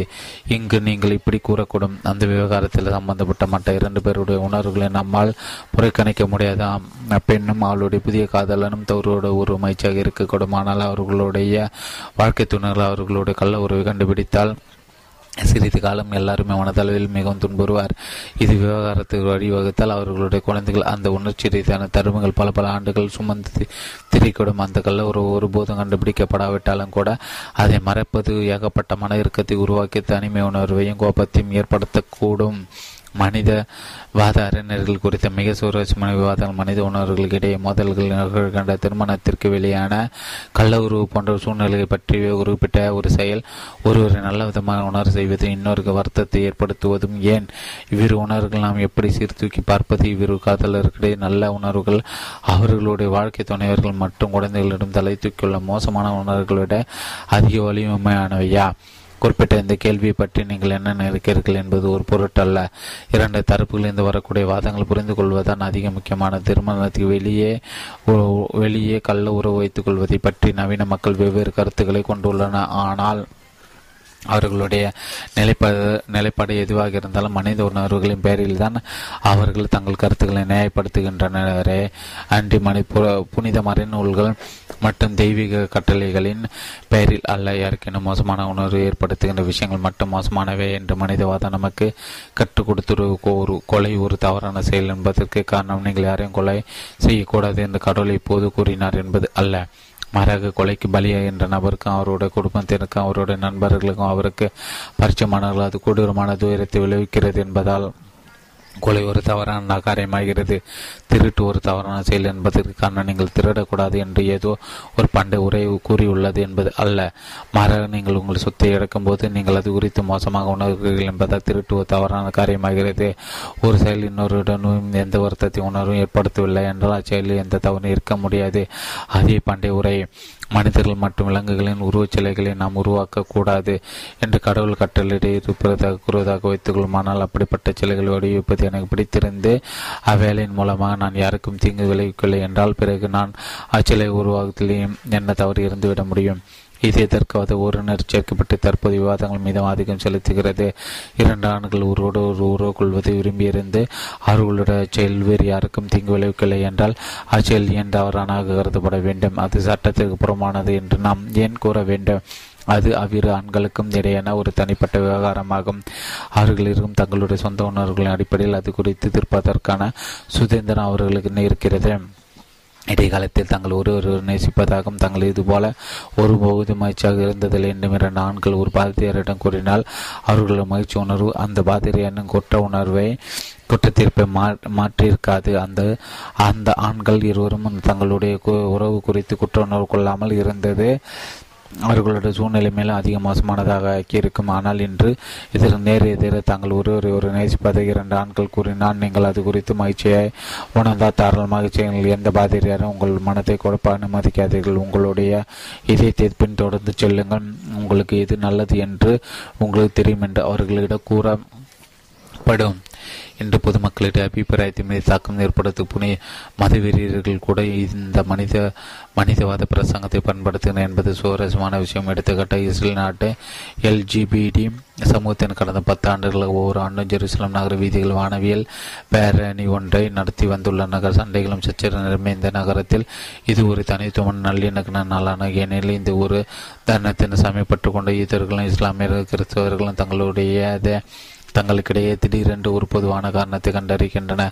வானவியல் பேரணிக்கு எதிராக அவர்கள் எல்லோரும் இன்ம இணக்கத்துடன் கோபத்தில் குமுறுகின்றன. அவர்கள் பயன்படுத்துகின்ற வாதம் உண்மையிலே சுவாரஸ்யமான விஷயம். ஒரு சேர்க்கை கடவுள் தடை விதித்துள்ளதால் இந்த பாவிகள் இந்த வானவியல் பேரணியை நடத்தக்கூடாது என்று அவர்கள் கூறுவதில்லை. மாறாக அந்த பேரணி நிகழ்வை பதிவு செய்வதற்கு அங்கு கூடியிருக்கும் ஊடகங்களிடம் மைக்ரோஃபோன்கள் மூலமாக தொலைக்காட்சி கேமராக்கள் வாயிலாகவும் அவர்கள் இவ்வாறு கூறுகின்றன. புனித நகமான ஜெருசலம் வழியில் வழியாக வானவில் பேரணி ஒன்று நடந்து செல்வதை பார்ப்பது எங்கள் உணர்வுகளை காயப்படுத்துகிறது. நாங்கள் அவர்களுடைய உணர்வுகளை மதிக்க வேண்டும் என்ற அச்சமூகத்தினர் விரும்புவதைப் போல அவர்கள் எங்களுடைய உணர்வுகளை மதிக்க வேண்டும் என்று நாங்கள் விரும்புகிறோம். சார்லி ஹெப்டோ என்ற பிரெஞ்சு பத்திரிகை தரிசியான முகமது நபிகளின் கிளிச்சித்திர உருவங்களை பிரசுரித்திருந்தால் இஸ்லாமியர்கள் இரண்டாயிரத்தி பதினைஞ்சாம் ஆண்டு ஜனவரி ஏழாம் நாள் நாதன் ஏராளமான உறுப்புகளை படுகொலை செய்தனர். அதைத் தொடர்ந்து வந்த நாட்கள் பல இஸ்லாமிய அமைப்புகள் அந்த தாக்கத்தில் கண்டனம் தெரிவித்தன. ஆனாலும் சில அமைப்புகளால் ஆனால் என்ற ஒரு சரத்தை சரித்து கொள்வதை தவிர்க்க முடியவில்லை. எடுத்துக்காட்டாக இத்திய பத்திரிகையாளர் சங்கம் தீவிரவாதிக வன்முறை தாக்குதலை தீவிரமாக கண்டித்த அதே நேரத்தில் உலக நடிகள் உள்ள கோடிக்கணக்கான இஸ்லாமிய உணர்வுகளை காயப்படுத்தியதற்காக அந்த பிரெஞ்சு பத்திரிகை கண்டனம் தெரிவித்தது. ஆனால் கடவுளின் ஒரு பத்திரிகை கீழ்ப்படையாததற்கு அச்சங்கம் பத்து அப்பத்திரிகை குறை கூறவில்லை என்பதை நீங்கள் கவனிக்க வேண்டும். அதைதான் நம் முன்னேற்றம் என்று அழைக்கிறோம். நம்முடைய உணர்வுகள் நம்முடைய தனிப்பட்ட வாழ்க்கைக்கு மட்டுமே அர்த்தத்தை கொடுப்பதில்லை. மாறாக சமூக ரீதியான மற்றும் அரசியல் ரீதியான செயல்முறைகளுக்கும் அர்த்தத்தை கொடுக்கின்றன. நாட்டை யார் ஆள வேண்டும்? எத்தகைய வெளி உறவு கொள்கைகள் கடைபிடிக்க வேண்டும்? என்னென்ன பொருளாதார நடவடிக்கைகள் மேற்கொள்ளப்பட வேண்டும்? போன்றவற்றை நாம் தெரிந்து கொள்ள விரும்பும் போது அவற்றுக்கான விடைகளை மறைநூல்களில் நாம் தேடுவதில்லை. அது குறித்து கத்தோலிக்க பாண்டா போப்பின் கட்டளைகளுக்கோ அல்லது நோபல் பரிசு பெற்றோர்க பெற்றோருக்கான அமைப்பின் கட்டளைகளுக்கு நாம் கீழ்ப்படுவதில்லை. மாறாக பெரும்பான்மையான நாட்டில் நாம் ஒரு ஜனநாயகமான முறையில் தேர்தலை நடத்துகிறோம். கையில் உள்ள விவகாரம் குறித்து மக்களை என்ன நினைக்கின்றன என்று நாம் அவர்களிடம் கேட்கிறோம். எது சிறந்தது என்பதை வாக்காளர் அறிவார் என்றும் தனி நபர்களுடைய சுதந்திரமான தேர்ந்தெடுப்புகள் தான் உச்சகட்ட அரசியல் அதிகாரம் என்றும் நாம் நம்புகிறோம். ஆனால் எதை தேர்ந்தெடுப்பது என்பது ஒரு வாக்காளருக்கு எப்படி தெரியும்? கோட்பாடு ரீதியாக பார்க்கும்போது அவர் தன்னுடைய உள்ளார்ந்த உணர்வுகளோடு கலந்தாய்வு செய்து அவற்றின் வழிகாட்டுதல் நடக்க வேண்டும். அது ஆனால் அது எப்போதும் அவ்வளவு சுலபமானதாக இருப்பதில்லை. நான் என்னுடைய உணர்வுகளோடு தொடர்பு கொள்ள விரும்பினால் வெற்று பிரச்சார முடக்கங்கள் ஈவு இறக்கமற்ற கடுமையான அரசியல்வாதிகளின் முடிவற்ற பொய்களையும் அரசியல் கட்சிகளின் சார்பில் நிகழ்வுகளை அவர்களுக்கு சாதகமாக்கி தெரிவித்து கூறுகின்ற செய்தி தொடர்பாளர்கள் உருவாக்குகின்ற என்னுடைய கவனத்தை சிதறடிக்கின்ற இறைச்சலையும் இந்த அரசியல்வாதிகளால் நியமிக்கப்படுகின்ற நிபுணர்களின் அபிப்பிராயங்கள் நான் வெடிகட்டி தூக்கி எறிந்தாக வேண்டும். இந்த கலப்புறங்கள் அனைத்தையும் உதாசீனப்படுத்திவிட்டு என்னுடைய உட்கூறல் மீது மட்டுமே நான் கவனம் செலுத்த வேண்டும். அப்போது என்னுடைய உட்கூறல் கேமராமேனுக்கு ஒட்டு போடு கிளிண்டனுக்கு கேமரனுக்கு ஓட்டு போடு கிளிண்டனுக்கு ஓட்டு போடு என்றோ அல்லது வேறு எவருக்கென ஓட்டு போடும்படியோ என் காதில் ருசிக்கிறது என் வாக்குச்சீட்டில் நான் அனாபர் என் வாக்கை அளிக்கிற நாட்டை யார் ஆள வேண்டும் என்பதை இப்படிதான் நாம் அறிந்து கொள்கிறோம். இடைக்காலத்தில் இது முட்டாள்தான உச்சமாக கருதப்பட்டிருக்கும். அறியாமை மிக்க பொதுமக்களிடைக்கான உணர்வுகள் முக்கியமான அரசியல் தீர்மானம் ஒரு வலிமையான அடித்தளமாக இருக்க முடியாது. இங்கிலாந்து நிகழ்ந்த ரோசாப்பூ போர்களை ரோஸ் ரோசாப்பூ போர்களால் இங்கிலாந்து சின்ன பின்னமாகியது தேசிய அளவில் ஒரு வாக்கெடுப்பு நடத்திய சண்டைகளை முடிவுக்கு கொண்டு வருவதை பற்றி யாரும் நினைக்கவில்லை. அது நடந்த அது நடத்தப்பட்டிருந்த இங்கிலாந்தில் வாழ்ந்த ஒவ்வொரு குடிமகனும் யாருக்கு அணியின் யார்க் அணி அணியினருக்கு அது லேன்கோஸ்டர் அணியினருக்கு ஒட்டு ஒட்டு போ ஒட்டு போட்டிருப்பான் அதே போல பொப்பி இரண்டாம் அர்பன் ஆயிரத்தி ஆயிரத்தி தொள்ளாயிரத்தி அஞ்சில் மூலம் முதலாம் சிலுவை போரை துளை துவக்கி வந்தபோது அது மக்களின் விருப்பம் என்று அவர் கூறவில்லை. அது கடவுள் விருப்பம் என்று அவர் முடங்கினார். அரசியல் அதிகாரம் சொர்க்கத்திலிருந்து வந்தது என்று நிலையற்ற வாழ்க்கை வாழ்ந்து கொண்டிருந்த மனிதரின் இதயங்களிலிருந்து மனங்களிலிருந்து அது மேல் எடவில்லை படையிறது பிராங்க் பேரரசை தொற்றுவித்த அரசர் குளோவிஸின் திருமுழுக்கிற்கு ஒரு புறவின் வடிவில் இருக்கும். புனித ஆவி ஒரு குழுவினரை புனித எண்ணெயை வழங்குகிறது. பிரான்சில் நிலவும் ஒரு கட்டுக்கதையின்படி அந்த திரு முழுக்கிற்கு பிறகு குழுவின் நிரந்தரமாக ரைம்ஸ் தேவாலயத்தில் வைக்கப்பட்டது. அரசர் குலோஸ்வீஸுக்கு பிறகு வந்த பிரெஞ்சு அரசர்கள் ஒவ்வொருவரும் பதவியேற்ற போது இந்த புனித எண்ணெய் அவர்கள் மீது பூசப்பட்டது. ஒவ்வொரு பதவி பிரமாணமும் ஒரு அதிசயத்தை உள்ளடக்கியிருந்தது. ஏனில் அந்த குழுவில் ஒவ்வொரு முறையும் தானே அந்த புனித எண்ணெய் நிரம்பியது. கடவுளில் கடவுளை அரசரை தென்றெடுத்து அவருக்கு தன்னுடைய ஆசீர்வாதத்தை வழங்கியது. இது உணர்த்தியது. ஒன்பதாம் லூயிலோ பதினாலாம் லூயோ அல்லது பதினாறாம் லூயோ அசராக இருக்கக்கூடாது என்று கடவுள் விரும்பியதால் அந்த குடுவையில் மீண்டும் எண்ணெய் நிரம்பியிருக்காது. நெறிமுறைகள் மற்றும் அரசியலை பொறுத்தவரை எது உண்மையோ அழிகளை பொறுத்த பொறுத்தவரையும் அது உண்மைதான். இடக்காலங்களில் கலைகள் மற்ற அளவுகோல்களை கொண்டு மதிப்பிடப்பட்டன. அழிகள் தரங்கள் மனிதர்கள் விருப்பங்களை பிரதிபலிக்கலை மாறாக மனிதன் விருப்பங்கள் மனித ஆற்றலுக்கு அப்பாற்பட்ட ஒன்றின் கட்டட கட்டளைகளுக்கு கட்டுப்பட்டு இருக்க வேண்டியிருந்தது. கலை என்பது மனித உணர்வுகளால் அன்றி மனிதனுடைய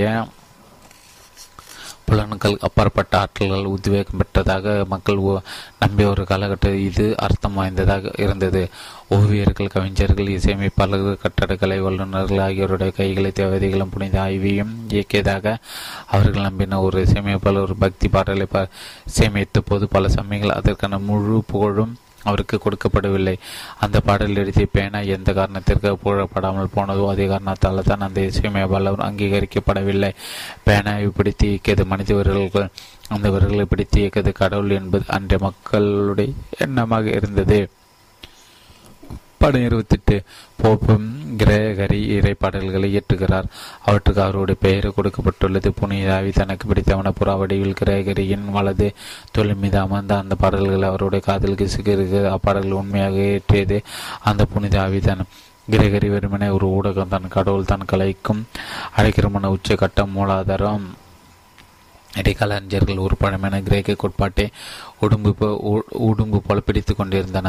அக்கோட்பாட்டின்படி வானம் நடிக்கிழந்திருக்கின்ற விண்மீன்கள் அசைவுகள் இந்த ஒட்டும் மொத்த பிரபஞ்சத்தை ஊடுருகின்ற தெய்வீக அசையை உருவாக்கின்றன மனித உடல் மற்றும் ஆன்மாவின் உள்ளார்ந்த அசைவுகள் விண்மீன்களால் உருவாக்கப்படுகின்ற தெய்வீக இசையுடன் ஒத்திசையாக இருக்கும்போது அவர்கள் உடல் ரீதியான ஆரோக்கியத்தையும் உடல் ரீதியான ஆரோக்கியத்தையும் அனுபவிக்கின்றன. எனவே மனித இசையானது பிரபஞ்சத்தின் தெய்வீக மெல்லிசை எதிரொலிக்க வேண்டுமே அன்றி ரத்தத்துடன் சத்தியுடன் கூட இசையமைப்பாளரின் யோசனைகளையும் போக்குகளையும் பிரதிபலிக்க கூடாது மிக அழகான இறைவார்த்தைகள் பாடல் ராகங்கள் ஆகியவற்றுக்கு காரணம் தெய்வீக தூண்டுதலை அன்றி மனித கலைஞர்கள் மேதன்மை அல்ல என்பது அக்கோட்பாட்டின் சார சாரமாகும். இப்படிப்பட்ட கண்ணோட்டங்கள்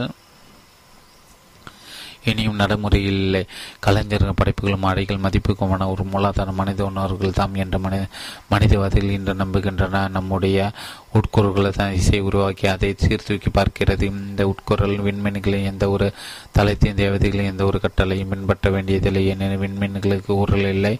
தேவதைகள் நம்முடைய சொந்த கற்பனைகள் மட்டும் இருக்கின்றன. நவீன கலைஞர்கள் கடவுளுடன் தங்களை தொடர்பு படுத்திக் கொள்வதை விடுத்து தங்களுடன் தங்கள் உணர்வுகளுடன் தங்களை பிணைத்து கொள்ள முயற்சிக்கின்றன.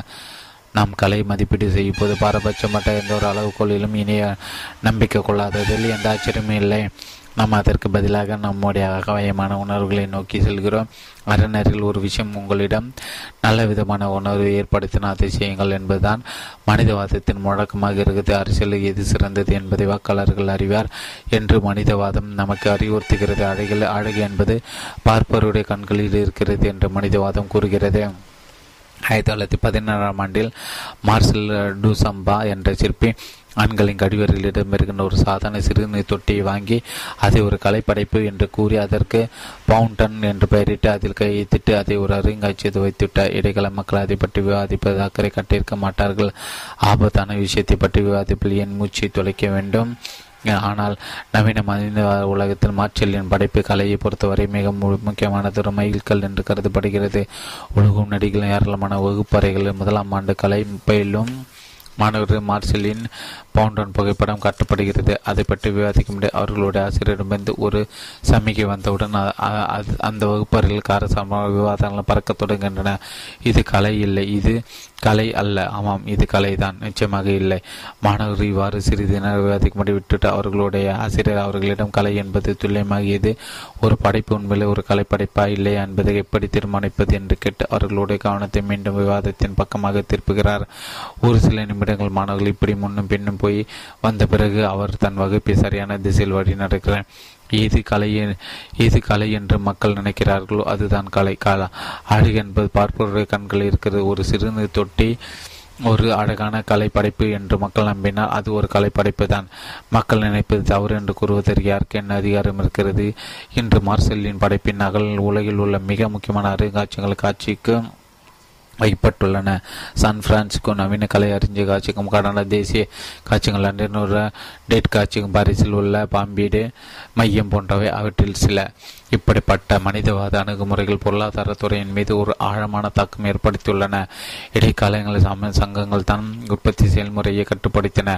அங்கு தனிப்பட்ட கை வினை கலைஞர்கள் மற்றும் அடிக்கலர்கள் சுய சுய முயற்சிக்கும் விருப்பங்களுக்கும் அளவாக இடம் இருக்கவில்லை.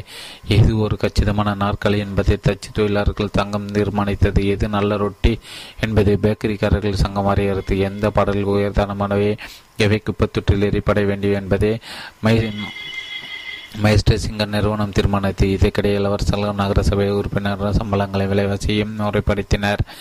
அவ்வப்போது தாங்கள் நிர்ணயித்த விலையில் குறிப்பிட்ட எண்ணிக்கையில் சில பொருட்கள் வாங்குவதற்கு மக்கள் அவர்களை கட்டாயப்படுத்தினர். ஆனால் இன்று அரசு கட்டுப்பாடற்ற நவீன சந்தையில் ஒரு புதிய உச்சக்கட்ட அதிகாரம் இச்சகங்களை நகர சபைகளும் இளவரசர்களையும் தூக்கி எறிந்து உள்ளது தங்கள் விருப்பங்கள் தென்றிருப்பது மக்களுக்கு இருக்கின்ற சுதந்திரம் தான் அது டொயோட்டா நிறுவனம் ஒரு கச்சிதமான காரை உற்பத்தி செய்ய தீர்மானித்திருப்பதாக வைத்துக்கொள்வோம் அந்நிறுவனம் பல்வேறு துறைகளில் இந்த சிறந்த வல்லுநர் திட்டத்தை ஒரு செயற்குழு அமைக்கிறது.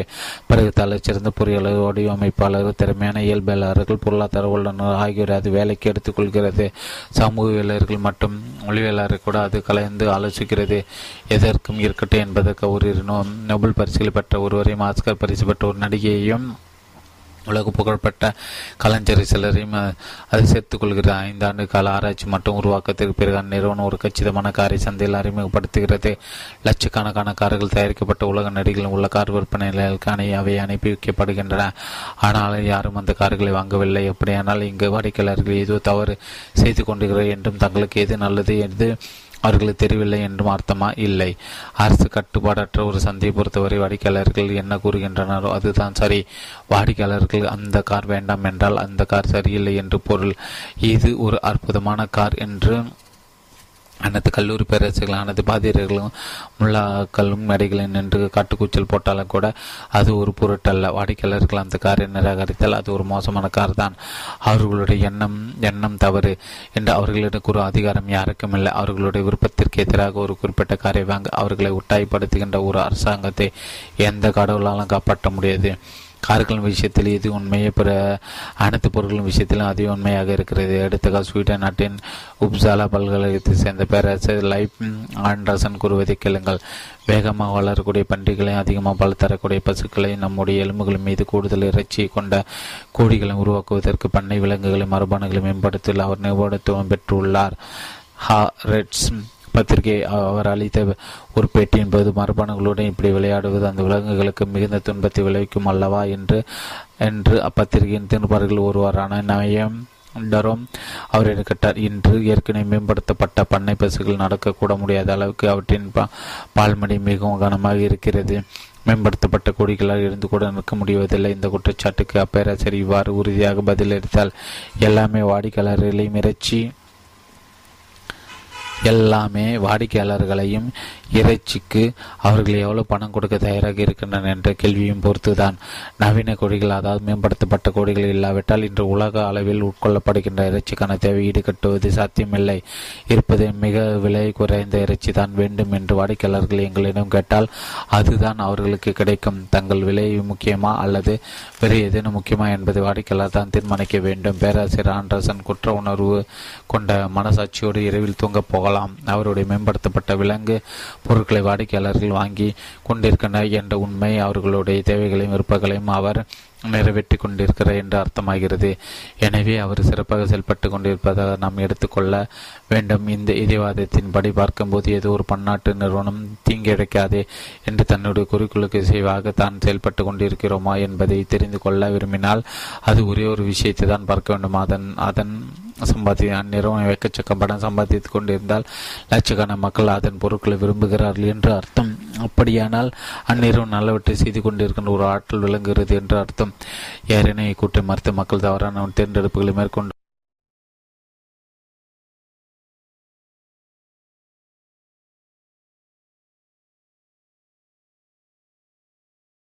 கொண்டிருப்பதாக கூறினால் வாடிக்கையாளர் எப்போதும் சரியாக தான் தென்றிருப்பார் என்றும் மனித உணர்வுகள் தான் அனைத்து அர்த்தத்தின் அதிகார அதிகாரத்திற்குமான மூலாதாரம் என்று அந்நபருக்கு உடனே நினைவுபடுத்தப்படும்.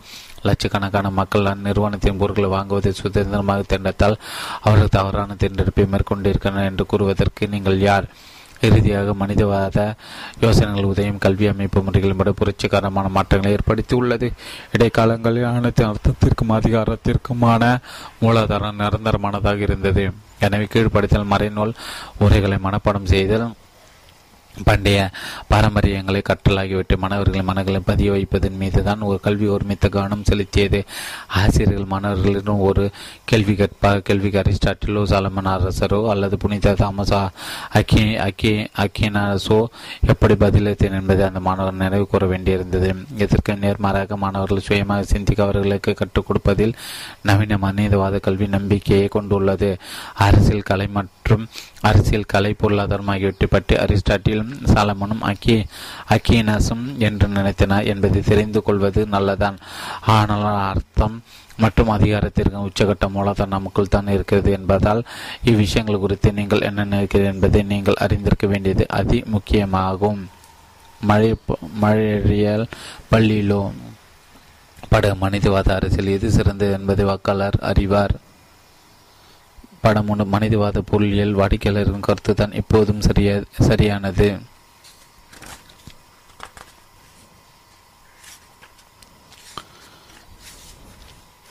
படம் முப்பது மனிதவாத அழகியல் அழகு. அழகு என்பது பார்ப்பன் கண்களில் தான் இருக்கிறது. ஸ்காட்லாந்து தேசிய கலை கொடுத்த நவீன கலைக்கான ஒரு சிறப்பு கண்காட்சி இடப்படும் மார்சல் டூசம்பின் பவுண்டன் படம் முப்பத்தி மனிதவாத நெறிமுறை ஒன்று உங்களுக்கு நல்ல விதமான உணர்வு கட்டத்தால் அதை செய்யுங்கள்.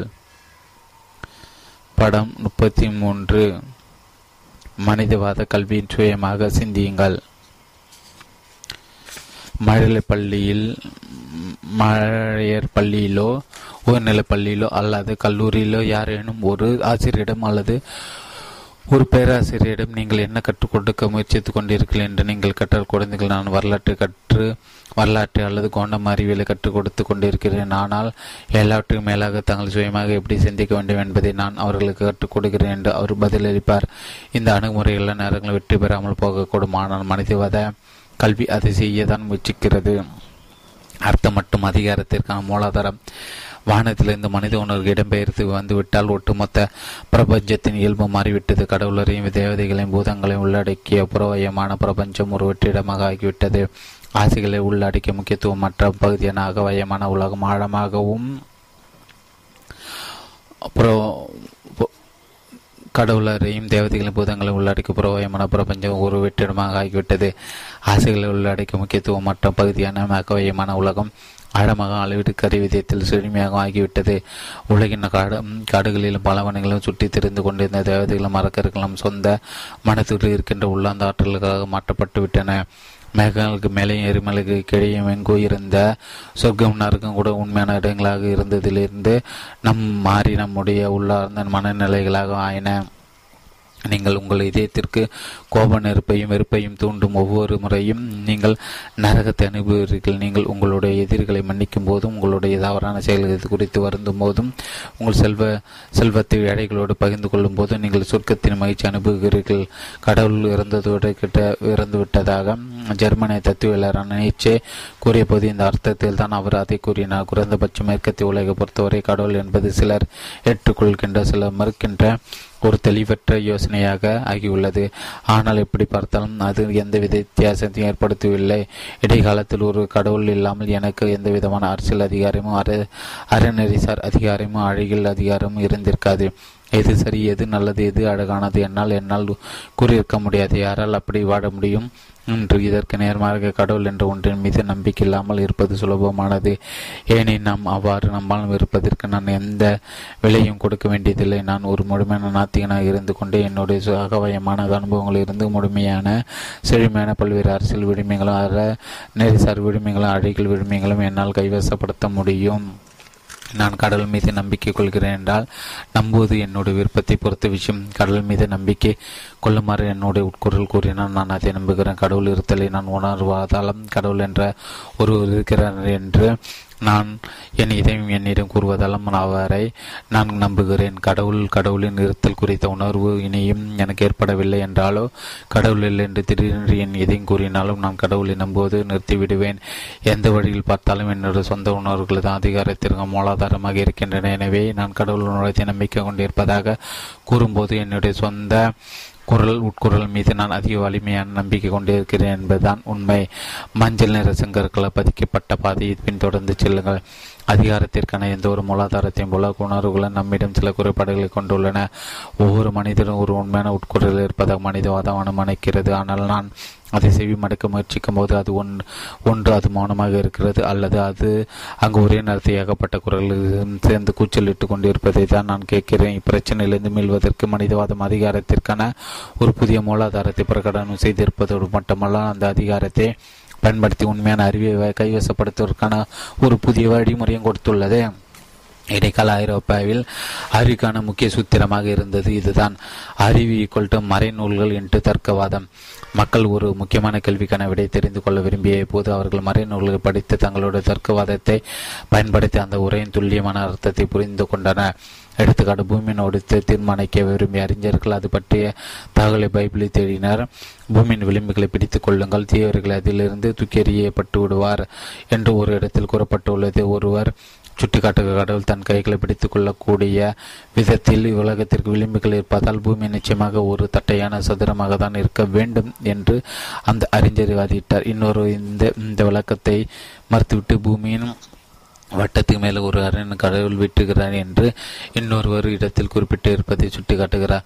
பூமி ஒரு அரண் என்பதற்கு இந்த ஆதாரம் போதாதா? ஆனால் நடைமுறை இதற்கு என்ன அர்த்தம் தெரியுமா? அறிஞர்கள் மறைநூர்கள் உரை உரைகளை சரியாக புரிந்து கொள்வதற்காக பள்ளிகளின் நூலகங்களில் மேன்மேலும் அதிகமான உரைகளை படித்து தங்களுடைய தர்க்கவாதம் சார்ந்த அறிவை கூர்த்திட்டிக் கொள்வதை பல ஆண்டுகளாக செலவிட்டதன் மூலம் அறிவை அறிவை கைவசப்படுத்த முயற்சித்தனர் என்பதுதான் அது.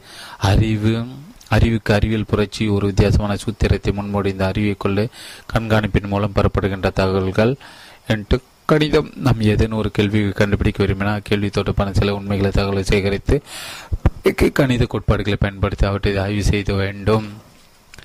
எடுத்துக்காட்டாக பூமியின் உண்மையான வடிவத்தை கண்டுபிடிப்பதற்கு சூரியனை நிலவிய கொள்களையும் பூமியின் பல்வேறு இடங்களிலிருந்து கண்காணிப்பதிலிருந்து நாம் துவக்கலாம். நாம் புதிய அளவுகளை விவரங்களை சேகரித்திடும் கோணவியலை பயன்படுத்தி பூமியின் வடிவத்தை மட்டுமல்லாமல் ஒட்டுமொத்த சூரிய மண்டலத்தின் கட்டமைப்பையும் நம்மால் கண்டுபிடிக்க முடியும். நடைமுறையில் இதற்கு என்ன பொருள்? அறிவியல் அறிஞர் வான ஆய்வு கூட்டங்களில் பரிசோதனை கூட்டங்கள் ஆய்வு பயணங்களில் பல ஆண்டுகளை செலவிட்டு அதிகமான தகவல்களை தருத்துகின்றன. பிறகு சேகரிக்கப்பட்ட தகவல்களை சரியாக புரிந்து கொள்வதற்கு அவர்கள் தங்களுடைய கணித அறிவை கூர்த்திட்டுகின்றனர் அறிவுக்கான அறிவியல் சூத்திரமானது வானியல் இயற்பியல் மருத்துவம் மற்றும் பிற துறைகள் மாபெரும் கண்டு புதிய கண்டுபிடிப்புகள் நிகழ காரணமாக அமைந்தது. ஆனால் இந்தியில் ஒரு பெரிய குறைபாடு இருந்தது. எளிமை மற்றும் அர்த்தம் தொடர்பான கேள்விகள் அதனால் கையாள முடியவில்லை. கொலை செய்வதும் திருவிடுவதும் தவறு என்றும் கடவுளுடைய விருப்பங்களை நிறைவேற்றுவதன் மனித வாழ்வின் நோக்கம் என்றும் இடைக்கால அறிஞர்களை உறுதியாக கூற முடிந்தது. எனினும் மறைநூறுகள் அவ்வாறு எடுத்துரைத்தன ஆனால் அறிவியல் அறிஞர்கள்? அத்தகைய அரசு நெரிசா தீர்ப்புகளை வழங்க முடியாது. அவர்கள் எவ்வளவு தகவல் சேகரித்தாலும் கணிதத்தில் அவர்கள் எவ்வளவு மேதன்மை பெற்றிருந்தாலும் கொலை செய்வது தவறு என்று அவர்களால் நிரூபிக்க முடியாது.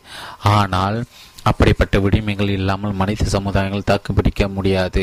பழைய இடைக்கால சூத்திரத்தை புதிய அறிவியல் வழிமுறைகளோடு சேர்த்து பயன்படுத்துவது இப்பிரச்சனையிலிருந்து மீள்வதற்கான ஒரு வழி. பூமியின் வடிவம் என்ன என்பதை உறுதி செய்வது ஒரு பாலத்தை கட்டுவது ஒரு நோயை குணப்படுத்துவது போன்ற நடைமுறை பிரச்சனைகளை நாம் எதிர்கொள்ளும் போது நாம் சூழ்நிலையை கண்காணித்த தகவலை திரட்டி கணித ரீதியாக அவற்றை ஆய்வு செய்கிறோம்.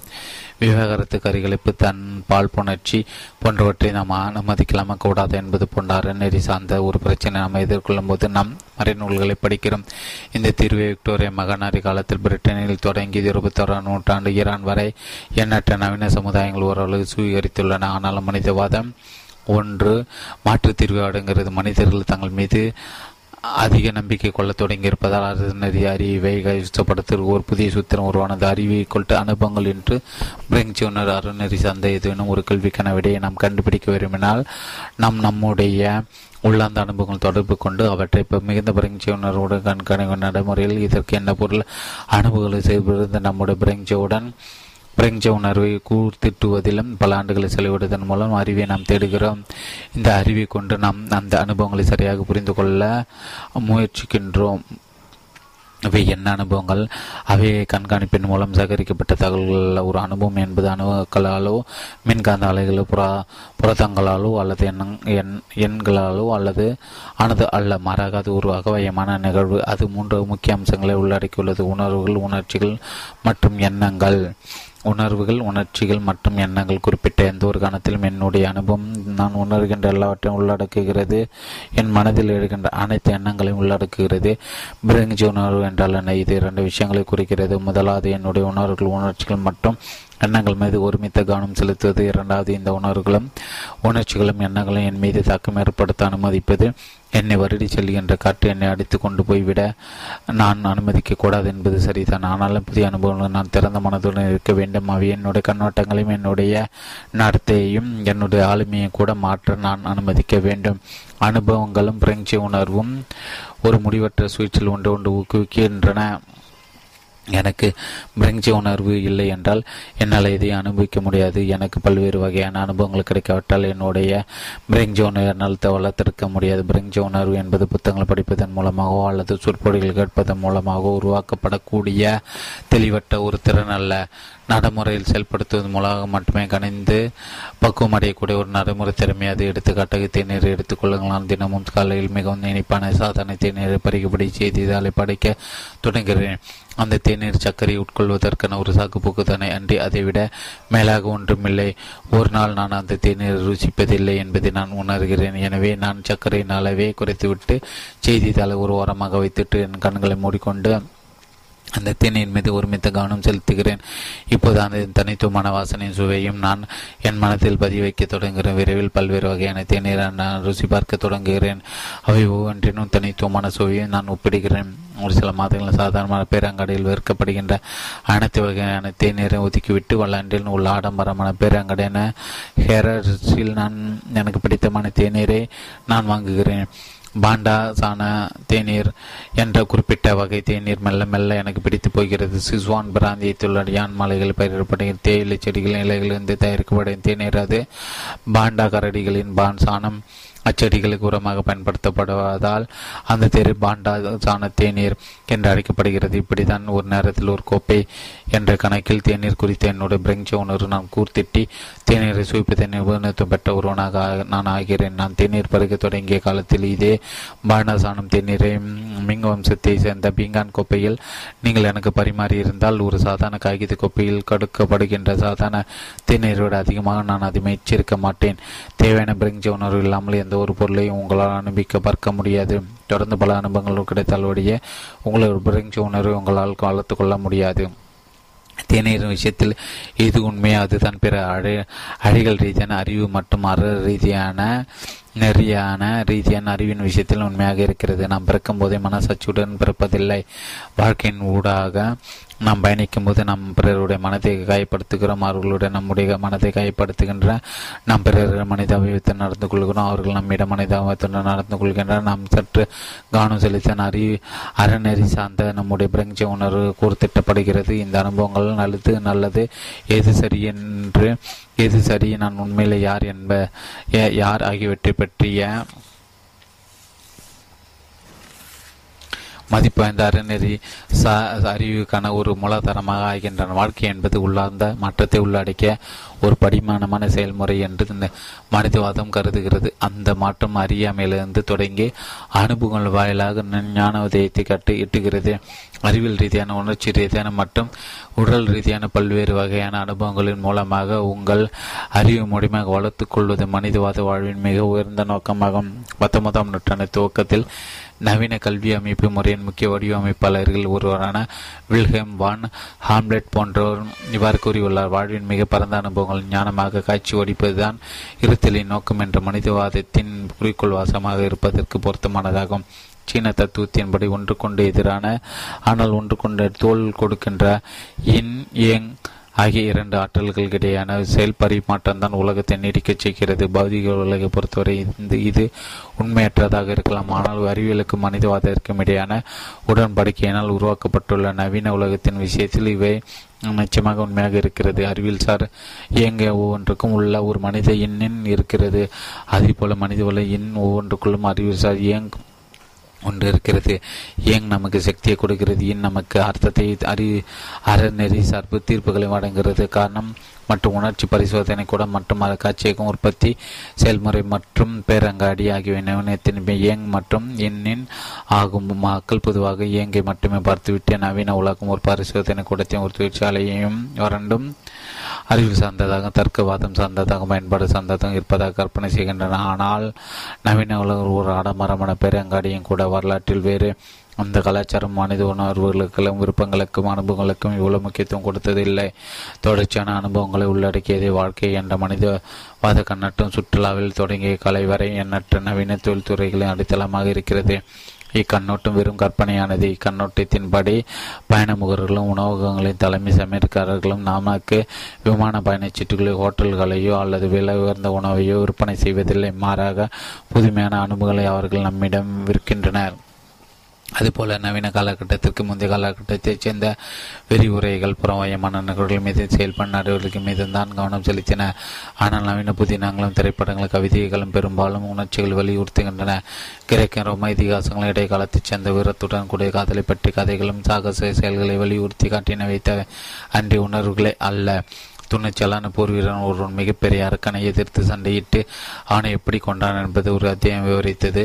நெருப்பில் விழுந்த ஒரு டிராகனிடமிருந்து ஒரு அழகான இளவரசியை அந்த வீரன் எப்படி காப்பாற்ற அந்த டிராகனை கொண்டான் என்பது இன்னொரு அத்தியாயம் நினைவு கூர்ந்தது. மூன்றாவது அத்தியத்தில் நெடு கெடுநோக்கு கொண்ட ஒரு மந்திரவாதி எப்படி அந்த அழகான இளவரசியை கடத்தி சென்றான் என்பதும் ஆனால் அந்த வீரன் அவர்களை பின்தொடர்ந்து சென்று அந்த மந்திரவாதி எப்படி கொண்டான் என்பதும் விவரிக்கப்பட்டுள்ளது. இக்கதையில் வரும் கதாநாயக விவசாயிகோ அல்லது தச்சராகோ இல்லாமல் ஒரு போர் வீரனாக இருப்பதில் எந்த வியப்புமில்லை ஏனெனில் விவசாயிகள் எந்த ஒரு துணிச்சலான செயலும் செய்யவில்லை.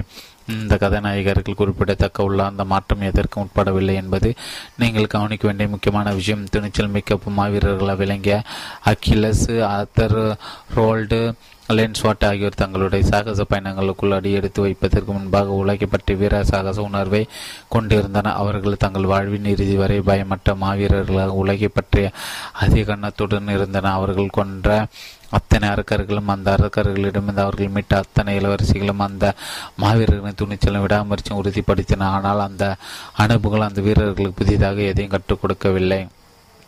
மனிதவாதிகளின் செயல்கள் மீது கவனம் செலுத்துவதற்கு பதிலாக உணர்வுகள் மற்றும் அணுவுகள் மீது கவனம் செலுத்தி கலைக்கு ஒரு புதிய வடிவத்தை கொடுத்தனர். வேர்ட்ஸ்வர்த்து தஸ்த யோஸ்கி டிக்கென்சன் ஷோலா ஆகியோர் துணிச்சலான வீரர்கள் குறித்தும் அவர்கள் வீரத்திர செயல்கள் குறித்தும் அவ்வளவாக அக்கறை கொள்ளவில்லை. மாறாக சாதாரண தொழிலாளர் குடும்ப தலைவர்களும் எத்தகைய உணர்வுகளை கொண்டிருந்தனர் என்பதை அவர்கள் விவரித்தனர் ஜேம்ஸ் ஜாய் செய்த யூலி செசஸ் என்ற புதினம் புறவயமான நடவடிக்கைகளை விடுத்து அகவயமான வாழ்க்கை மீதான நவீன கவன குவிப்பின் உச்சத்தை பிரதிநிதிப்படுத்துவதை சிலர் நம்புகின்றன அக்கதையில் வரும் கதாபாத்திரர் Stephen Dedalus Leopold Bloom ஆகியோருடைய வாழ்வின் சராசரி நாள் ஒன்றை இரண்டு லட்சத்தி அறுபத்தாயிரம் வார்த்தைகளை ஜாய்ஸ் விவரித்திருக்கிறார். அவர்கள் ஒரு சராசரி நாள் என்று என்ன செய்கிறனர் என்று பார்த்தால் அவர்கள் உண்மையில் அவளாக எதுவும் செய்யவில்லை. வெகு சிலரே வெகு சிலரே வெகு சிலரே யூலிசஸ் நூலை வரிவிடாமல் படித்துள்ளனர். என்றாலும் அதே பணி இப்போது நம்முடைய பெரும்பாலான நவீன கலாச்சார அடித்தளமாக வெகு சில யூசி செஸ்ஸஸ் நூலை வரிவிடாமல் படித்துள்ளனர். என்றாலும் அதே பாணி இப்போது நம்முடைய பெரும்பாலான நவீன கலாச்சாரத்தை அடித்தளமாகியுள்ளது. அமெரிக்க சர்வேவர் என்ற தொலைக்காட்சி தொடர் யதார்த்த நிகழ்ச்சிகளின் மீது மக்கள் வெறித்தனமான ஆர்வம் கொள்ளும்படி செய்துள்ளதாக குற்றம் சாட்டப்படுகிறது. தொலைக்காட்சி நிகழ்ச்சிகளை அவற்றின் பிரபலப்படுத்துவது பிரபலத்துவத்தின் கீழ் பட்டியலிடுகின்ற நீல்சன் நீல்சன் மல்டிட்டு பட்டியலில் முதலிடத்தை பிடித்த முதல் யதார்த்த நிகழ்ச்சி சர்வைவர் தொடர்தான் வரலாற்று நூறு நூறு மாபெரும் தொலைக்காட்சி நிகழ்ச்சி ஒன்றாக நிகழ்ச்சி ரெண்டாயிரத்தி ஏழில் டைம் பத்திரிகை பட்டியலிட்டது அத்தொடரில் ஒவ்வொரு பருவத்தின் இருபது போட்டியாளர்கள் அவர்களோட நீச்சல் ஓடுகளில் ஏதோ ஒரு வெப்பமண்டல தீவில் தனித்து விடப்படுகின்றன. இங்கே அவர்கள் பல்வேறு வகையான சவால்களை எதிர்கொள்ள வேண்டியிருக்கும். ஒவ்வொரு அத்தியாயத்திலும் அவர்கள் எல்லோருமாக சேர்ந்து வாக்களித்து ஒரு போட்டியாளரை வெளியேற்ற வேண்டும். கடைசியில் எஞ்சிப்பவர்கள் பத்து லட்சம் டாலர்கள் பரிசு வழங்கப்படும்.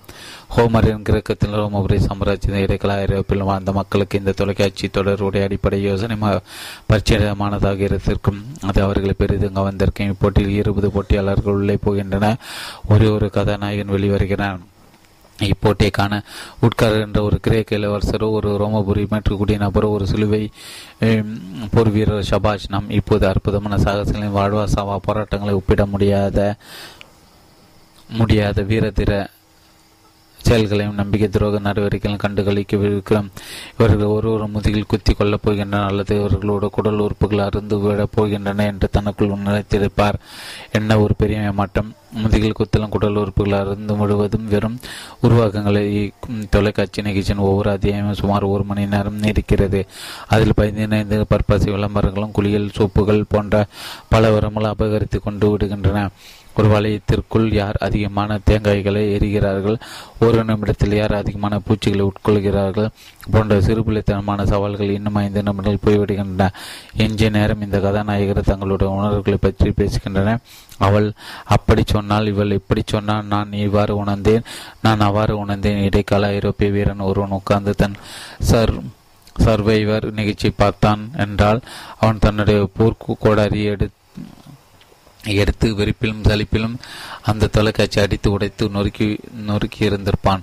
இடைக்காலத்து வீரர்கள் காட்டு என்று என்று நாம் கருதக்கூடும். அவர்கள் நம்மிடையே வாழ்ந்திருந்தால் நாம் அவர்களை ஒரு மனநல ஆலோசகர் அனுப்பி வைத்து அவர்கள் தங்களுடைய உணர்வுகளுடன் ஒரு தொடர்பு ஏற்படுத்தி கொள்ள உதவியிருப்போம்.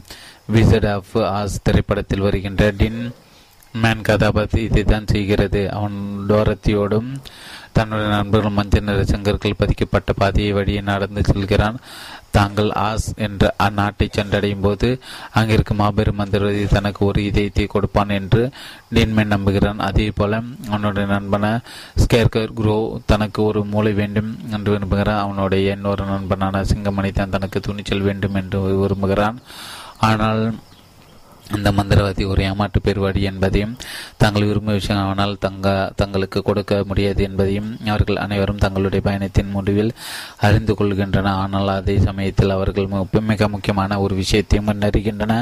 அவ்விஷயம் மிக முக்கியமான ஒரு விஷயத்தையும் கண்டறிகின்றன. அவ்விஷயம் இதுதான் தாங்கள் விரும்பிய அனைத்து விஷயங்களும். ஏற்கனவே தங்களுக்குள் இருந்தன. தாங்கள் பிரெஞ்சு உணர்வு பெறுவதற்கு அறிவாந்தவராக ஆவதற்கு அல்லது துணிச்சல் மிக்கவராக ஆவதற்கு ஏது கடவுளை போன்ற ஒரு மந்திரவாதியின் தேவை தங்களுக்கு ஒருபோதும் இருப்பதில்லை. தங்களுக்கு தா தாங்கள் வெறுமனே அந்த மஞ்சள் நிற சேக்கங்கள் பாதை தொடர்ந்து சென்று தங்கள் வழியில் எதிர்ப்புற அனுபவங்களை திறந்த மனதுடன் எதிர்கொள்ள வேண்டும். அவ்வளவுதான். பின் ஒரு நபர்களும் இதே படிப்பினை கற்றுக்கொண்டனர். ஸ்டார்ஷிப் என்டர்பிரைசஸ் என்ற விண்கலத்தின் விண்ப விண்மென் படலம் வழியாக பயணிக்கும் கேப்டன் ஹெக் மற்றும் captain Jean Luc Picard Mississippi நதியின் வழியாக கப்பலில் பயணிக்கும் ஹக்கில்பெரி பென் மற்றும் ஜிம் ஈஸி ரைடர் திரைப்படத்தில் தங்களுடைய ஹார்லோ டேவிட்சன் பைக்கில் பயணிக்கும் வயட் மற்றும் பில்லி இவர்கள் இவர்களைப் போல இன்னும் ஏராளமான கதாபாத்திரங்கள் தங்களுடைய சொந்த ஊர்களை விட்டு புறப்பட்டு ஏதோ ஒரு பாரியிலோ அல்லது பேருந்திலோ பயணம் செய்யும் போது பல்வேறு வகையான அனுபவங்கள் கிடைக்கப்பட்டு தாங்கள் போய் சேர வேண்டிய இடத்தை அடையும் போது அதிக சிறப்பான அதிக அறிவார்ந்த தனிநபர்களாக ஆகின்றன. போரை பற்றிய உண்மை அறி அறிவிக்குள்ள அனுபவங்கள் இருந்து அனுபவங்கள் என்று பிராங்சி உணர்வு. என்ற சூத்திரம் நம்முடைய பிரபலமான கலாச்சாரத்தை மாற்றியுள்ளதோடு மட்டுமல்லாமல் போர் போன்ற முக்கியமான விவகாரங்களை பற்றி நம்முடைய கண்ணோட்டத்தை மாற்றியுள்ளது வரலாறு அடிக்கலும் ஒரு குறிப்பிட்ட போர் நியாயமானதா இல்லதா என்பதை மக்களை தெரிந்து கொள்ள விரும்பிய போது அவர்கள் கடவுளிடம் மறைநூல்களிடம் அரசர்களிடமும் மெட்டுக்குடியினரிடம் துறைகளிடம் கேட்டனர் ஒரு சாதாரண சிப்பாய் அல்லது ஒரு சாதாரண நபரின் அபீரர்கள அனுபவங்களை யாரும் அழகாக கண்டுகொள்ளவில்லை? ஹோமர் விர்ச்சில் ஷேக்ஸ்பியர் ஆகியோருடைய போர் பற்றிய விவரிப்புகள். பரசக தளபதி தனிச்சிறப்பு கொண்ட வீரர்கள் ஆகியோருடைய நடவடிக்கைகள் மீது கவனம் செலுத்தின. போரினால் ஏற்பட்ட துயரத்தை அவை மறைக்கவில்லை. ஆனால் துணிச்சலை பெருமை பெருமையையும் அவை தூக்கி பிடித்தன. சாதாரண படை வீரர்கள் ஏதோ கோழிய கோழியத்தினால் கொல்லப்பட்ட சடல குவியல்கள் போல அல்லது வெற்றி வாகிச்சூடிய ஒரு டேவிட்டை தாங்கள் தோள்களின் மீது சுமந்தபடி உற்சாக கூக்கள் எழுப்பிய ஒரு கூட்டமாக சித்தரிக்கப்பட்டன. எடுத்துக்காட்டாக பிரைட்டன் பெல்ட் போரை பற்றி ஓவியத்தை பாருங்கள். ஆயிரத்தி அறுநூத்தி முப்பதாம் ஆண்டு செப்டம்பர் பதினாலு அன்று நடைபெற்ற போர் படம் முப்பத்தி ஆயிரத்தி நானூறு பிரிட்டன் பெல்ட் போரில் ஸ்வீடன் நாட்டு தளபதி குஸ்தார் ஆடல் ஓவியம் ஜாக் ஜாக்ஸ் வால்டர் நடைபெற்ற ஆயிரத்தி அறுநூத்தி முப்பத்தி ஒன்றாம் ஆண்டு செப்டம்பர் பதினேழாம் அன்று நடைபெற்ற போர் அது. அது வரைந்த ஜான் ஜாக்ஸ் வால்டர் என்ற ஓவியர் ஒரு குறிப்பிட்ட நாளிலிருந்து தன்னுடைய படையை ஒரு நிச்சயமான வெற்றியை நோக்கி வழி நடத்தி ஸ்வீடன் நாட்டு அரசரான குஸ்தா வால்டால்ஃப் புகழ்கிற சதுரங்க ஆட்டுகிற ஒருவர் எவ்வாறு சிப்பாய்களை நகர்த்தார் அதே போல அரசர்கள் போர்களை கட்டுப்படுத்தினர் என்ற அபிப்பிராயம் ஒருவருக்கு முளைக்கிற சிப்பாய்கள் பெரும்பாலும் சாதாரண உருவங்களோ அல்லது பின்புலத்தில் உள்ள சிறு சிறு புள்ளி புள்ளிகளோ தான் தங்கள் அவர்கள் எதிரிகளை நோக்கி முன்னேறிய முன்னேறிய போது அவர்களிடமிருந்து தப்பி ஓடிய போது அல்லது அவர்களால் கொல்லப்பட்ட போது அவர்கள் அவ்வாறு எவ்வாறு உணர்ந்தனர் என்பதில் வால்டர் ஆர்வம் காட்டவில்லை. அவர்கள் அனைவரும் முகங்களற்ற ஒரு ஒரு கூட்டு குவியல் அவ்வளவுதான். ஓவியர்கள் படைத்தளபதியின் மீது கவனம் செலுத்துவதை விடுத்து போரின் மீது கவனம் செலுத்திய போது கூட அவர்கள் மேலே இருந்து தான் பார்த்தனர் தனிப்பட்ட உணர்வுகளை கூட்டு நடவடிக்கைகள் மீது தான் அவர்கள் அக்க அதிக அக்கறை கொண்டிருந்த எடுத்துக்காட்டாக ஆயிரத்தி அறுநூத்தி இருபதாம் ஆண்டு நவம்பர் மாதத்தில் நடைபெற்ற வெள்ளை மலை போரை சித்தரித்து ஓவியத்தை எடுத்துக்கொள்ளுங்கள் பீட்டர் சில்லையினர் வரைந்த அச்சித்திரம் அந்த முப்பது ஆண்டு கால போரில் புரஸ்டன்ட் போராளிகளை வெற்றி கொண்ட கத்தோலிக்கர்களுடைய வெற்றியை சித்தரிக்கிறது. கத்தோலிக்க படையின் அமைத்த பல்வேறு வியூகங்கள் அவர்களுடைய நடவடிக்கைகளை நடவடிக்கைகள் அவர்களுடைய படம் முப்பத்தஞ்சு வெள்ளை மலை போர் ஓவியம் பீட்டர் ஸ்னேசர் அவர்களுடைய நகர்வுகள் ஆகியவற்றை ஸ்னேகர் மிகவும் கஷ்டப்பட்ட அச்சத்தை பதிவு செய்துள்ளார். பல்வேறு படைப்பினர்கள் அவர்களுடைய படைக்கலன் போரில் அவர்களுடைய நிலைகள் ஆகியவற்றை அவர்கள் அதில் உங்களை சுலபமாக அடையாளம் காண முடியும். சாதாரண வீரர்களுடைய அனுபவங்களுக்கும் உணர்வுகளுக்கும் ஸ்னேகர் மிக குறைவான போரில் அவர்களுடைய நிலைகள் ஆகியவற்றை அதில் உள் அதில் உங்களால் சுலபமாக அடையாளம் காண முடியும். சாதாரண வீரர்களுடைய அனுபவங்களும் உணர்வுகளும் ஸ்னேயர் மிக குறைவான முக்கியத்துவம் கொடுத்தார். ஜான் ஜாக்ஸ் வால்டர் போல ஸ்னேயர் கிரேக்க கடவுள் மற்றும் அரசர்களின் உபரிக கண்ணோட்டத்திலிருந்து போரை பார்க்க நம்மை தூண்டி போர் என்பது ஒரு பிரமாண்டமான சதுரங்க விளையாட்டு என்ற அபிப்பிராயத்தை நமக்கு கொடுக்கிறார். நீங்கள் கற்று சற்று கூர்ந்து கவனித்தால் இதற்கு உங்களுக்கு ஒரு உருப்பெருக்கு கண்ணாடி தேவைப்படும். வெள்ளை மலை பூர்வ சதுரங்க விளையாட்டை விட அதிக சிக்கலானது என்பதை நீங்கள் உணர்வுகள் மேலோட்டமாக பார்க்கும்போது ஏதோ வடிவ வரைவியல் சார் ஓவியத்தை போல தெரிகின்றது. அதை நீங்கள் கூர்ந்து கவனிக்கும் போது ஒரு படுகொலையின் கோர காட்சியாக பருகிறது ஆங்கங்கே எதிர்கள் தங்கள் துப்பாக்கிகளை சுட்டுக்கொண்டோ அல்லது ஈட்டு முனைகளை கொண்டு அவர்களை குத்தி கொண்டு ஓடிக்கொண்டிருக்கின்ற அல்லது அந்த இடத்திலிருந்து தப்பி ஓடிக்கொண்டிருக்கிற வீரர்களுடைய முகங்களை கூட உங்களால் பார்க்க முடியும். ஆனால் இக்காட்சிகள் இந்த ஒட்டுமொத்த படத்தில் இடம்பெற்றிருக்கும் நிலையிலிருந்து தான் நம்முடைய அர்த்தத்தை பெறுகின்றன. எடுத்துக்காட்டாக பிறங்கி கொண்டு ஒன்று ஒரு வீரன் தலை சுக்குநராக உடைத்துக் கொண்டிருப்பதை நாம் பார்க்கும்போது அது மாபெரும் கத்தோலிக்க வெற்றின் ஒரு பகுதி என்பதையும் நாம் புரிந்து கொள்கிறோம். ஒரு வீரன் புரஸ்டாண்டுகளின் சார்பாக போரிட்டு கொண்டிருக்கின்றான் என்றால் அவனுடைய மரணம் கழகத்திற்கும் மத எதிர்ப்புக்கும் கிடைக்கின்ற ஒரு வெகுமதியாகும். ஒரு வீரன் கத்தோலிக்க படையில் சண்டையிட்டுக் கொண்டிருக்கிறான் என்றால் அவனுடைய மரணம் ஒரு முக்கிய நோக்கத்திற்கான ஒரு உன்னதமான தியாகமாகும் நாம் அந்த ஓவியத்தின் மேலே பார்த்தால் அந்த போர்க்களத்திற்கு மேலே தேவதைகளை சுற்றி திறந்து கொண்டிருப்பதை நம்மால் பார்க்க முடியும். அவை தம்முடைய கைகள் பிடித்து கொண்டிருக்கின்ற ஒரு வெள்ளை பாதகையில் இந்த போரில் என்ன நிகழ்ந்தது என்பதும் இந்த போர் என் முக்கியத்துவம் என்பதும் லத்தீன் மொழியில் விளக்கப்பட்டுள்ளன. அது கூறும் செய்தி இதுதான். ஆயிரத்தி அறுநூத்தி இருபதாம் ஆண்டு நவம்பர் எட்டாம் நாள் அன்று பேரரசர் இரண்டாம் பெண்டினாண்டு தன்னுடைய எதிரிகளை தோற்கடிப்பதற்கு கடவுள் உதவின ஆயிரக்கணக்கான ஆண்டுகளாக மக்கள் ஒரு போரை பார்த்தபோது கடவுளர் அவர்கள் கடவுள் பேரரசின் தளபதிகளையும் மாபெரும் கதாநாயகர்களும் பார்த்தன கடந்த இரண்டா இரண்டு நூற்றாண்டுகளுக்கு மேலாக அரசர்களும் தளபதிகளும் அதிவேகமாக ஒதுக்கப்பட்டு வந்துள்ளன கவனம் அவர்களுடைய பக்கம் இருந்து விலகி கொல்லப்பட்டு சாதாரண சிப்பாயின் மீது அவனுடைய அனுபவங்களின் மீது குவிக்கப்பட்டு வந்துள்ளது. All quiet on the western front போன்ற போர் புதினங்களும் பிளான்டூன் போன்ற போர் திரைப்படங்கள் தன்னை பற்றி உலகத்தை பற்றியும் எதுவும் அறியாத ஒரு இளைஞர் இராணுவத்தில் சேருவதிலிருந்து தொடங்குகின்றன. ஆனால் அவன் ஏகப்பட்ட நம்பிக்கைகள் மாயைகளையும் தன்னுடன் சுமந்து கொண்டிருக்கிறான். போர் புகழமைக்கிறது என்றும் போருக்கான காரணம் நியாயமானது என்றும் படை தளபதி ஒரு மேதை என்றும் அவன் நம்புகிறான். புழுதி குருதி மரவா மரண வாசனை ஆகியவற்றை உள்ளடக்கிய உண்மையான போரில் ஒரு சில வாரங்கள் பங்கு கொண்ட பிறகு அவனோட மாயைகள் ஒவ்வொன்றாக தெரியப்படுகின்றன. அவன் போரில் தப்பி படைத்தால் துவக்கத்தில் எதுவும் அறியாத அப்பாவியாக இருந்தான் அவன் போர் முடிந்து அங்கிருந்து திரும்பி போகும்போது அதிக அறிவார்ந்த ஒருவனாக போவான். ஆசிரியர்களும் திரைப்பட இயக்குநர்கள் பேச்சு திறமை கொண்ட அரசியல்வாதிகள் வலியுறுத்தி ஊக்குகின்ற கண்ணோட்டங்கள் மற்றும் கொள்கைகள் மீது இனியும் அவனுக்கு நம்பிக்கை இருக்காது. இந்த விவரிப்பு இன்று ஒரு பெரும் தாக்கம் விளைவித்து கொண்டிருக்கிறது. அரசியல்களும் திரைப்பட இயக்குநர்கள் பேச்சுத்திறன் கொண்ட அரசியல்வாதிகள் இதை மீண்டும் மீண்டும் எடுத்துரைத்துக் கொண்டே இருக்கின்றன. போர் என்பது நீங்கள் திரைப்படங்கள் பார்ப்பது அல்ல என்று above apocalypse now full metal jacket black hawk down என்ற போன்ற பிரபல ஹாலிவுட் திரைப்படங்களை எச்சரிக்கின்ற திரைப்பட சூழலை உரைநடையில் அல்லது கவிதையில் பதிய வைக்கின்ற ஒரு சாதாரண படைவீரின் உணர்ச்சிகள் தான் இன்று போரின் உச்சகட்ட பிரதிபலிப்பாக கருதப்படுகின்றன. அதே மதிக்கின்ற அனைவரும் கற்றுக்கொண்டு விட்டன. குதிரை மீது அமர்ந்து பாய்ந்து செல்லுகின்ற படைத்தளபதிகள் மீதும் போர் முறைகள் மீது ஒவ்வொரு கூட ஆர்வம் இழந்து விட்டன. மாறாக சாதாரண வீரன் ஒருவன் எவ்வாறு உணர்கிறான் என்பதை சித்தரிக்க அவர்கள் கடுமையாக முயற்சிக்கின்றனர். பிரைட்டன் பெல்ட் போர் மற்றும் வெள்ளை மலை போரை மீண்டும் பாருங்கள். பிறகு கீழே உள்ள இரண்டு படங்களை பாருங்கள். ஓட்டோ டிக்ஷாவின் போர் மற்றும் டாம்லியின் அந்த இரண்டாயிரம் கஜ தூர வெறித்த பார்வை இவை இரண்டும் போர் இருபதாம் நூற்றாண்டு உருவாக்கப்பட்ட மாபெரும் கலைப்படைப்புகளாக கருதப்படுகின்றன. ஓட்டோ டிக்கஸ் முதலாம் உலகம் போது ஜெர்மனி படையில் ஒரு அதிகாரியாக பணிகட்டின பணியாற்றின ஆயிரத்தி தொள்ளாயிரத்தி நாற்பத்தி நாலாம் ஆண்டு பெலிலி தீவில் நிகழ்ந்த போரை லைஃப் பத்திரிகைக்காக டாம்லி படம் பிடித்தார். வால்டரும் ஸ்னேயரும் போரை ஒரு இராணுவ நிகழ்வாக அரசியல் நிகழ்வாக பார்த்தன குறிப்பிட்ட பொருள்கள் என்ன நிகழ்ந்தது என்று நாம் அறிந்து கொள்ள வேண்டும் என்று அவர்கள் நினைத்தனர் டிக்ஸும் லீயும் போரை உணர் உணர்ச்சிகரான நிகழ்வாக பார்த்தனர். போர் எப்படி இருக்கும் என்பதை நாம் உணர வேண்டும் என்று அவர்கள் விரும்பினர். தளபதிகளின் திறமைகளை பற்றியோ போரின் வியூக விவரங்களை பற்றி அவர்கள் அக்கறை கொள்ளவில்லை. படம் போர் ஆயிரத்தி தொள்ளாயிரத்தி முப்பத்தி ரெண்டு ஓவியம் ஓட்டோடிக்கஸ் படம் முப்பத்தி அந்த ரெண்டாயிரம் கஜ தூர வெறித்த பார்வை ஓவியம் டாம்சி.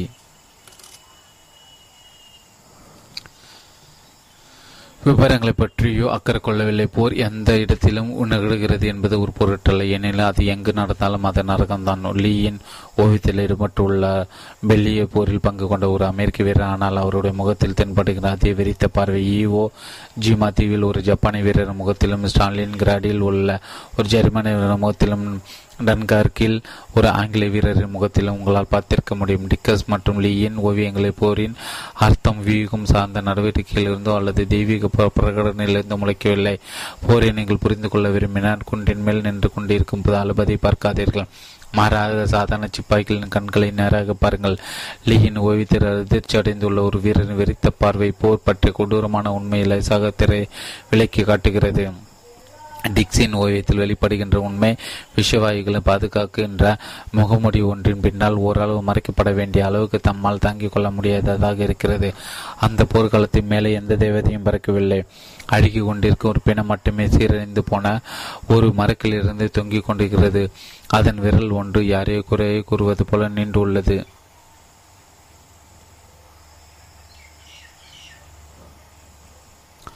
இவ்வாறு டிக்ஸ்லி போன்ற ஓவியர்கள் போரின் பாரம்பரிய அதி அடுக்கு அதிகாரத்தை தலைக்கிழக புரட்டி போட உதவினர். முந்தைய காலகட்டங்களில் நிகழ்ந்த எண்ணற்ற போர்கள் நிச்சயமாக இருபதாம் நூற்றாண்டில் நிகழ்ந்த போர்களைப் போல அதிக அளவு கொடூரமாக இருந்தன என்றாலும் இருபதாம் நூற்றாண்டு நிகழ்ந்த போர்களில் மிகக்கூடிய அனுபவங்கள் கூட ஒரு ஒட்டுமொத்த போரின் கண்ணோட்டத்தில் பார்க்கப்பட்டால் பட்டதால் அது அவற்றுக்கு ஒரு நேர்மறையான அர்த்தத்தை கொடுத்தது. போர் என்பது நரகமாக இருக்கக்கூடும். ஆனால் சொர்க்கத்திற்கான கதவுகளை அதுதான் திறந்து விடுகிறது. வெள்ளை மலை போரில் சண்டையிட்டுக் கொண்டிருக்கின்ற ஒரு கத்தொலைக்கு வேற தான் துன்புற்று கொண்டிருக்கிறேன் என்பது உண்மைதான். ஆனால் நாங்கள் ஒரு நல்ல நோக்கத்திற்கு சண்டையிட்டுக் கொண்டு போப்பும் பேரரசரும் கூறுவதால் என்னுடைய துயரம் அர்த்தம் வாய்ந்ததுதான்.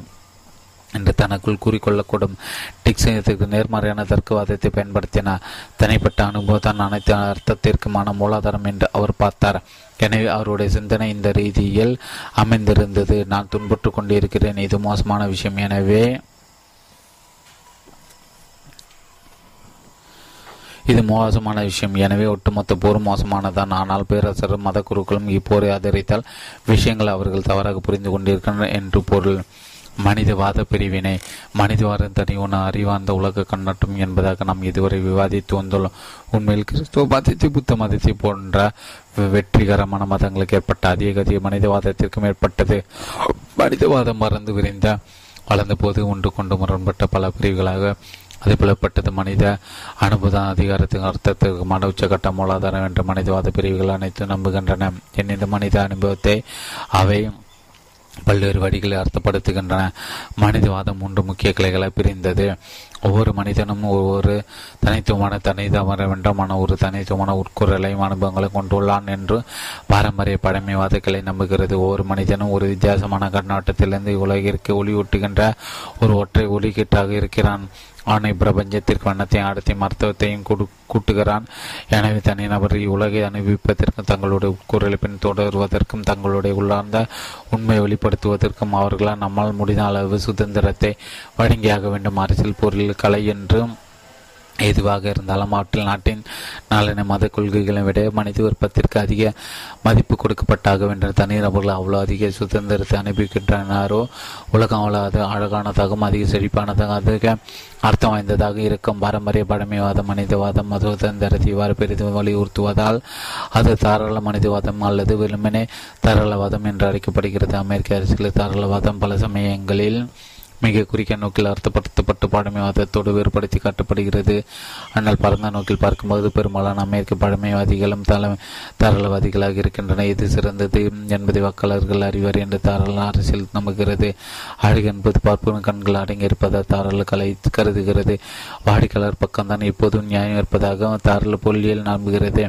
ஒரு விஷயம் நமக்கு நல்ல விதமான உணர்வை கொடுத்தால் அதை நாம் தயங்கமல் செய்ய வேண்டும் என்று தாராள அறநெறி நமக்கு அறிவுறுத்துகிறது. நமக்கு நாமே சிந்திக்க வேண்டும் என அனைத்து கேள்விக்கான விடைகள் நமக்குள் தான் இருக்கின்றன என்று தாராள கல்வி நமக்கு கற்றுக் கொடுக்கிறது. பத்தொன்பதாம் நூற்றாண்டிலும் இருபதாம் நூற்றாண்டிலும் மனிதவாதம் சமுதாய ரீதியாக அதிக நம்பகமான நம்பகமானதாக இருந்தாலும் அதிக அரசியல் அதிகாரத்தை கைவசப்படுத்தியதாலும் இரண்டு வெவ்வேறு பிரிவுகள் அதிலிருந்து முளைத்தன. முதலால் பல்வேற்றுப்பட்ட சோசியலிச இயக்கங்கள் கம்யூனிஸ்டுகள் உள்ளடக்கிய சோசியலிச மனிதவாதம் இரண்டாவது பரிணாம ரீதியான மனிதவாதம் தான் நாஜிகள் தான் இதை பெரிதும் ஆதரித்தன. மனித அனுபவம் தான் அர்த்தத்திற்கும் அதிகாரத்திற்கும் உச்சகட்டம் மூலாதாரம் என்ற தாராள தாராளவாத சிந்தனையோடு இவ்விரண்டு பிரிவுகளும் உடன்பட்டன. அவை எந்த ஒரு ஆன்மீக சக்தியின் மீதோ அல்லது தெய்வீக சட்ட புத்தகத்திலோ நம்பிக்கை கொள்ளவில்லை. எடுத்துக்காட்டாக பத்து வயது சிறுவர்கள் புகைப்பிடித்த புகைப்படைந்த தொழிற்சாலைகள் நாள்தோறும் பனிரெண்டு மணி நேரம் வேலை செய்வதில் எவ்வாறு தவறு இருக்கிறது என்று நீங்கள் கார்ல் மார்க்சிடம் கேட்டால் அது சிறுவர்களுக்கு வர்த்த உணர்வை தொற்றுவிக்கும் என்று அவர் பதிலளிப்பார். சுரண்டல் அடக்குமுறை சமத்துவம் ஆகியவற்றை நாம் தவிர்க்க வேண்டும். என்பதற்கு காரணம் கடவுள் அவ்வாறு கூறியிருக்கிறார் என்பது அல்ல மாறாக மக்களுக்கு அவை துயரத்தை ஏற்படுத்துகின்றன என்பதுதான். ஆனாலும் மனித அனுபவத்தை தாராளவாதமும் புரிந்து கொண்டுள்ள விதத்தில் குறை இருப்பதாக சோசியலிசவாதிகளும் பரிணாமம் மனித மனிதவாதிகளும் சுட்டி காட்டுகின்றன மனித அனுபவம் ஒரு தனிப்பட்ட நிகழ்வு என்று தாராளவாதிகள் நினைக்கின்றனர். ஆனால் இவ்வுலகில் பல தனிநபர்கள் இருக்கின்றன அவர்கள் பெரும்பாலான வெவ்வேறு விஷயங்கள் தோணுகின்றன முரண்பட்ட விருப்பங்களை கொண்டுள்ளன தனிநபர் அனுபவங்கள் இருந்துதான் அனைத்து அர்த்தமும் அதிகாரமும் முளைவிடுகின்றன. என்றால் வேறுபட்ட இத்தகைய அனுபவங்களுக்கு இடையான முரண்பாடுகளை நீங்கள் எப்படி கலைவீர்கள் ரெண்டாயிரத்தி பதினைஞ்சாம் ஆண்டு ஜூதனை ஜூலை பதினேழாம் நாள் என்று அடைக்கலம் நாடி ஜெர்மனிக்கு வந்திருந்த லெபனன் நாட்டைச் சேர்ந்த பாலஸ்தீன பருவ வயது சிறுமி ஒருத்திக்கு ஜெர்மனி ஜான் சலரான அங் அங்கலா மேற்கில்லை நேரடியாக சந்திக்கும்படி வாய்ப்பு கிட்டியது. அவளும் அவளுடைய குடும்பத்தினர் விரைவில் லெபனுக்கு திரும்பி அனுப்பப்படும் நிலையில் இருந்தனர். ரீம் என்ற பெயர் கொண்டார் சிறுமி ஜெர்மனிய மொழியில் சரளமாக பேசினார் அவர் மேற்கலிடம் நான் கஷ்டப்பட்டு கொண்டிருக்கும் மற்ற எல்லோரும் வாழ்க்கையை மகிழ்ச்சியாக அனுப்பித்துக் கொண்டிருப்பதை பார்ப்பது மிக மிக கடினமாக இருக்கிறது. என்னுடைய எதிர்காலம் எனக்கு எதை கொண்டு வரும் என்று எனக்கு அறிய தெரியவில்லையே என்று கூறினார். அதற்கு மேக் மேர்க்வெல் அரசியல் மிகவும் கடினமானது என்று பதிலளித்துவிட்டு லெபனிஸ் ஆயிரக்கணக்கான பாலஸ்தீன அகதிகள் இருக்கின்றன என்றும் ஜெர்மனியில் அவர்கள் எல்லோரையும் ஏற்றுக்கொள்ள முடியாது என்று விளக்கினார். இந்த நேரடியான பதிலை கேட்டு அதிர்ச்சூட்டரையும் தன்னை கட்டுப்படுத்திக் கொள்ள முடியாமல் அடுத்தால் மேற்கல் அவளுடைய முதுகில் தடவி கொடுத்தார். ஆனால் அவர் தன்னுடைய தீர்மானத்தை உறுதியாக இருந்தார். இதைத் தொடர்ந்து அவர் அப்பெண்ணின் உணர்ச்சியில் புரிந்து கொள்ளாமல் கல் நெஞ்சத்துடன் நடந்து கொண்டதாக பொதுமக்கள் கோபம் கொண்டனர். தனக்கு எதிராக இருந்த விமர்சனம் மட்டுப்படுத்துவதற்கு மேற்குவில் தன்னுடைய தீர்மானத்தை மாற்றி ரீமுக்கு அவளுடைய குடும்பத்தினர் ஜெர்மனி அடைக்கலம் கொடுத்தார். அதைத் தொடர்ந்து வந்த மத மாதங்களாக ஜெர்மனிய கதவி மேலும் அகலமாக திறந்த ஆயிரக்கணக்கான கைதிகளை ஜெர்மனிக்குள் வரவேற்றார். ஆனால் உங்களால் எல்லோரையும் திருப்திப்படுத்த முடியாதல்லவா? விரைவில் மார்க்கள் மீது மிஞ்சி உணர்ச்சி வசப்பட்டு விட்டதாகவும் அவர் போதுமான அளவு உரியது நிலைப்பட்டை எடுக்கவில்லை என்றும் பல்வேறு தரப்புகளில் அவர் தீவிர விமர்சனத்துக்கு ஆளான மார்க்வெல் தன் தீர்மானத்தை மற்ற அகதிகளுக்கு அடைக்கலம் கொடுத்து தங்களுடைய குழந்தைகள் வாழ்க்கை தரத்தை மெகுவாக தரத்திவிடும் என்றும் அவர்கள் இஸ்லாமிய மதத்துக்கு மாறக்கூடிய வாய்ப்பு உருவாகும் என்றும் தன்னற்ற ஜெர்மனி பெற்றோர்கள் பயந்தனர். முன்பின் தெரியாதவர்களாக தங்களுடைய குடும்பங்களை அமைதியையும் செழிப்பையும் தங்கள் ஏன் வீணாக பணம் வைக்க வேண்டும் என்று அவர்கள் கேட்டனர். அந்த அந்நியர்கள் தாராளவாத உரிமைகளை மதிக்காதவர்கள் கூட இருக்கலாம் என்று அவர்கள் வாதிட்டனர். இவ்விஷயம் எல்லோருடைய மனங்களை வலிமையாக வென்றுள்ளது. பரிதவிக்கும் அகதிகளின் உணர்வுகளுக்கும் கவலை கொண்ட ஜெர்மனியர்கள் உணர்வுகளுக்கும் இடையான முரண்பாடுகளை எப்படி தீர்ப்பது? எப்படிப்பட்ட முரண்பாடுகளை குறித்த தாராளவாதிகள் எப்போதும் கவலைப்படுகின்றன ஜாக் ஜெஃபர்சன் மில் மற்றும் அவர்களுடைய சகாக்களின் சிறந்த முயற்சிகள் கூட இப்படிப்பட்ட புதிர்களுக்கு ஒரு வேகமான மற்றும் சுலபமான தீர்வை கண்டுபிடிக்க தவறியுள்ளன. ஜனநாயக ரீதியான தேர்தலை நடத்துவது உதவாது. ஏனெனில் அந்த தேர்தலில் யார் வாக்களிக்கப் போகிறாள் என்ற கேள்வியிடும் வெறும் ஜெர்மனிய குடிமக்கள் மட்டுமா? அல்லது ஜெர்மனிக்கு குடிபெயர விரும்புகின்ற லட்சக்கணக்கான ஆசிரியர்கள் மற்றும் ஆப்பிரிக்கர்கள் கூடவா? மற்ற குழுவினர் உணர்வுகள் நிராகரித்து விட்டு ஒரே ஒரு குழுவின் உணர்வுகளுக்கு மட்டும் ஏன் முக்கியத்துவம் கொடுக்க வேண்டும்? அதேபோல இஸ்ரேலின் என்பது லட்சம் மக்களிடம் மரபு நாட்டு அரபு நாடுகள் கூட்டமைப்பை சேர்ந்த முப்பத்தஞ்சு கோடி மக்களிடமும் ஒரு பொது வாக்கெடுப்பு நடத்திய இரு தரப்பினருக்கும் இடையான பிரச்சனைக்கு தீர்வு காண முடியாது. இஸ்ரேலியர்கள் இப்படிப்பட்ட ஒரு தீர்வை மனதார ஏற்றுக்கொள்ள மாட்டார்கள். ஜனநாயகமான முறையில் வாக்கெடுப்பு நடத்தப்பட வேண்டும் என்றால் வாக்காளர்களிடையே ஒரு பொதுவான அடிப்படை பிணைப்பு இருக்க வேண்டும். மற்ற வாக்காளர்களுடைய அனுபவங்கள் எனக்கு அந்நியமானவையாக இருக்கும் போதும் அவர்களால் என்னுடைய உணர்வுகளை புரிந்து கொள்ள முடியாது என்றும் நான் ஆர்வம் கொண்டுள்ள முக்கியமான விஷயங்கள் குறித்து அவர்களுக்கு அக்கறை இல்லை என்றும் நான் நம்பும்போது ஒன்றுக்கு நூற்றுக்கு ஒன்று என்ற கணக்கில் வாக்கெடுப்பில் நான் தோற்றால் கூட அவர்களுடைய எதிர்ப்பை ஏற்றுக்கொள்வதற்கு என்னிடம் எந்த நியாயமான காரணமும் இருக்காது. பொதுவான மத நம்பிக்கைகள் தேசிய கட்டுக்கதைகள் போன்ற ஏற்கனவே எதுவும் பொதுவான பிணைப்பு இருக்கின்ற மக்களின் விஷயத்தில் தன் ஜனநாயக ரீதியான தேர்தல் வேலை செய்யும். அப்படி அடிப்படையான விஷயங்களில் ஏற்கனவே உடன்பட்டுள்ள மக்களுக்கு இடையேயான முரண்பாடுகளை களைவதற்கான ஒரு வழிதான? தேர்தல்கள் அதன்படி தாராளவாதம் பல விஷயங்களின் பழமையான கூட்டு அடையாளங்கள் மற்றும் குழு உணர்வுகளோடு ஒன்று கலந்த நவீன தேசியவாதமாக மாறியுள்ளது இன்று பல தேசியவாதத்தை தாராளவாதத்திற்கு எதிரான சக்திகளோடு தொடர்பு படுத்துகின்றன. ஆனால் பத்தொன்பதாம் நூற்றாண்டில் நூற்றாண்டின் தேசியவாதம் தாராளவாதத்துடன் மிக நெருக்கமாக ஒத்திசைந்து இருந்தது. தனிநபர்களது தனித்துவமான அனுபவங்கள் தாராளவாதிகள் கொண்டாடுகின்றன. ஒவ்வொரு நபரும் தனித்துவமான உணர்வுகளின் சுவைகளும் குண அம்சங்களையும் கொண்டுள்ளார்.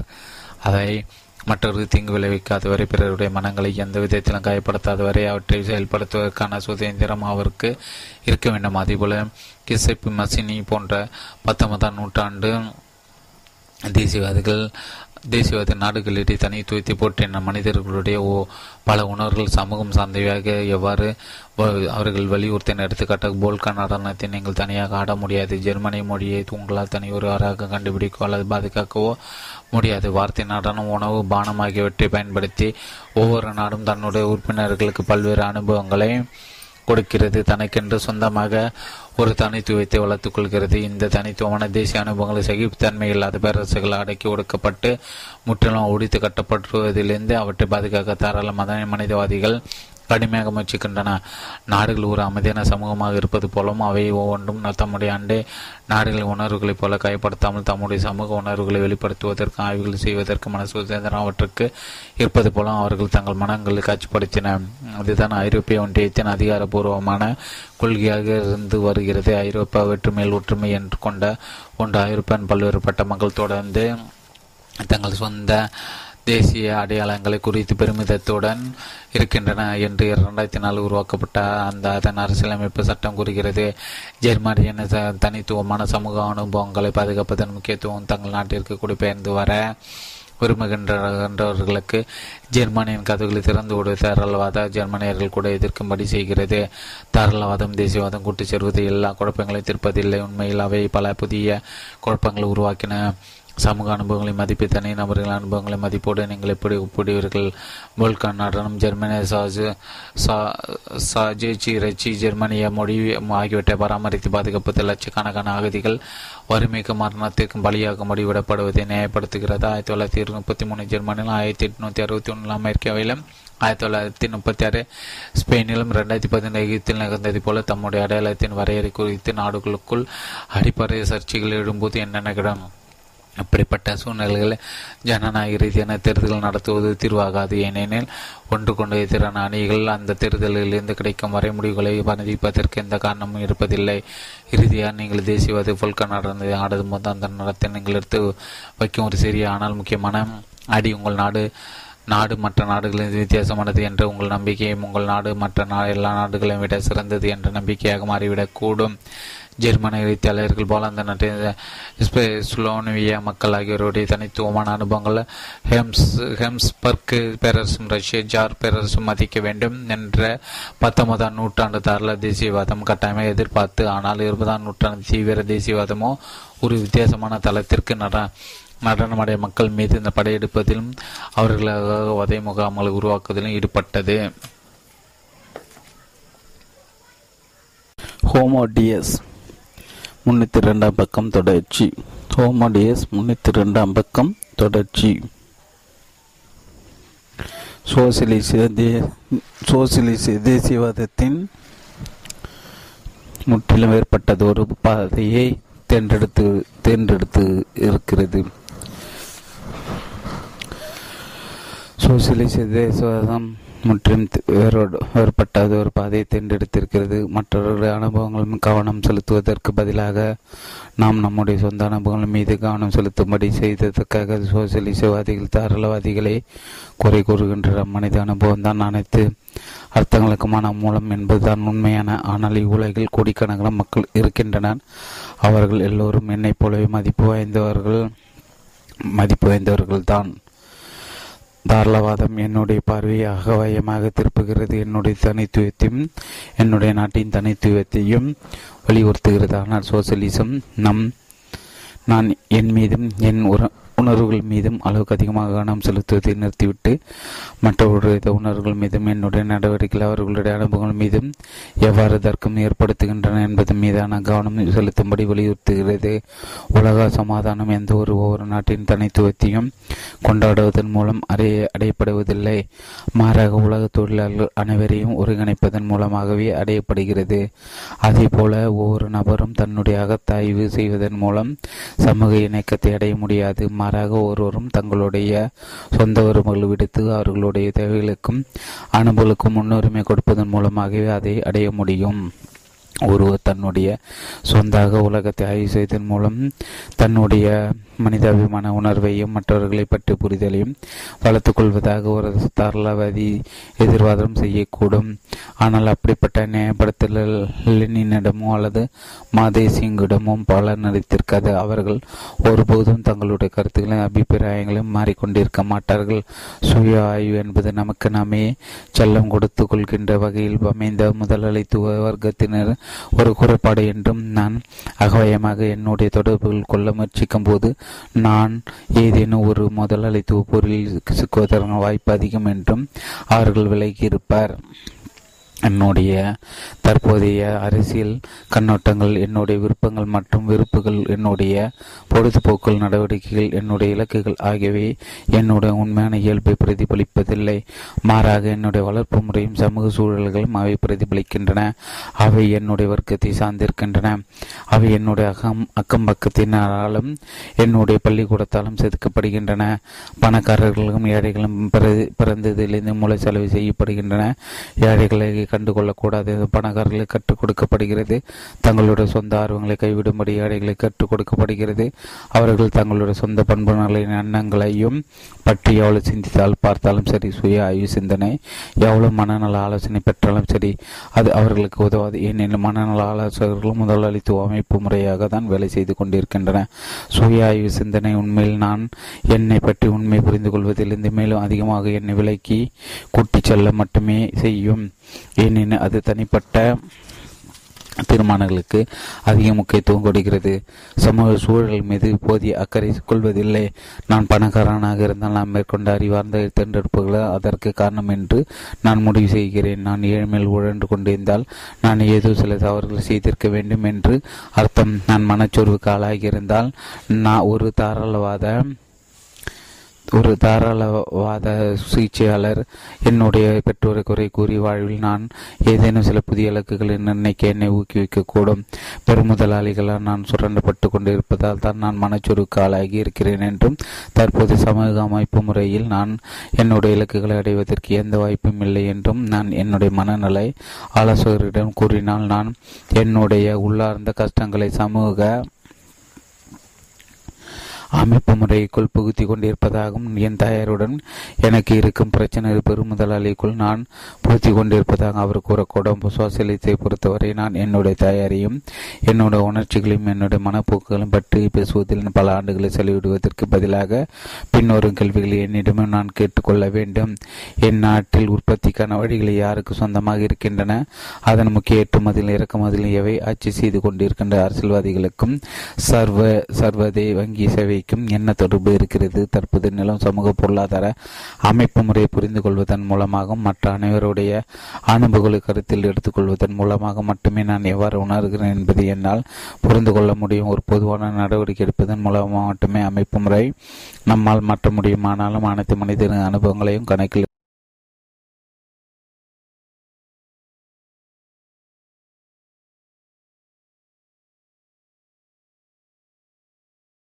கொண்டு அவை ஒவ்வொன்றையும் பரஸ்பரம் மற்றவற்றோடும் ஒரு நியாயமான வழியில் ஒப்பிட்டு சீர்தூக்கி பார்க்க முயறால் முடியும்?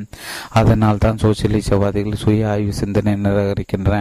நமக்காக உலகை புரிந்து கொள்வதை நோக்கமாக கொண்ட சோசியலிச கட்சிகள் தொழிற்சங்கங்கள் போன்ற வலிமையான கூட்டமைப்புகள் நிலைப்படுத்தப்படுவதை அவர்கள் ஊக்குவிக்கின்ற தாராள அரசியல் எது சிறந்தது என்பதை வாக்காளர் அறிந்திருக்கிறார். தாராள பொருளில் வாடிக்கையாளரின் பக்கம்தான் நியாயம் இருக்கிறது. சோசியலிச அரசியல் எது சிறந்தது என்பதை கட்சிகள் அறிந்திருக்கின்றன. இருக்கின்றன சோசியலிச பொருளியல் தொழிற்சங்கங்கள் பக்கம்தான். எப்போதும் நியாயம் இருக்கிறது. அதிகாரமும் அர்த்தமும் இன்னும் மனித அனுபவத்திலிருந்து தான் வருகின்றன. கட்சியின் தொழிற்சங்கம் மக்களை உள்ளடக்கிய மனித துயரத்தை தணிப்பதற்காக அவை செயல்படுகின்றன. என்றாலும் தனிநபர் தங்களுடைய தனிப்பட்ட உணர்வுகளுக்கு செவி சாய்ப்பதற்கு பதிலாக கட்சியின் தொழிற்சங்கம் கூறுவதை காது கொடுத்து கேட்க வேண்டும். மற்ற மனித அனுபவங்கள் என்னும் பிரச்சனைகரமான பரிணாம ரீதியிலான ரீதியான மனிதவாதம் ஒரு வித்தியாசமான தீர்வை கொண்டு உள்ளது. டார்வினுடைய பரிணாம வளர்ச்சி கோட்பாடு என்ற வலிமையான அடித்தளத்தில் வேறு உண்டுள்ள இந்த மனிதவாதம் முரண்பாடு என்பது நாம் கொண்டாட வேண்டிய ஒற்றை ஒன்றென்றி நம் புலம்படியான ஒன்றல்ல என்று வலியுறுத்துகிறது. முரண்பாடு தான் இயக்க இயற்கை தேர்ந்தெடுப்பு செயல்முறையின் கச்சா பொருள். அதுதான் பரிணாம வளர்ச்சி பின்னோக்கி உந்தி தல்கிறது சில மனிதர்கள் மற்றவர்கள் உயர்ந்தவர்களாக இருக்கின்றன. மனித அனுபவங்களுக்கிடையே மோதல்கள் ஏற்படும் போது இருப்பதிலும் மிக வலிமையான மனிதர்கள் மற்றவர்கள் மீது ஏறி அவர்களை மிதித்துவிட்டு முன்னேறி செல்ல வேண்டும். காட்டு ஓனர்களை முற்றிலுமாக அடித்து ஓடித்துவிட்டு பண்படுத்தப்பட்ட செம்மறியாடுகளை நம்முடைய தன்னலத்திற்காக ஈவு இருக்கமின்றி தொடர்வது எந்த வகையான தர்க்கவாத மனிதரை தூண்டுகிறதோ அதே வாதம்தான். உரையாற்றல் மனிதர்கள் உயிராற்றல் மனிதர் அடக்கி ஆள்வதற்கும் அதிகாரம் அடங்குகிறது. அதன்படி இருப்பில் பிறர்கள் வெற்றி கொண்டது. ஒரு நல்ல விஷயம் சாமர்த்தியமான தொழிலதிபர்கள் அவ்வளவு விரைவாக அறிவு இல்லாதவர்களாக இதுவதும் ஒரு நல்ல விஷயம்தான். நாம் இந்த பரிணாம பரிணாம ரீதியான தர்க்கவாதத்தை கடைபிடித்தால் மனித குலம் படிப்படியாக அதிக வலிமை அடையும் அதிக ஆரோக்கியம் அடையும். இந்த மனித மனித உருவாக வடிவகுக்கும் பரிணாம வளர்ச்சி ஹோமோசோபியன்ஸ்களோடு நின்றுவிட முடியவில்லை அது பயணிக்க வேண்டிய தூரம் இன்னும் ஏராளமாக இருக்கிறது. ஆனால் மனித தூரங்கள் அல்லது மனித சமத்துவம் என்ற பெயரில் திடகாத்திரமான மனிதர்கள் நாம் பலவீனப்படுத்தினால் அது மனித உருவாதை அது தடுக்கும் என்பதோடு ஹோமோஷிபின் சீரடைந்து முற்றிலும் தெரியப்படுவதற்கும் வழிவகுக்கக்கூடும் என்பது பரிணாம ரீதியான மனித வளத்தின் வாதமாகும்.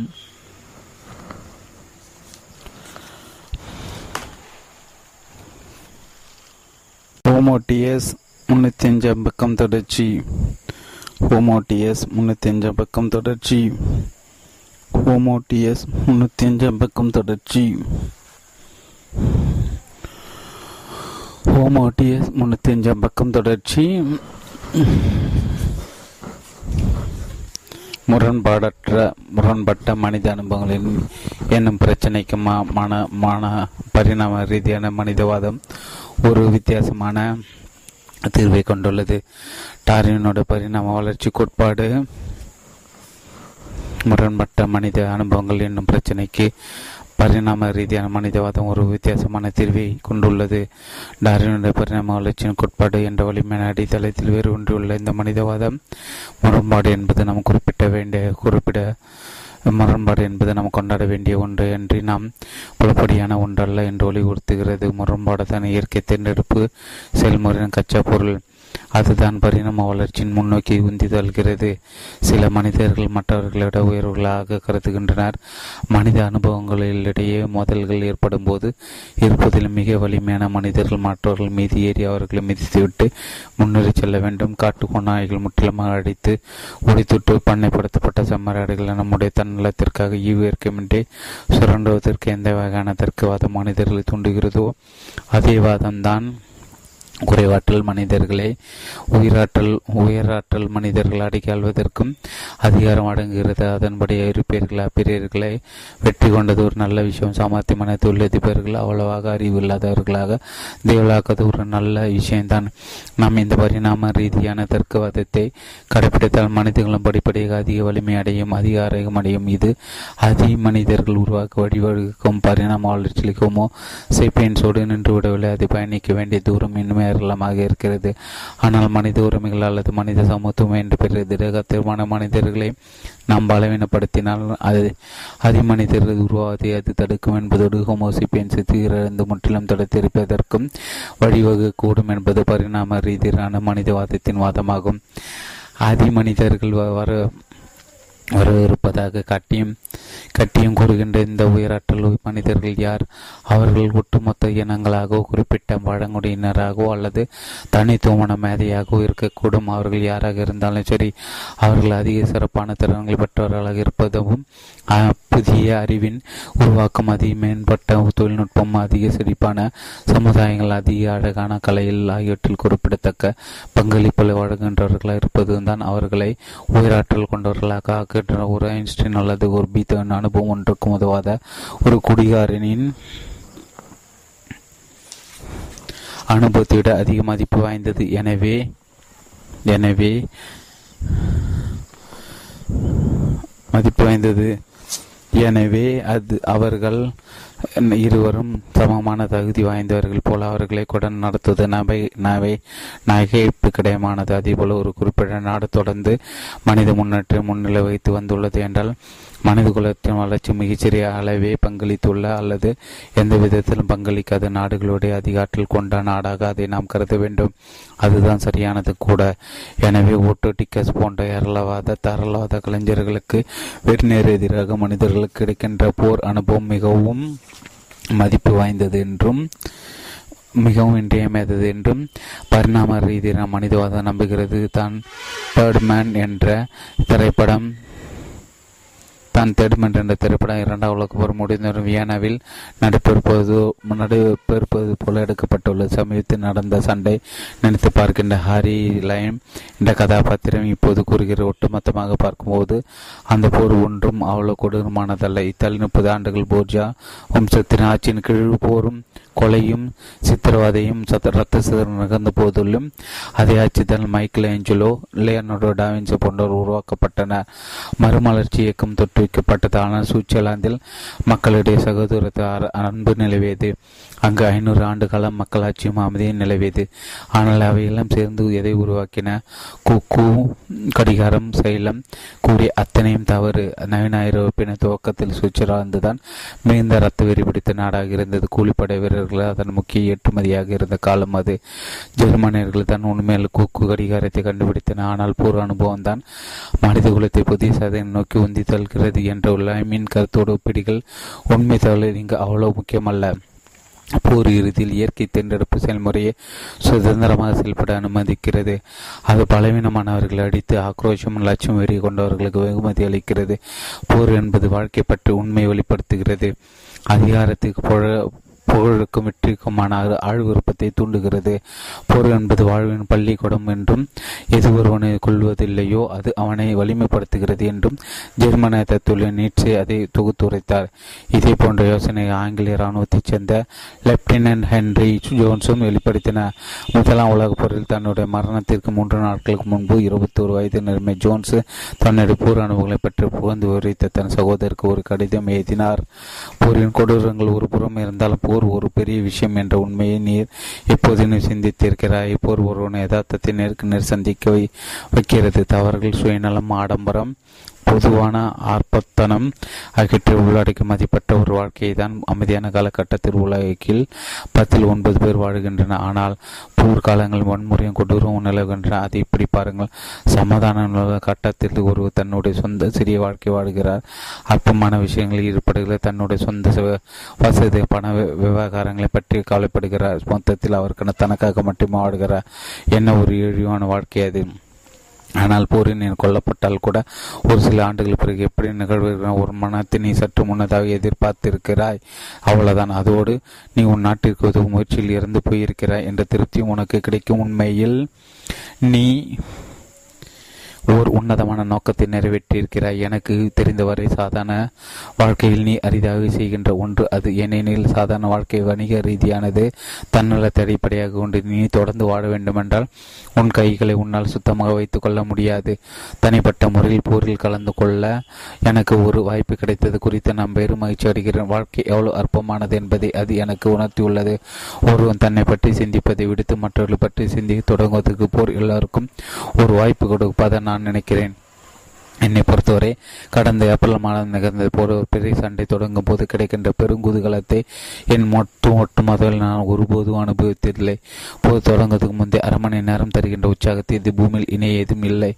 மிகச்சிறப்பாக விற்பனையுள்ள பிளாக் ஹாக் டவுன் என்ற தன்னுடைய பிர பிரபல நூலில் பத்திரிகையாளர் மார்க் பவுண்டன் சோமாலியாவின் தலைநகரான மொகேஷ் தீவில் ஆயிரத்தி தொள்ளாயிரத்தி தொண்ணூற்றி ஒன்றாம் ஆண்டு அமெரிக்க வீரர் ஷான் நெல்சனுக்கு போரில் கிடைத்த அனுபவத்தை விவரிக்கிறார் அவர் எத்தகைய உணர்வு அனுப்பித்தார் என்று கூறுவது கடினமாக இருந்தது. திடீரென்று அவருக்குள் ஏதோ ஒரு புரிதல் இருந்தது மரணத்துக்கு பிறகு அருகில் வந்துவிட்டிருந்த அவர் அவ்வளவு உயிர் துடிப்பாக ஒருபோது உணர்ந்ததே இல்லை. கண்ணிமிக்க நேரத்தில் மரணம் அவரை வேகமாக கடந்து சென்றிருந்தது. இது போன்ற கணங்கள் அவருடைய வாழ்வில் பலமுறை வந்து சென்றுள்ள எடுத்துக்காட்டாக ஒரு முறை அவர் தன் காரில் பயணித்துக் கொண்டிருந்த போது வேறு ஒரு திடீரென்று ஒரு திருப்பத்தில் வேகமாக தோன்றி கிட்டத்தட்ட அவருடைய கார் மீது நேராக மோதும்படி வந்தது. ஆனால் கடைசி நிமிடத்தில் எப்படியோ அது அவருடைய காரை அடிக்காமல் கடந்து சென்று விட்டது போரில் அந்த குறிப்பிட்ட நாளன்று சாவை முத்தமிட்டு வந்த தருணத்தில் அவருக்கு ஏற்பட்ட உணர்வு தொடர்ந்து மூன்று மணி நேரத்துக்கு நேரத்துக்கு அதிகமாக நீடித்தது. சண்டை என்பது முற்றிலும் மன ரீதியான மற்றும் உடல் ரீதியான பிரெஞ்சி நிலை என்பதை அவர் உணர்ந்தார். ஒரு அது அந்த ஒரு சில மணி நேரம் தெருவில் அவர் ஷான் நெல்சன் ஆகியோர்களை வெளி உலகோடு அவருக்கு எந்த தொடர்பும் இருக்கவில்லை. அவர் கட்டண பாக்கி எதையும் செலுத்த வேண்டியிருக்கவில்லை. உணர்ச்சி மயமான எந்த பிணைப்பும் அவருக்கு இருக்கவில்லை. அவர் ஒரு நேரத்தில் ஒரு கணம் என்று வாழ்ந்து கொண்டிருந்த ஒரு சாதாரண மனிதராக இருந்தார். அவர் ஒவ்வொரு முறை ஆழ்ந்து சுவாசித்த போது அது தன்னுடைய கடைசி சுவாசமாக இருக்கக்கூடும் என்பதை அறிந்தபடியே வாழ்ந்தார். தான் இனி ஒருபோதும் பழைய மாதிரி இருக்கப் போவதில்லை என்பதை அவர் அறிந்தார். ஹிட்லரும் தன்னுடைய போர் அனுமூலம் மாற்றப்பட்டார். அவர் அழி அறிவு தெளிவு பெற்றார். போர் முனை சென்றது. ஒரு சில கணங்களில் வீரர்களின் துவக்கத்தில் இருந்த உற்சாகம் எப்படி பயமாக மாறியது என்பதை அவர்கள் ஒவ்வொருவரும் எப்படி அதற்கு எதிராக தொடர்ந்து ஒரு உள்ளார்ந்த சண்டையில் ஈடுபட வேண்டியிருந்தது என்பதையும் அந்த பயம் தங்களை கொண்டு விடக்கூடாது என்பதற்காக அவர்கள் எவ்வளவு தூரம் முயற்சிக்க வேண்டியிருந்தது என்பதையும் மீன் காம்பே என்று தன்னுடைய ஒரு தன் தன் வரலாற்று நூலில் ஹிட்லர் எழுதுகிறார் தன்னுடைய இந்த உள்ளார்ந்த சண்டையை ஆயிரத்தி தொள்ளாயிரத்தி பதினஞ்சிலிருந்து ஆயிரத்தி தொள்ளாயிரத்தி பதினாறாம் ஆண்டின் குளிர்காலத்தை தான் வெற்றி கொண்டதாக அவர் கூறுகிறார். கடைசியில் என்னோட மன உறுதி தான் என்னுடைய எஜமானனாக இருந்தது. நான் இப்போது அமைதியாக உயிர் உறுதியோடும் இருந்தேன். இந்த நிலை தொடர்ந்து இப்போது தலைவிதி எனக்கு உச்சகட்ட சோதனைகளை கொண்டு வரக்கூடும். ஆனால் நான் இனி அவற்றால் நடுங்க நடுக்கம் கொள்ள மாட்டேன். என்னுடைய சிந்தனையும் தடுமாறாது. போரிலிருந்து கடத்த அனுப்பும் உலகத்தை பற்றிய உண்மை ஹிட்லருக்கு வெளிப்படுத்தியது உலகம் என்பது இயற்கை. தேர்ந்தெடுப்பு செயல்முறையின் இறக்கமற்ற விதிகளால் ஆளப்படுகின்ற ஒரு காடு இந்த உண்மை ஏற்றுக்கொள்ள மறுக்கின்றவர்களால் உயிர் பிரித்திருக்க முடியாது. நீங்கள் வெற்றி பெற வேண்டுமா? காட்டின் விதிகளை நீங்கள் புரிந்து கொள்ள வேண்டியதோடு கூடவே அவற்றை மகிழ்ச்சியாக ஏற்றுக்கொள்ளவும் வேண்டும். போருக்கு எதிரான தாராளவாத ஓவியர்களைப் போலவே சாதாரண வீரர்களின் அனுபவங்களை ஹிட்லரும் புனிதப்படுத்தினர். இன்னும் சொல்ல போனால் ஹிட்லரின் அரசியல் வாழ்க்கையானது இருபதாம் இருபதாம் நூற்றாண்டு அரசியல் சாதாரண மக்களிடையே தனிப்பட்ட அனுபவங்களுக்கு வழங்கப்பட்ட அளப்பரிய அதிகாரத்திற்கு நம்மிடம் உள்ள மிக சிறந்த எடுத்துக்காட்டுகள் ஒன்றாக விளங்குகிறது. ஹிட்லர் ஒரு மூத்த அதிகாரியாக கூட இருக்கவில்லை. நான்காண்டு கால போரில் இராணுவத்தில் காப்பர் காப் கார்போரல் நிலைக்கு மேலே உயரவில்லை. அவர்கள் முறையாக கல்வியை கற்கவில்லை. எவ்விதமான தொழில் திறமைகளும் அரசியல் பின்புலமும் அவருக்கு இருக்கவில்லை அவர் ஒருவரை கற்று வெற்றிகரமான தொழில் அதிபரோ அல்லது ஒரு தொழிற்சங்க தலைவராக இருக்கவில்லை. செல்வாக்கு மிக்க பதவிகளில் அவருக்கு நண்பர்களோ அல்லது குழுவினர் இருக்கவில்லை. சொல்லிக் கொள்ளும்படி பணமும் அவரிடம் இருக்கவில்லை. துவக்கத்தில் ஜெர்மனிய குடியுரிமை கூட அவருக்கு இருக்கவில்லை. கையில் சல்லி காசின்றி அவர் ஜெர்மனிக்கு கூட பெயர்ந்தார். ஹிட்லர் ஜெர்மனி வாக்காளர்களும் தனக்கு ஆதரவு திரட்ட சென்ற நேரத்தில் தன் மீது நம்பிக்கை கொள்ளும்படி அவர்களுக்கு அவர் வேண்டுகோள் விடுத்த போது தனக்கு சாதகமாக அவர்களிடம் எடுத்திருக்க அவரிடம் ஒரே ஒரு வாதம் மட்டுமே இருந்தது. எந்த ஒரு பல்கலைக்கழக எந்த ஒரு தலைமைச் செயலகத்தையும் எந்த ஒரு அரசாங்க அமைச்சகத்திலும் உங்களால் ஒருபோதும் கற்றுக்கொள்ள முடியாத. பாடங்களை போரில் பதுங்கு கோடிகள் எனக்கு கிடைத்த கிடைத்த அனுபவங்கள் எனக்கு கற்றுக் கொடுத்துள்ளன. மக்கள் அவரை பின்தொடர்ந்து சென்றன அவருக்கு வாக்களித்தனர். ஏனெனில் அவர்கள் உயிர் அவர்களோடு அவர்கள் அவரோடு தங்கள் அடையாளம் கண்டனர். உலகம் ஒரு காடு என்றும் அது எது நம்மை கொள்வதில்லையோ அது நமக்கு அதிக வலிமை கொடுக்கிறது என்று அவர்களும் நம்பின ஒவ்வொரு மனித சமூகத்தின் கணித்து தனித்துவமான அனுபவங்களை பாதுகாப்பதற்கு தாராளவாதம் மிதவாத தேசியவாதத்துடன் இணைந்தது ஆனால் ஹிட்லர் போன்ற பரிணாம ரீதியான மனிதவாதிகள் குறிப்பிட்ட சில நாடுகள் மனித முன்னேற்றத்திற்கு உந்து சக்தியாக அடையாளம் கண்டன. இந்நாடுகள் தங்கள் வழியில் நிற்கின்ற எந்த ஒருவரையும் அடித்து நிற்கவோ அல்லது பூண்டோடு அடிக்கவோ வேண்டும் என்ற முடிவுக்கு வந்தன. இருந்தாலும் ஹிட்லர் ஆட்சிகளும் பரிணாம ரீதியான மனிதவாதத்தின் ஒரு தீவு ஒரே ஒரு தீவிரவாதத்தை மட்டும் பிரதிநிதிப்படுத்துகின்றன என்பதை நீங்கள் நினைவில் கொள்ள வேண்டும். ஸ்டாலின் குலாக்கு முகாம்கள் எப்படி சோசியலிச சோசனைகளையும் வாதங்களும் செல்லாதவையாக ஆக்குவதில்லையோ அதே போல செய்து கொடூரங்கள் மன பரிணாம ரீதியான மனிதவாதம் வழங்குகின்ற உள்நோக்குகளை நாம் உதாசீனப்படும்படி செய்துவிடக்கூடாது பரிணாம ரீதியான மனிதவாதம் சில குறிப்பிட்ட இன கோட்பாடுகளுடன் தீவிர தேசியவாதங்களுடன் உணர்ச்சிகளுடன் இணைந்ததன் இணைந்ததன் விளைவாக உருவானதுதான் நாசிஜம் பரிணாம ரீதியான மதவாதிகள் அனைவரும் இணைவர்கள் அல்லர். இன்னும் அதிகமாக பரிணாம வளர்ச்சி அடைவதற்கு மனித குலத்திற்கு இருக்கின்ற ஆற்றல் மீதான ஒவ்வொரு நம்பிக்கையும் மக்களுடைய ஒவ்வொரு வாடிக்கை நடவடிக்கையும் கண்காணிக்கின்ற எதிர்ச்சர அரசுகளும் வதை முகாலும் அமைக்கப்பட வேண்டும் என்று அறைக்குள் விடுப்பதில்லை ஆஷ்விட்ஸ் வதை முகாம் ஒரு அபாய எச்சரிக்கையாக அமைய வேண்டுமே அன்றி மனித துடுபாட்டின் ஒட்டுமொத்த பகுதியில் மறைக்கின்ற ஒரு கருப்பு திரையாக இருக்கக்கூடாது. நவீன கலாச்சார கலாச்சாரத்தை வடிவமைப்பது பரிணாம ரீதியான மனிதவாதம் ஒரு முக்கிய பங்கு வகித்தது. இருபத்தோராம் நூற்றாண்டை மாற்றியமைத்தது. அது அதைவிட பங்கு வகிக்கிறது. சக்கு பெரிய பெரிய விட பீத்தோன் சிறந்தாரா? மனிதவாதத்தின் மூன்று பிரிவுகளுக்கு இடையேயான வேறுபாடுகளை நாம் புரிந்து கொள்வதை உறுதி செய்வதற்கு ஒரு சில மனித அனுபவங்களை நாம் ஒப்பிட்டு பார்க்கலாம். முதலாவது அதன் இசையால் பேராசிரியர் ஒருவரான வியான ஓப்ரா அரங்கத்தில் அமைந்த பீத்தோன் ஐந்தாவது சிம்போனி இசையின் துவக்கத்தை கற்றுக்கொண்ட பா பா பா பா போம். ஒளியாளர் அவருடைய செவிப்பறைகளை சென்றடைத்து சமீபத்தில் செவி நரம்பு வழியாக அவருடைய மூளை சென்றடைகின்ற உடனே அக்னீரை சொற்பி அவருடைய ரத்தோட்டை அக்னீரால் நிரப்புகிறது. அவருடைய இதயத்தில் துடிப்பு வேகம் அதிகிறது அவருடைய சுவாசம் தீவ தீவிரமடைகிறது. அவருடைய கழுத்தின் மீது மயிர்கால்கள் குத்திட்டு நிற்கின்ற அவருடைய முதுகு தண்ணின் கீழாக ஒரு சிலிப்பு ஓடுகிறது. ப ப ப ப பம் இரண்டாவது அனுபவம். அது ஆயிரத்தி தொள்ளாயிரத்தி அறுபத்தஞ்சாம் ஆண்டு திறந்து மூடப்படக்கூடிய மேற்கூரையை கொண்ட மாஸ்டேங் கார் ஒன்று பசிபிக் கடற்கரை நெடுஞ்சாலையில் சான் பிரான்சிஸ்கோவில் இருந்து லாஸ் ஏஞ்சலிஸில் நகரை நோக்கி முழு வேகத்தில் பாய்ந்து கொண்டு இருக்கிறது அதன் இளம் ஓட்டம் ராக் அண்ட் ரோல் இசையின் முன்னோடிகளான ஒருவரான சக்ஃபரின் பாடலை மிக சத்தமாக ஒலிக்கிட கோ கோ கோ ஜானி கோ கோ கோ கோ ஒலியாளிகள் அவருடைய செவிப்பறைகளை சென்றடைது சமைகள் செவி நரம்பு வழியாக அவருடைய மூளை சென்றடைகின்றன. உடனே அட்நீரில் சுருப்பி அவரது ரத்த ஓட்டத்தை அட்நீரில் நிரப்புகிறது. அவருடைய இதய துடிப்பின் வேகம் அதிகிறது அவருடைய சுவாசம் தீர்வடைகிறது அவருடைய கழுத்தின் மயிர்கள்கள் குத்திட்டு நிற்கின்றன. அவர் முதுகு தண்டின் கீழாக ஒரு சிலிர்ப்பு ஓடுகிறது. க க க ஜானி க க க க. மூன்றாவது அனுபவம் காங்கோ நாட்டு மலைக்காட்டில் மிகவும் உள்ளே தள்ளி ஊருக்குள்ள ஓடோர் ஆடாமல் அசையாமல் நின்று கொண்டிருக்கிறார். அருகில் ஒரு கிராமம் ஒன்று சிறுமியர் பருவம் எய்து மெய்தும் போது பாடப்படுகின்ற பாடல்கள் ஒரு சிறுமியர் குழு பாடிக்கொண்டிருப்பது அவருக்கு கேட்கிறேன். ஏ ஓ ஏ ஓ ஏ. ஒளி அலைகள் அவருடைய செவிப்பார்களை சென்றடைந்து சமைக்கு செல்லு செவி நரம்பு வழியாக அவருடைய மூளை சென்றடைகின்றன. உடனே அட்நீரை சொருப்பி அவருடைய ரத்த ஓட்டத்தை அட்நீரலின் நிரப்புகிறது. அவருடைய இதய துடிப்பின் வேகம் அதிகரிக்கிறது. அவருடைய சுவாசம் தீவிரமடைகிறது. அவருடைய கழுத்தின் மீது மயற்களுக்கு கூத்திருக்கின்றன.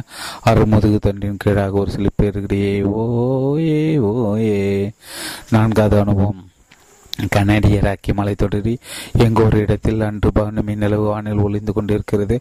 ஒரு சிறு குன்றின் மீது ஓநாய் ஒன்று நின்று கொண்டு ஒரு பெண்ணின் ஓநாயின் ஊலைகளை கட்டுக்கொண்டிருக்க ஓ ஆ ஓ அதன் செவிப்பறைகளை சென்றடைந்து சமிச்சை செவினார் வழியாக அதன் மூளை சென்றடைகின்றன. உடைய நட்நீர சொற்பி அதனுடைய இரத்த ஓட்டத்தை நீரலின் நிரப்புகிறது. அதனுடைய துடிப்பின் வேகம் அதிகரிக்கிறது. அதன் சுவாசம் தீவிரமடைகிறது. அதன் கழுத்தின் மீது மயற்கல்கள் குத்திட்டு நிற்கின்ற அதன் முதுகு தண்டின் கீழாக நரம்பு சிலிக்கிறது. ஆவும். இந்த நான்கு அனுபவங்கள் எது? அதிக மதிப்பு வாய்ந்தது. அந்த இசையில் பேராசிரியர் அந்த இளம் ஓட்டுநர் அந்த குள்ள விடுவர் ஆகியோரோட அனுபவம் சம அளவு மதிப்பு வாய்ந்தவை என்றும் அவை அனைத்தும் சமமாக கொண்டாடப்பட வேண்டும் என்றும் தாராளவாதிகள் ஒவ்வொரு மனித அனுபவம் ஏதோ தனித்துவமான ஒன்று வழங்குகிறது.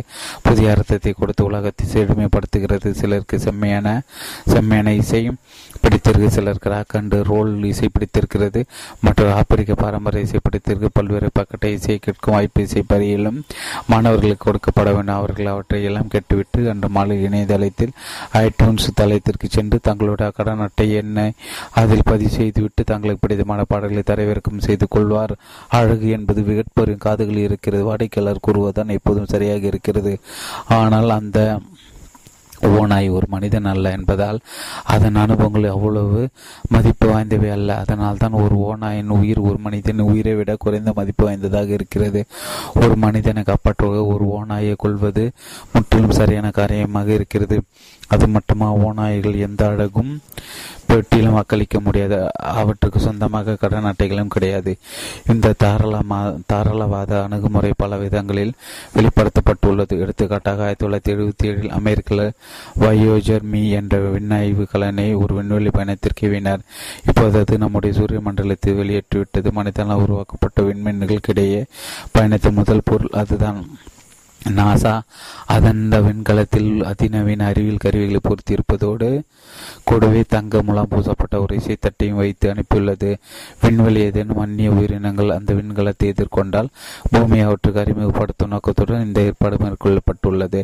பூமியை பற்றும் அதில் வாழ்கின்ற அனைத்து உயிர்களை பற்றியும் பல்வேறு வகையான அறிவியல் தகவல்கள் கலாச்சார தகவலும் அந்த இசைத்தட்டில் பதிவு செய்யப்பட்டுள்ளன. கூடவே சில உருவங்கள் குரங்குகள் குரல்கள் உலக நெடுக்கில் இருந்து சேகரிக்கப்பட்ட பல்வேறு இசை ஆகியவை அதில் பதிவு செய்யப்பட்டுள்ளன. பூமிவாசிகளிடையே கல கலை சாதனைகள் ஒரு சிறு பதத்தை அவை பிரதிநிதிப்படுத்துகின்ற பீத்தோவின் ஐந்தாவது சிம்பொனி சக்ஃபெரின் ஜானி பி குட் பாடல் காங்கோ நாட்டுக்குள்ள பெண்கள் பாடிய பாரம்பரிய பாடல் உட்பட உலகம் நடிக்கும் பல்வேறு வகையான பாரம்பரிய இசை அந்த இசை தட்டில் இடம்பெற்றுள்ளன ஓவை நாய்கள் ஊ ஊலை சதங்களும் அதில் உள்ளன. அவை இசையின் கீழ் பதிவு காணப்படவில்லை மாறாக காற்று மழை அலை ஆகியவற்றின் ஓ ஓசில் அடங்கிய பகுதியில் அந்த ஊழல் சத்தங்கள் இடம்பெற்றுள்ளன. ஆல்பா சென்றில் உள்ளவர்கள் பிஆர்எனும் இந்த இசை தட்டி உள்ளவற்றை கேட்டால் பீத்தோனும் சக்ஃபெரியும் குள்ளர்கள் பாடலும் சமூக முக்கியத்துவம் வாய்ந்தவை. ஆனால் ஓய்நாளிகள் ஊழச்சத்தம் முற்றிலும் வேறொரு வகை சேர்ந்தது என்பதுதான் புலி புவிவாசிகள் அவர்களுக்கு தெரியப்படுத்த விரும்புகின்ற செய்தியாகும். அந்த ஓநாயின் அனுபவம் குறைந்த மதிப்பு கொண்டு என்பதை சோசியலிசவாதிகள் தாராளவாதிகளுடன் உடன்படக்கூடும். ஆனால் அந்த மூன்று மனித அனுபவங்கள் குறித்து அவர்களுடைய மனப்போக்கு சற்று வித்தியாசமானதாக இருக்கும். இசையின் உண்மையான மதிப்பு அதை செய்வமடைக்கின்ற தனிநபர் அனுபவங்களை சந்திருப்பதில்லை மாறாக மற்றவர்களுடைய அனுபவங்கள் மீது இந்த ஒட்டுமொத்த சமூக அனுபவங்கள் மீது அது ஏற்படுத்துகின்ற தாக்கத்தை சார்ந்துள்ளது என்று சோசியலிச உண்மையான நம்பிக்கை கொண்டிருக்க ஒரு வகை விளக்கம் அளிப்பார். மா மா செய்துங்கு இவ்வாறு கூறியுள்ளது. உள்ளது எண்ணி பாருங்கள். கலை என்பது வர்க்க வேறுபாடுகள் அர்த்தம் உண்டு. அது அரசியலுக்கும் பார்ப்பற்ற உண்டு. எனவே இசை அமைப்புகள் மதிப்பிடுப்பது சோசியலித்தை நம்புகின்ற பீத்தோன் பற்றிய பின்வரும் உண்மையின் மீது கவனம் செலுத்துவார். ஐரோப்பிய ஆப்பிரிக்கா கண்டத்தின் மீதான படையெடுப்பை துவக்க இருந்த நேரத்தை தம்பி பீத்தோன் மெட்டுக்குடியை சேர்ந்த வெள்ளையர்கள் ஐந்தாவது சிம்பொனி ஏற்றினார் அவருடைய இசை பதினெட்டாம் நூற்றாண்டு ஐரோப்பியின் சிந்தனை கருத்துக்கள் மீது தாக்கம் ஏற்படுத்திய அறிவுமுக்தி இயக்கத்தின் சிந்தனை பிரதிபலித்தது. அச்சிந்தனை மெட்டுக்குடி வெள்ளையர்கள் புகழ்ந்தது. ஆப்பிரிக்கா மீதான படையெடுப்பை நியாயப்படுத்தது ப்ளூஸ் ஜாஸ் காஸ்பெல் போன்ற இசை வகைகளிலிருந்து உத்வேகம் பெற்ற அடக்குமுறைக்கு ஆளாகியிருந்த இப்போதைக்கு அமெரிக்கா இசை கலைஞர் தான் ராக் அண்ட் ரோல் இசையின் முன்னோடிகள் என்று சோசியலிசவாதிகள் கூறுவார் ஆனால் ஆயிரத்தி தொள்ளாயிரத்தி ஐம்பது ஆயிரத்தி தொள்ளாயிரத்தி அறுபதுகளும் ராக் அண்ட் ரோல் இசை வெள்ளை அமெரிக்கர்கள் தட்டி பறித்து கொண்டு அதை நுகர்வோர் தாம். வாதம் அமெரிக்க ஏதாதிபத்தியம் கொக்கோ கோலா காலனித்துவம் ஆகியவற்றுக்கு துடிப்பாட வைத்தனர். ராக் அண்ட் ரோல் இசையை மேட்டுக்குடி சேர்ந்த வெள்ளை இளைஞர்கள் வர்த்தகமாக்கினர். தங்களுடைய எதிர்ப்பை கட்டுவதற்கு பயன்படுத்திய ஜாக் ஃபெரியை கூட முதலாளித்துவ சக்திகள் கட்டளைக்கு அடிப்படைந்தார் ஜானி பி குட் என்ற ஒரு கற்பர் இணைச்சிறுவன் என்று தான் எழுதியிருந்த பாடல் வெள்ளையர்களுக்கு சொந்தமாக இருந்த வானொலி நிலையங்கள் கொடுத்த அழுத்தத்தின் காரணமாக ஜானி பி. குட் என்ற ஒரு நாட்டுப்புற சிறுவன் என்று கூட அவர் மாற்றி எழுதினார் காங்கோ நாட்டுக்குள்ளர் சிறு இன சிறுவியர் பருவம் மீதும் பாடுகின்ற குழு பாடல்கள் ஒரு ஆண அதிகார அமைப்பு முறையின் ஒரு பகுதியாகும். இந்த அமைப்பு முறை சமுதாயத்தின் ஆண்கள் பெண்கள் தங்களுக்கென்று தனித்தனியாக வரையறுக்கப்பட்டுள்ள ஒழுங்குமுறைக்கு கட்டுப்பட்டு நடக்க அவர்களுக்கு மூல செலவு செய்கிறது. இப்படிப்பட்ட ஒரு பாடலின் பதிவு உலக சந்தை சென்றடைந்தால் மெதுவாக பொதுவாக ஆப்பிரிக்கா பற்றி குறிப்பாக ஆப்பிரிக்க பெண்களை பற்றி மேற்கிலிருந்து ஆப்பிரிக்காவை வந்து குடியார்கள் கொண்டுள்ள கற்பனைகளை மேலும் வலியுறுத்துவதற்கு மட்டும் அது உதவும். அப்படியான எந்த இசை சிறந்தது? பித்தோனி ஐந்தாவது சிம்போனியா ஜானி பி குட் பாடலா அல்லது குளறின சிறுமியின் பாடலா அரசாங்கம் எதை கட்டு கட்டுவதற்கு நிதியுதவி செய்ய வேண்டும். ஒவ்வொரு அரங்கங்களா ராக்கண்டு சூழ் ரோல் சங்கங்களா அல்லது ஆப்பிரிக்க பாரம்பரியத்தை வெளிப்படுத்த காட்சியகங்களா? பள்ளிகளில் கல்லூரிகளிலும் இசை பள்ளிகள் என்ற மாணவர்களுக்கு நாம் எதை கற்றுக் கொடுக்க வேண்டும். இக்கேள்வி என்னிடம் கேட்காதீர்கள் உங்கள் கட்சியின் கலாச்சார அதிகாரியை கேளுங்கள். பல்வேறு கலாச்சாரங்கள் ஒப்பிடுவது என்பது கன்னிவெடிகள் புதைக்கப்பட்ட ஒரு நிலையத்தின் மீது நாம் நடந்து செல்வதை போன்றது. தங்களுடைய கருத்துக்கள் தங்களுடைய சமுதாயத்தின் சிலருடைய மனங்களை காயப்படுத்திவிடுமா என்ற பயத்துடன் தாராளவாதிகள் அந்த கண்ணிவெடி விதயத்தில் பயந்து பயந்து ஓசைப்படாமல் எடுத்து வைக்கின்றன. இந்த கண்ணிவெடி நிலையத்தின் வழியாக நடந்து செல்வதற்கான சரியான வழி கண்டுபிடிக்கும் வேலையை சோசியலிசவாதிகள் தங்கள் கட்சிகளிடம் விட்டுக் கொடுக்கின்றன பரிமாண ரீதியான மத மத மனிதவாதிகள் என்பதையும் யோசிக்காமல் உரு என்று அந்நிலத்தின் மீது நடக்கத் தொடங்குகின்றன கண்ணி வெடிகள் ஒன்றாக வெடிக்க தொடங்குகின்றன. அவர்கள் அந்த குழப்பத்தை மகிழ்ச்சியாக அனுபவிக்கின்றன தாராளவாதிகளும் சோசியலிசவாதிகளும் பிற உலகங்களை ஒதுக்கி வைக்கின்றன. ஓநாய்களுடன் மனிதர்கள் உயராற்றல் கொண்டவர்கள் என்றும் உதிக்க வைக்கின்ற ஓநாய்கள் மனிதர் உயராற்றல் கொண்டவர்கள் என்றும் எனவே மனித இசை அந்த ஓநாளின் உலகளை விட அதிக மதிப்பு வாய்ந்தது என்றும் ஒப்புக்கொள்வதில் அவர்களுக்கு எந்த பிரச்சனையும் இருப்பதில்லை ஆனால் மனிதர்களுக்குள்ளே பரிணாம வேறுபாடுகள் இருக்கின்ற ஓநாய்களை விட மனிதர்கள் உயிராற்றல் மிக்கிறது என்பது போல சில கலாச்சாரம் மற்றவற்றை அதிகமாக முன்னேற்றம் அடைந்துள்ளன. மனித அனுபவங்களை பொறுத்தவரை எந்த குழப்பமும் இல்லாத ஒரு அடுக்கு அதிகார வரிசை ஒன்று இருக்கிறது. அது குறித்து நாம் வருந்த வேண்டியது தாஜ்மஹால் ஒரு ஓலை குடிசையை விட அதிக அழகானதாக இருக்கிறது. மைக்கேல் டேவிட் சிற்பம் ஒரு ஐந்து வயது சிறுமி உருவாக்குகின்ற ஒரு களிமண உருவத்திட மென்மையானதாக இருக்கிறது.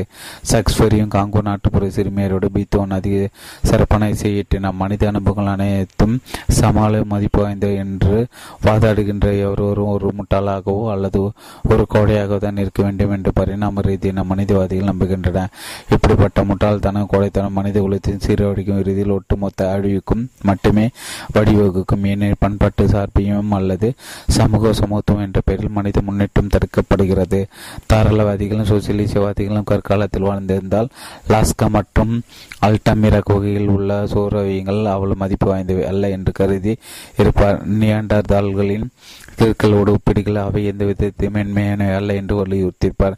மனிதவாதத்தின் மத போர்கள் தாராள மனிதவாதம் சோசியலிச மனிதவாதம் பரிணாம ரீதியான மனிதவாதம் அவற்றுக்கு இடையான வேறுபாடுகள் துவத்தில் அற்பமானவை தோன்றின. அனைத்து மத மனிதவாத பிரிவுகளுக்கும் கிறிஸ்துவம் இஸ்லாம் இந்து மதம் போன்றோருக்கும் இடையான இடைவெளி மிகப்பெரிய பெரியதாக இருப்பதால் மனித மனிதவாதத்தின் பல்வேறு வடிவங்களுக்கு இடையேயான விவாதங்கள் சொற்பமானதாக இருந்தன.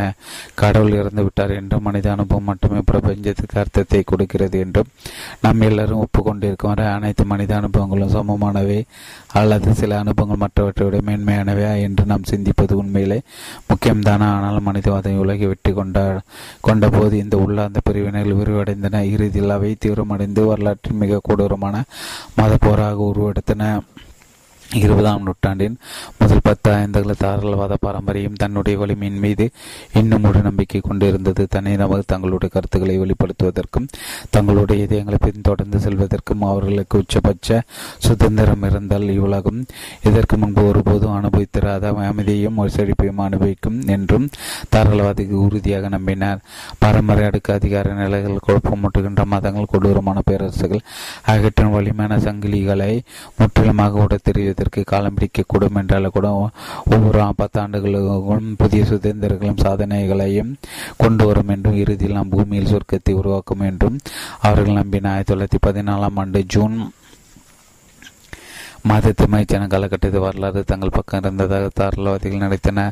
ஆனால் அதே ஆண்டு கிறிஸ்துமஸ் காலம் வந்தபோது அவர்களுக்கு பேரதிர்ச்சி அடைந்தனர் அடுத்த பல ஆண்டுகள் அவர்களுடைய சிந்தனை கருத்தில் இடதுசாரிகள் மற்றும் வலதுசாரிகள் கடும் தாக்குதல் கலாயின ஈவு இறக்கப்பட்ட சுரண்டும் போக்கும் கொண்ட இனவெறியுடன் கூடிய ஒரு அமைப்பு முறை நட்டுடையங்களை முடிமறைக்கின்ற ஒரு அத்தி இலைதான் தாராளவாதம் என்று சோசியலிசவாதிகள் வாதிட்டன.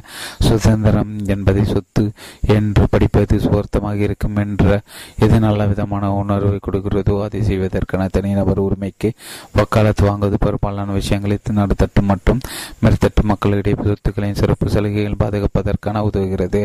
உங்களால் வாடகை கொடுக்க முடியாது எனும் போது நீங்கள் விரும்பும் இடத்தில் நீங்கள் வாழ்வதற்கான சுதந்திரத்தால் என்ன பயன்? உங்களால் கல்வி கட்டணம் செலுத்த முடியாத போது எனும் போது உங்களுக்கு விருப்பமானது படிப்பதற்கு சுதந்திரத்தால் என்ன பயன்? உங்களால் ஒரு கார் வாங்க முடியாதபடி என்னும் போது நீங்கள் விரும்ப ஊருக்கு பயணிப்பதற்கு சுதந்திரத்தால் என்ன பயன்? தாராளவாதத்தின் கீழ் கீழ்ப்பரிசியால் வாடுவதற்கான சுதந்திரம் எல்லாருக்கும் இருக்கிறது என்ற ஒரு வேடிக்கையான கூட்டு இருக்கிறது. இதைவிட மோசமான விஷயம் என்னவென்றால் தங்களை தனி தனி நபர்களாக பார்ப்பதற்கு மக்களை ஊக்குவிப்பதன் மூலம் தாராளவாதம் அவர்களை அவர்களுடைய சகவாக்க வர்க்கத்து உறுப்பினர்கள் முடித்து பிரிக்கிறது. அவர்களை உடை அடக்கி ஒடுக்குகின்ற அமைப்பு முறைக்கு எதிராக எல்லோரும் ஒன்று செல்வதிலிருந்து அவர்களை தடுக்கிறது. இதன் மூலம் அதன் ஏற்ற தாழ்வை உருவாக்குகிறது. பெருந்திரளான மக்களை வறுமைக்குள் தள்ளுகிறது. மெட்டுக்குடியினரை அந்நியப்படுத்துகிறது. இடதுசாரிகளிடமிருந்து வந்த இந்த தாக்குதலால் நிலை தடுமாறிய தாராளவாதத்தின் பரிணாம ரீதியான மனிதவாதம் வலது பக்கத்திலிருந்து தாக்கியது. இயற்கை தேர்ப்பு தேர்ந்தெடுப்பு செயல்முறை நிலைக்குலையை செய்து மனித குலத்தின் சீரழியை ஏற்படுத்தியதற்காக இனவெறிகளும் பாசிசவாதிகளும் தாராளவாதத்தையும் சோசியலிசவாதம் கூறிக்கொண்டன எல்லா மனிதர்களுக்கும் சமமான மதிப்பும் இனப்பெருக்கும் செய்வதற்கு சமமான வாய்ப்புகளும் வழங்கப்பட்டால் இயற்கை தேர்ந்தெடுப்பு செயல்முறையை ஒட்டுமொத்தமாக செயல்படாமல் போய்விடும் என்று அவர்கள் எச்சரித்தனர். மேலும் அதிக ஆற்றலும் வலிமையும் வாய்ந்த மனிதர்கள் சராசரிக்கும் கீழான மனிதர்கள் உள்ளடக்கிய மனித பெருங்கடல் மூழ்கிவிடுவார் என்றும் அதிமனிதர்களாக உருவாவதற்கு பதிலாக மனிதர்களும் பூண்டோடு அடிந்து மறைந்துவிடும் என்றும் அவர்கள் எச்சரித்தனர் ஆயிரத்தி தொள்ளாயிரத்தி பதினாலாம் ஆண்டிலிருந்து ஆயிரத்தி தொள்ளாயிரத்தி எண்பத்தி எண்பத்தி ஒன்பது ஆண்டு வரை மூன்று மனிதவாத பிரிவுகளுக்கும் இடையே ஒரு வெறித்தனமும் மதபூர்ண கந்து தாராளவாத துவக்கத்தில் அடுத்தடுத்து பல தொழில்களை எதிர்கொண்டது. கம்யூனிஸ்ட் ஆட்சிகள் பாசிச ஆட்சிகளும் எண்ணற்ற நாடுகள் நிலை கொண்டன. ஆனால் மைய தாராளத்தை சிந்தனை கருத்தில் ஆபத்தானவை இல்லாவிட்டாலும் கூட அவை சிறிது பிள்ளைத்தன மனைவி என்ற அம்பலப்படுத்தப்பட்டன. தனி நபர்கள் சுதந்திரத்தை கொடுத்துவிட்டால் உலக அமைதியும் செழிப்பையும் அடைந்து விடுமாம் என்றொரு பத்தாம் பசலித்தனமான எண்ணம். தாராளவாதத்திற்கு கிடைத்த வெற்றியாக பின்னால் பார்க்கப்பட்ட இரண்டாம் உலக துவக்கத்தில் அப்படி தெரியவில்லை. ஆயிரத்தி தொள்ளாயிரத்தி முப்பத்தி ஒன்பதாம் ஆண்டு செப்டம்பர் சக்தி வாய்ந்த ஒரு தாராளவாத கூட்டணிக்கும் தனிப்பட்டிருந்த நாஜி ஜெர்மனிக்கும் இடையேன ஒரு சண்டையாக போர் தொடங்கியது. பாசிசன் இத்தாலி கூட மறு ஆண்டு ஜூலை மாதம் வரை பொறுத்திருக்க தீர்மானித்தது.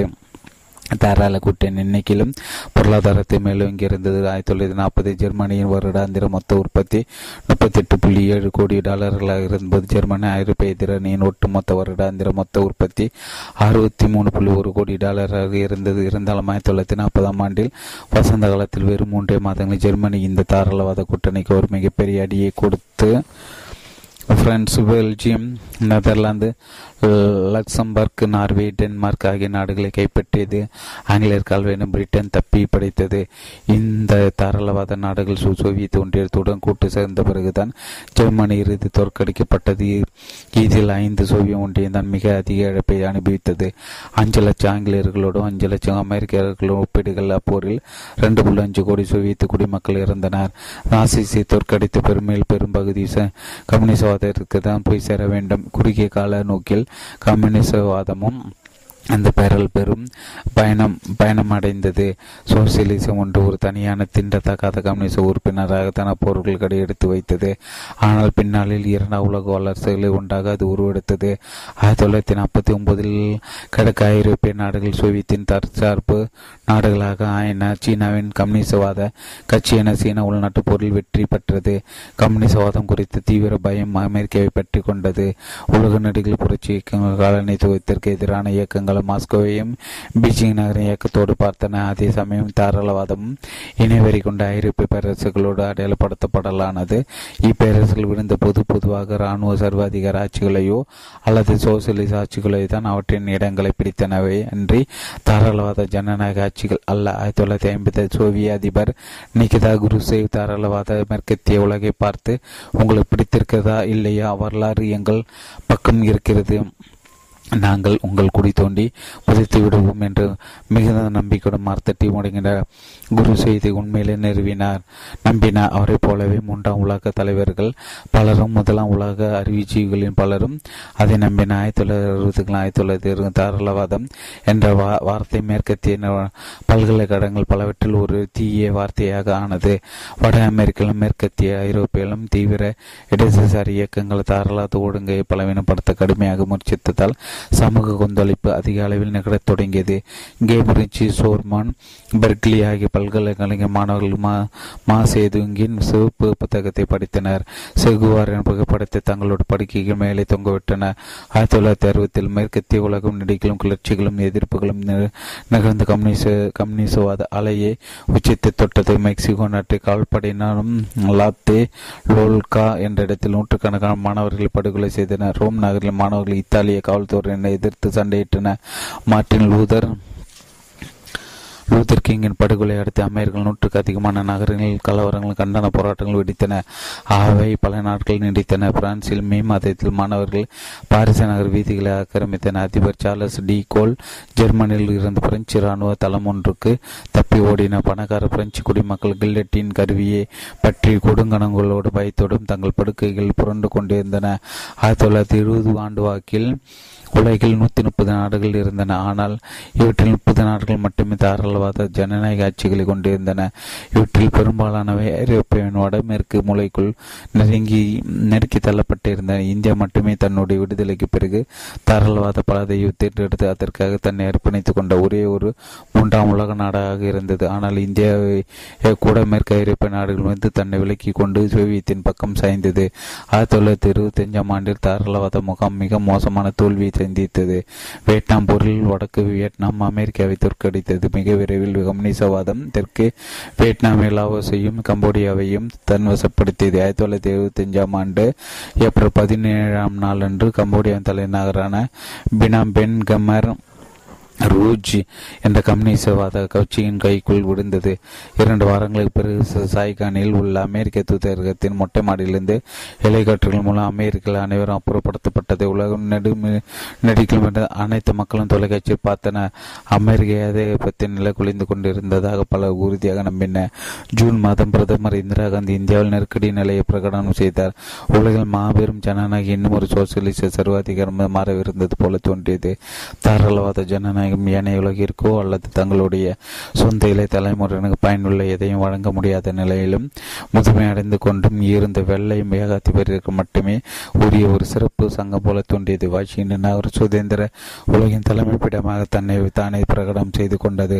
ஆனால் அதன் கூட்டாளிகள் பெரும்பாலான ஆதிக்கவாத அரசர்களாகவோ சவுதி அரேபியன் அரசரும் காலித்து மொராக்கோ அரசர் ஹாசன் பாரசீக போன்றோர் அல்லது இராணுவ சர்வாதிகளாக கிரேக்க நாட்டு கர்னல் சிலி நாட்டு தளபதி அகஸ்டோ பேனோசிட்டி ஸ்பெயினில் தளபதி பிராங்கோ தென்கொரியாவில் தளபதி பார்க் பிரேசில் தளபதி எர்னஸ்டோ சைகைசல் தாய்வானில் தளபதி சாங் காய் ஷேக் போன்றோர் இருந்தனர் இந்த அரசர்கள் மற்றும் தளபதிகளின் ஆதரவு இருந்து கூட வார்ஷா உடன்படிக்கையில் கைத்திட்டிருந்த நாடுகளின் மொத்த இராணுவ பலம் நேட்டோ நாடுகளின் இராணுவ பலத்தை விஞ்சிருந்தது படம் முப்பத்தெட்டு. சாய்கனில் உள்ள அமெரிக்க தூதகத்திலிருந்து அமெரிக்கர்கள் வெளியேற்றப்படுகின்றனர். வெளியேற்றப்படுதல்.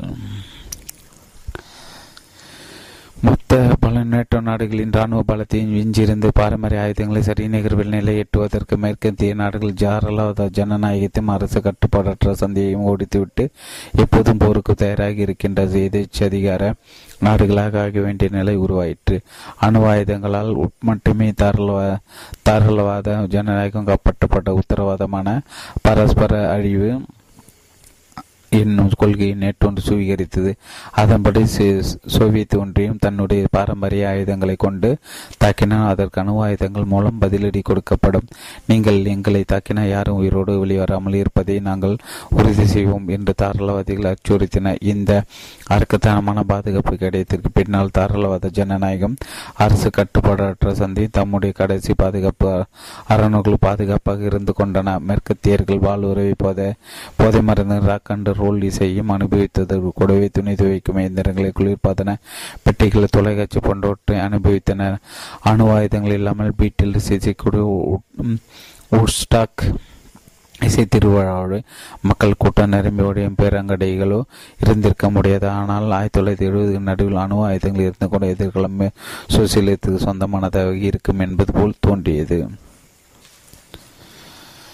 பிறகு எல்லாம் மாறியது. தாராளவாத ஜனநாயகம். வரலாற்றின் குப்பை தொட்டிலிருந்து தவழ்ந்து வெளியே வந்து தன்னை தூய்மைப்படுத்தி கொண்டு பிறகு உலகை வெற்றி கொண்டது. குலாக்கு முகாமை விட பேரங்கடை அதிக வலிமையானது என்பது நிரூபணமாயிற்று. ஜெர்மனிய மொழியில் பிளிட்ஸ் கிரேக் என்று அழைக்கப்படுகின்ற பின்னல் மின்னலடி தாக்குதல்கள் தெற்கு ஐரோப்பாவில் தொடங்கின கிரேக்க நாடு ஸ்பெயின் போர்ச்சுகல் ஆகியவற்றின் எதிர்ச்சிகர ஆட்சிகள் நிலை குறைந்த ஜனநாயக அரசுகளில் நிலை பெற அவை வழிவகுத்தன. ஆயிரத்தி தொள்ளாயிரத்தி எழுபத்தி ஏழு இந்தியாவில் நெருக்கடி முடிவுக்கு கொண்டு வரப்பட்டு மீண்டும் ஜனநாயகம் நிலைப்படுத்தப்பட்டது.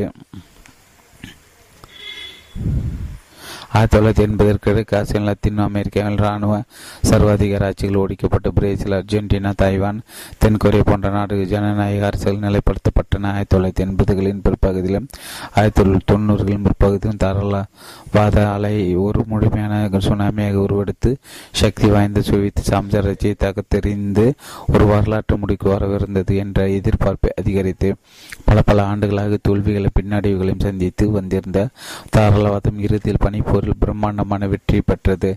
சற்று மோசமான நிலையில் இருந்தபோது அது மனிதவாதத்தின் மத போர்கள் வெற்றி வகை சூடியது.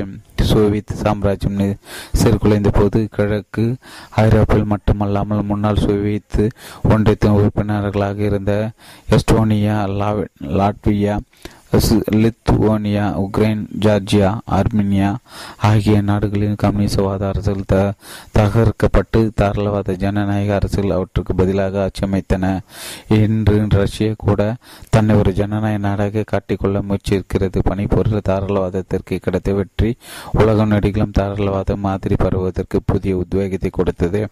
குறிப்பாக லத்தீன் அமெரிக்க தெற்கு ஆசியா ஆப்பிரிக்கா ஆகிய பகுதியில் தாராளவாதம் வேகமாக பரவித்து சில தாராளவாத பரிசோதனை படு முடிந்தன என்றெல்லாம் வெற்றி கதைகளின் எண்ணிக்கை பிறப்பையும் விட்டுவதாக இருக்கிறது. எடுத்துக்காட்டாக இந்தோனேஷியா நைஜீரியா சிலி போன்ற நாடுகளில் ஆண்டு கணக்கில் ஆண்டு கணிச இராணுவ அதிகாரிகள் சர்வாதிகாரிகள் தான் ஆட்சி நடத்தி வந்திருந்தன. ஆனால் இன்று அந்நாடுகள் அனைத்திலும் ஜனநாயக ஆட்சிகள் தான் நடைபெற்றுக் கொண்டிருக்கின்றன. ஒரு தாராளவாதி ஆயிரத்தி தொள்ளாயிரத்தி பதினாலாம் ஆண்டு ஜூன் மாதத்தை தூங்கி விழுந்திருந்து விழுந்திருந்து இரண்டாயிரத்தி பதினாலாம் ஜூன் மாதத்தை கண் விடுத்திருந்த அவருக்கு எந்த வித்தியாசமும் தெரிந்திருக்காது. தனி நபர்களுக்கு சுதந்திரம் கொடுக்கப்பட்டால் உலக அமைதியும் செழுமையை அனுபவிக்கும் என்று அனுபவிக்கும் என்று மக்கள் மீண்டும் நம்பத் தொடங்கின ஒட்டுமொத்த இருபதாம் நூற்றாண்டும் ஒரு பெரிய தவறு போல தோன்றுகிறது. ஆயிரத்தி தொள்ளாயிரத்தி பதினாலாம் ஆண்டின் கோடை காலத்தில் மனிதர்களும் தாராளவாத தாராளவாத நெடுஞ்சாலையில் வேகமாக பயணித்துக் கொண்டிருந்தது. அப்போது திடீரென்று அது ஒரு தவறான திருப்பத்தில் திரும்பி ஒரு முட்டுச்சந்திற்குள் நுழைந்து பிறகு அது மீண்டும் தன் வழியை கண்டுபிடித்து நெடுஞ்சாலைக்கு திரும்பி வருவதற்கு அதற்கு எண்பது ஆண்டுகளும் மூன்று கொடூரமான சர்வதேச போர்களும் தேவைப்பட்டன. ஆனால் அந்த எண்பது ஆண்டுகளும் முற்றிலும் வீணாகவில்லை. நுண்ணுயிர் கொல்லிகள் அணுசக்தி கணினிகள் ஆகியவற்றை அது நமக்கு கொடுத்தது. கூடவே பெண்ணியும் காலனித்து ஓடிப்பு கட்டுப்பாடற்ற புணர்ச்சி ஆகிய காலகட்டத்தில் தான் முளைத்தன. அது மட்டுமல்ல கொள்ளாமல் அந்த அனுபவத்திலிருந்து தாராளவாதம் சுது சுதாரித்து கொண்டது. ஒரு நூற்றாண்டுக்கு முன்பு இருந்ததை விட இன்று அது தன் சந்திர தந்திரத்தனத்தை குறைத்து கொண்டுள்ளது. அது தன்னுடைய சோசியலிசம் மற்றும் பாசிச எதிரிகளிடமிருந்து பல்வேறு யோசனைகளையும் அமைப்புகளையும் சுவீகரித்து கொண்டுள்ளது. குறிப்பாக மது மக்கள் கல்வியும் சுகாதாரமும்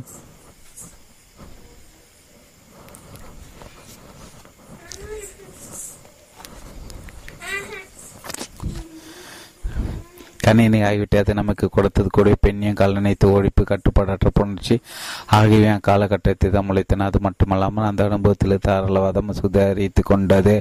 ஒரு நூற்றாண்டு முன்பு இருந்ததை விட இன்று அது தன் தந்திரத்தனத்தை குறைத்து கொண்டுள்ளது. அது தன்னுடைய சோசியலிசம் மற்றும் பாசிச எதிரிகளிடமிருந்து பல்வேறு யோசனைகளையும் அமைப்புகளையும் சுவீகரித்து கொண்டுள்ளது. குறிப்பாக பொதுமக்களுக்கு கல்வி சுகாதாரம் நலத்திட்டங்களும் வழங்குவதற்கு அது தன்னை முழுமூச்சாக அர்ப்பணித்துக் கொண்டது. ஆனாலும் அது அதன் மைய கோட்பாடு அவ்வளவாக மாறவில்லை. தாராளவாதம் இன்றும் எல்லாவற்றையும் தனிநபர் சுதந்திரத்தான் அதிகமாக தூக்கி பிடிக்கிறது. வாக்காளர் மற்றும் வாடிக்கையாளர் மீது அது இன்றும் உறுதியான நம்பிக்கை கொண்டுள்ளது. இருபத்தாறாம் நூற்றாண்டு துவக்க காலமான இப்போது தாராளவாத திரைப்படம் மட்டுமே உலக திரையரங்குகளில் வெற்றிகரமாக ஓடிக்கொண்டு இருக்கிறது